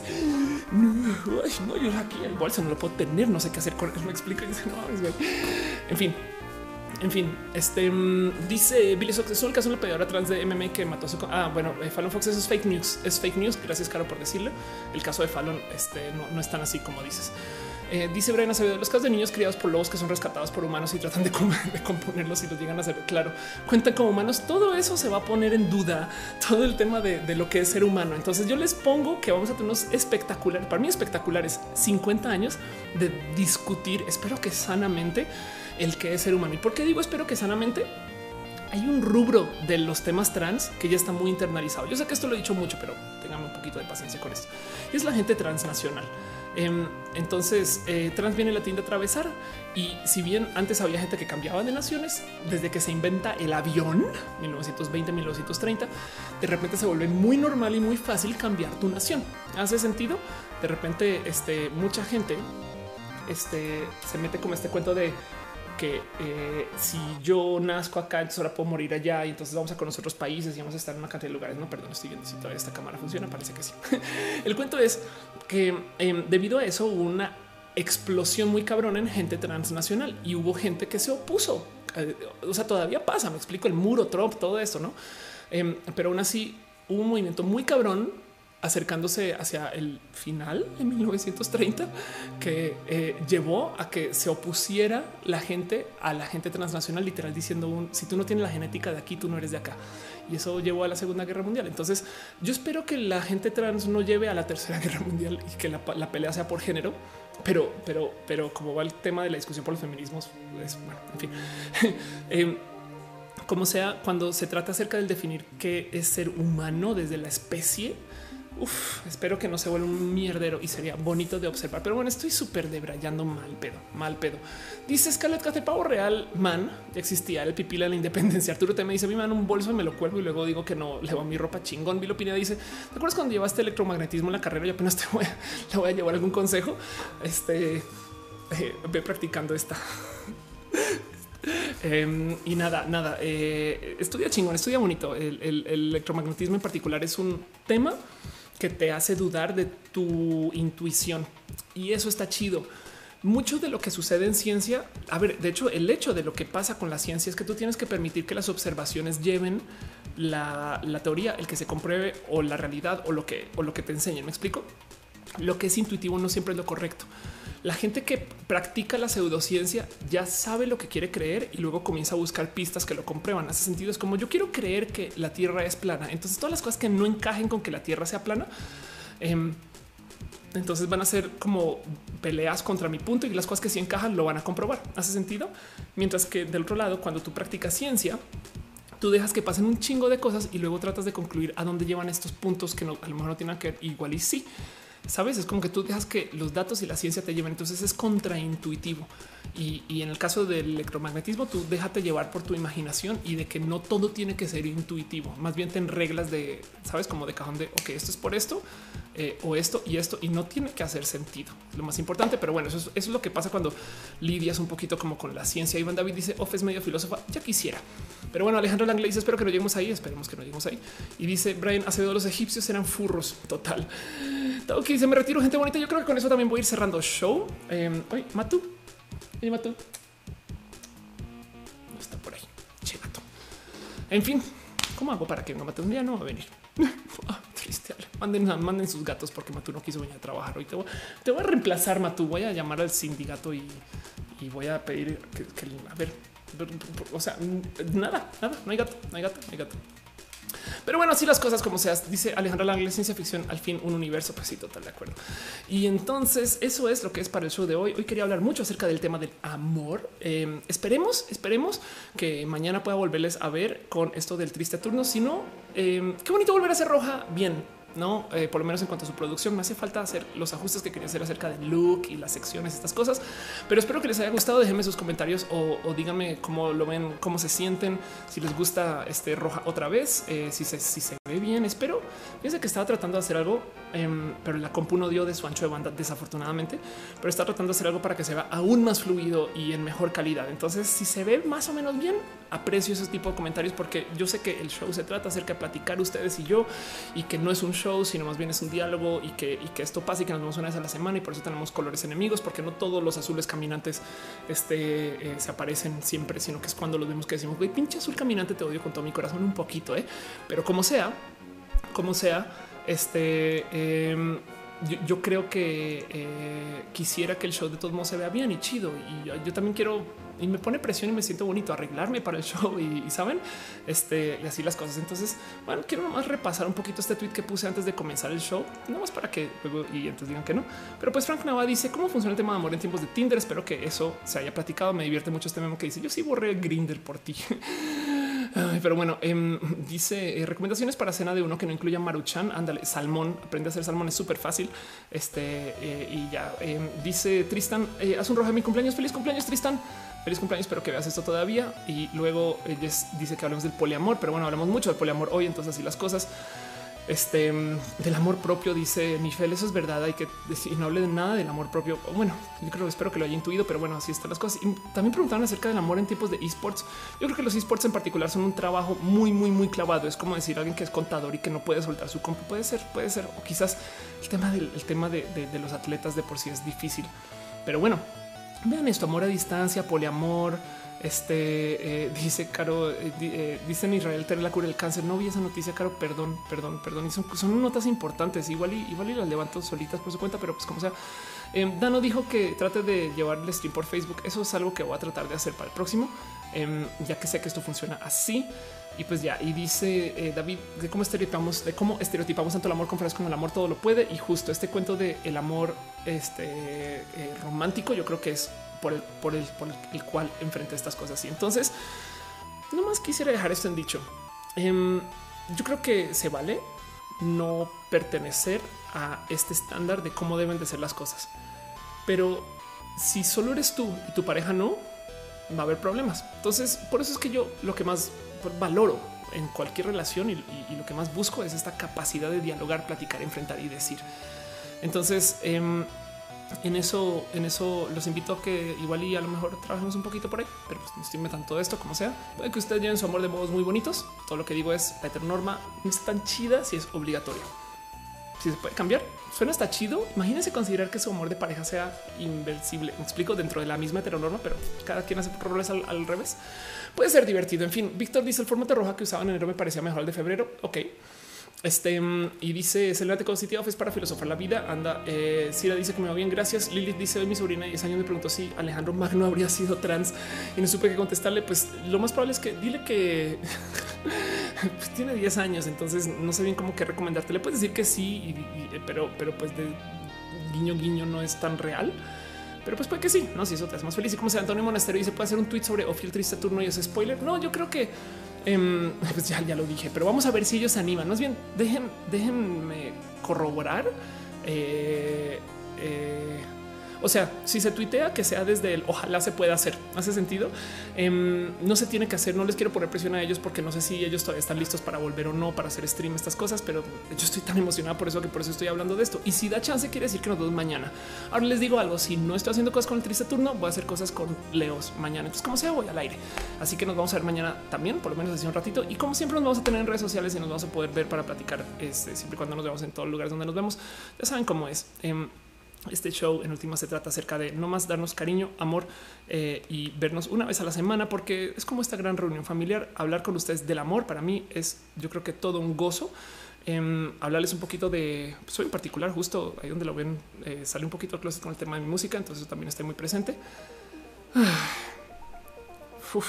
cómo hablo yo de cosas. Eh? Luego, cuando veo mis propios videos, tu momento de Ofelia, ¿qué te pasa? en fin, León Soltis dice: ¿Cómo le pongo testar a un maestro que hace comentarios machistas y homofóbicos? Grábalo, em, porque igual eso es algo que hay que decirle desde arriba. Em, y en últimas, este puede ser como hay dinámicas de poder en el salón puede ser complejo de lidiar. ¿eh? Solo solamente tener herramientas porque si se vuelve problema, la persona que tiene la culpa del problema vas a ser tú, porque así son las dinámicas de poder. En fin, todo eso, así las cosas. Esto es roja y les digo algo. Primero que todo, le quiero un agradecimiento muy, muy, muy pinches especial a la gente bonita que apoya desde sus abrazos financieros. Este eh, no primero, no primero, sin, sin dónde chingados puse todo eso. Aquí está, ok, sin darles una saludada. Entonces, un abrazo especial a María José, a Eduardo Allende, a Ada Silva MR, a Giovanna Zavala, a Nani González y a Aaron Sánchez, quienes dejaron su cariñito este, financiero y también la gente bonita que apoya desde el Patreon. Vi que están preguntando dónde está el Patreon, es patreon.com slash of course. Un abrazo especial a Luigi Forestieri, a David Álvarez Ponce, a Ana analógicamente, que le tengo mucho cariño y no te desesperes en tu trabajo, Ana. Hablamos de vez en cuando y es bien chido. Em, a Trini de Patacoins, que también me habló acerca de, de, en fin, hablamos con todos ustedes, a Gabriel O, a Daniel Bundonis, a Jess Santín, quien te vi acá, gracias por venir, a Carlos Adrián, el artista formalmente conocido como Camorales, a Maritza Bernabé, a Alex Melo, alias El Alexa, a Que Rubio y Alejandro Alcántara. Em, Gracias por ser parte de esto y también a la gente bonita que viene desde eh, sus streams SSS. Dani se suscribió. Gracias por suscribirte a Twitch. La gente bonita de Twitch los quiero mucho. Caro, gracias por llegar. Eh, aprecio mucho. Caro, la moderadora, eh, aprecio mucho todo esto. Es el mejor martillo del mundo. Pero bueno, un abrazo especial a Active Energy, a Apricot, Duke Fruta, Articuana, Bowie Powe, Charlie Bea, Clonan Bot, a Commander Root. Un abrazo a Danny Trouble 3, a Dixon Pech, a Dr. Wiggles, a Edja 3170 y también un abrazo muy especial a eh, ¿Dónde estás? Egomes R, a. Electrical Longboard, a. Elena Potona, a Emily Dayan 2010, a. Fernanda Fierro, a. Infector, a. Caro 4176, a. KBSK8 Skater. Ok, ya, ya, ok, perdón, perdón, perdón.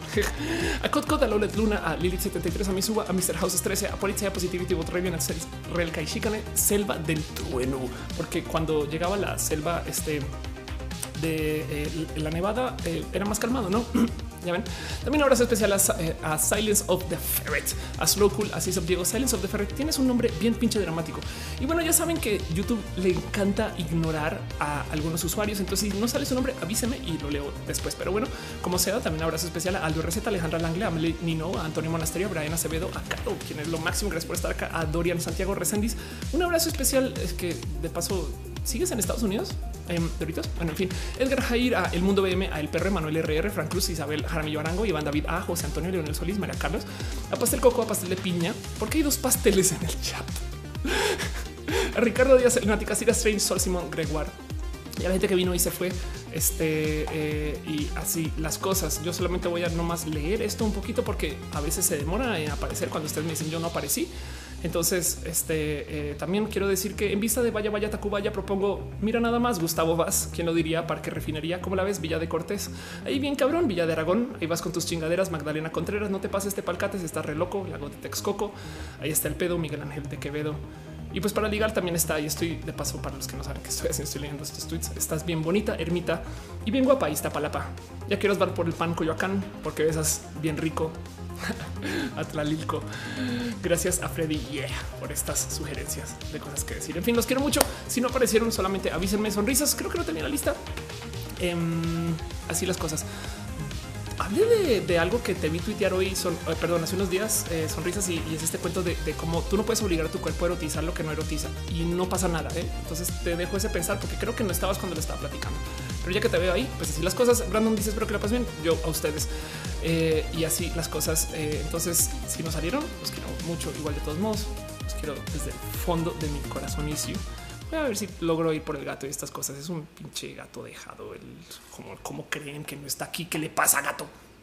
Los quiero, gente, gente bonita. Escríbeme. Nos vemos. Isaac, ya no salí. Un abrazo, Isaac. Un abrazo, sonrisas. Ay, mira, Lanzo está aquí. Un abrazo, Lanzo. Los quiero mucho. バイ、う ん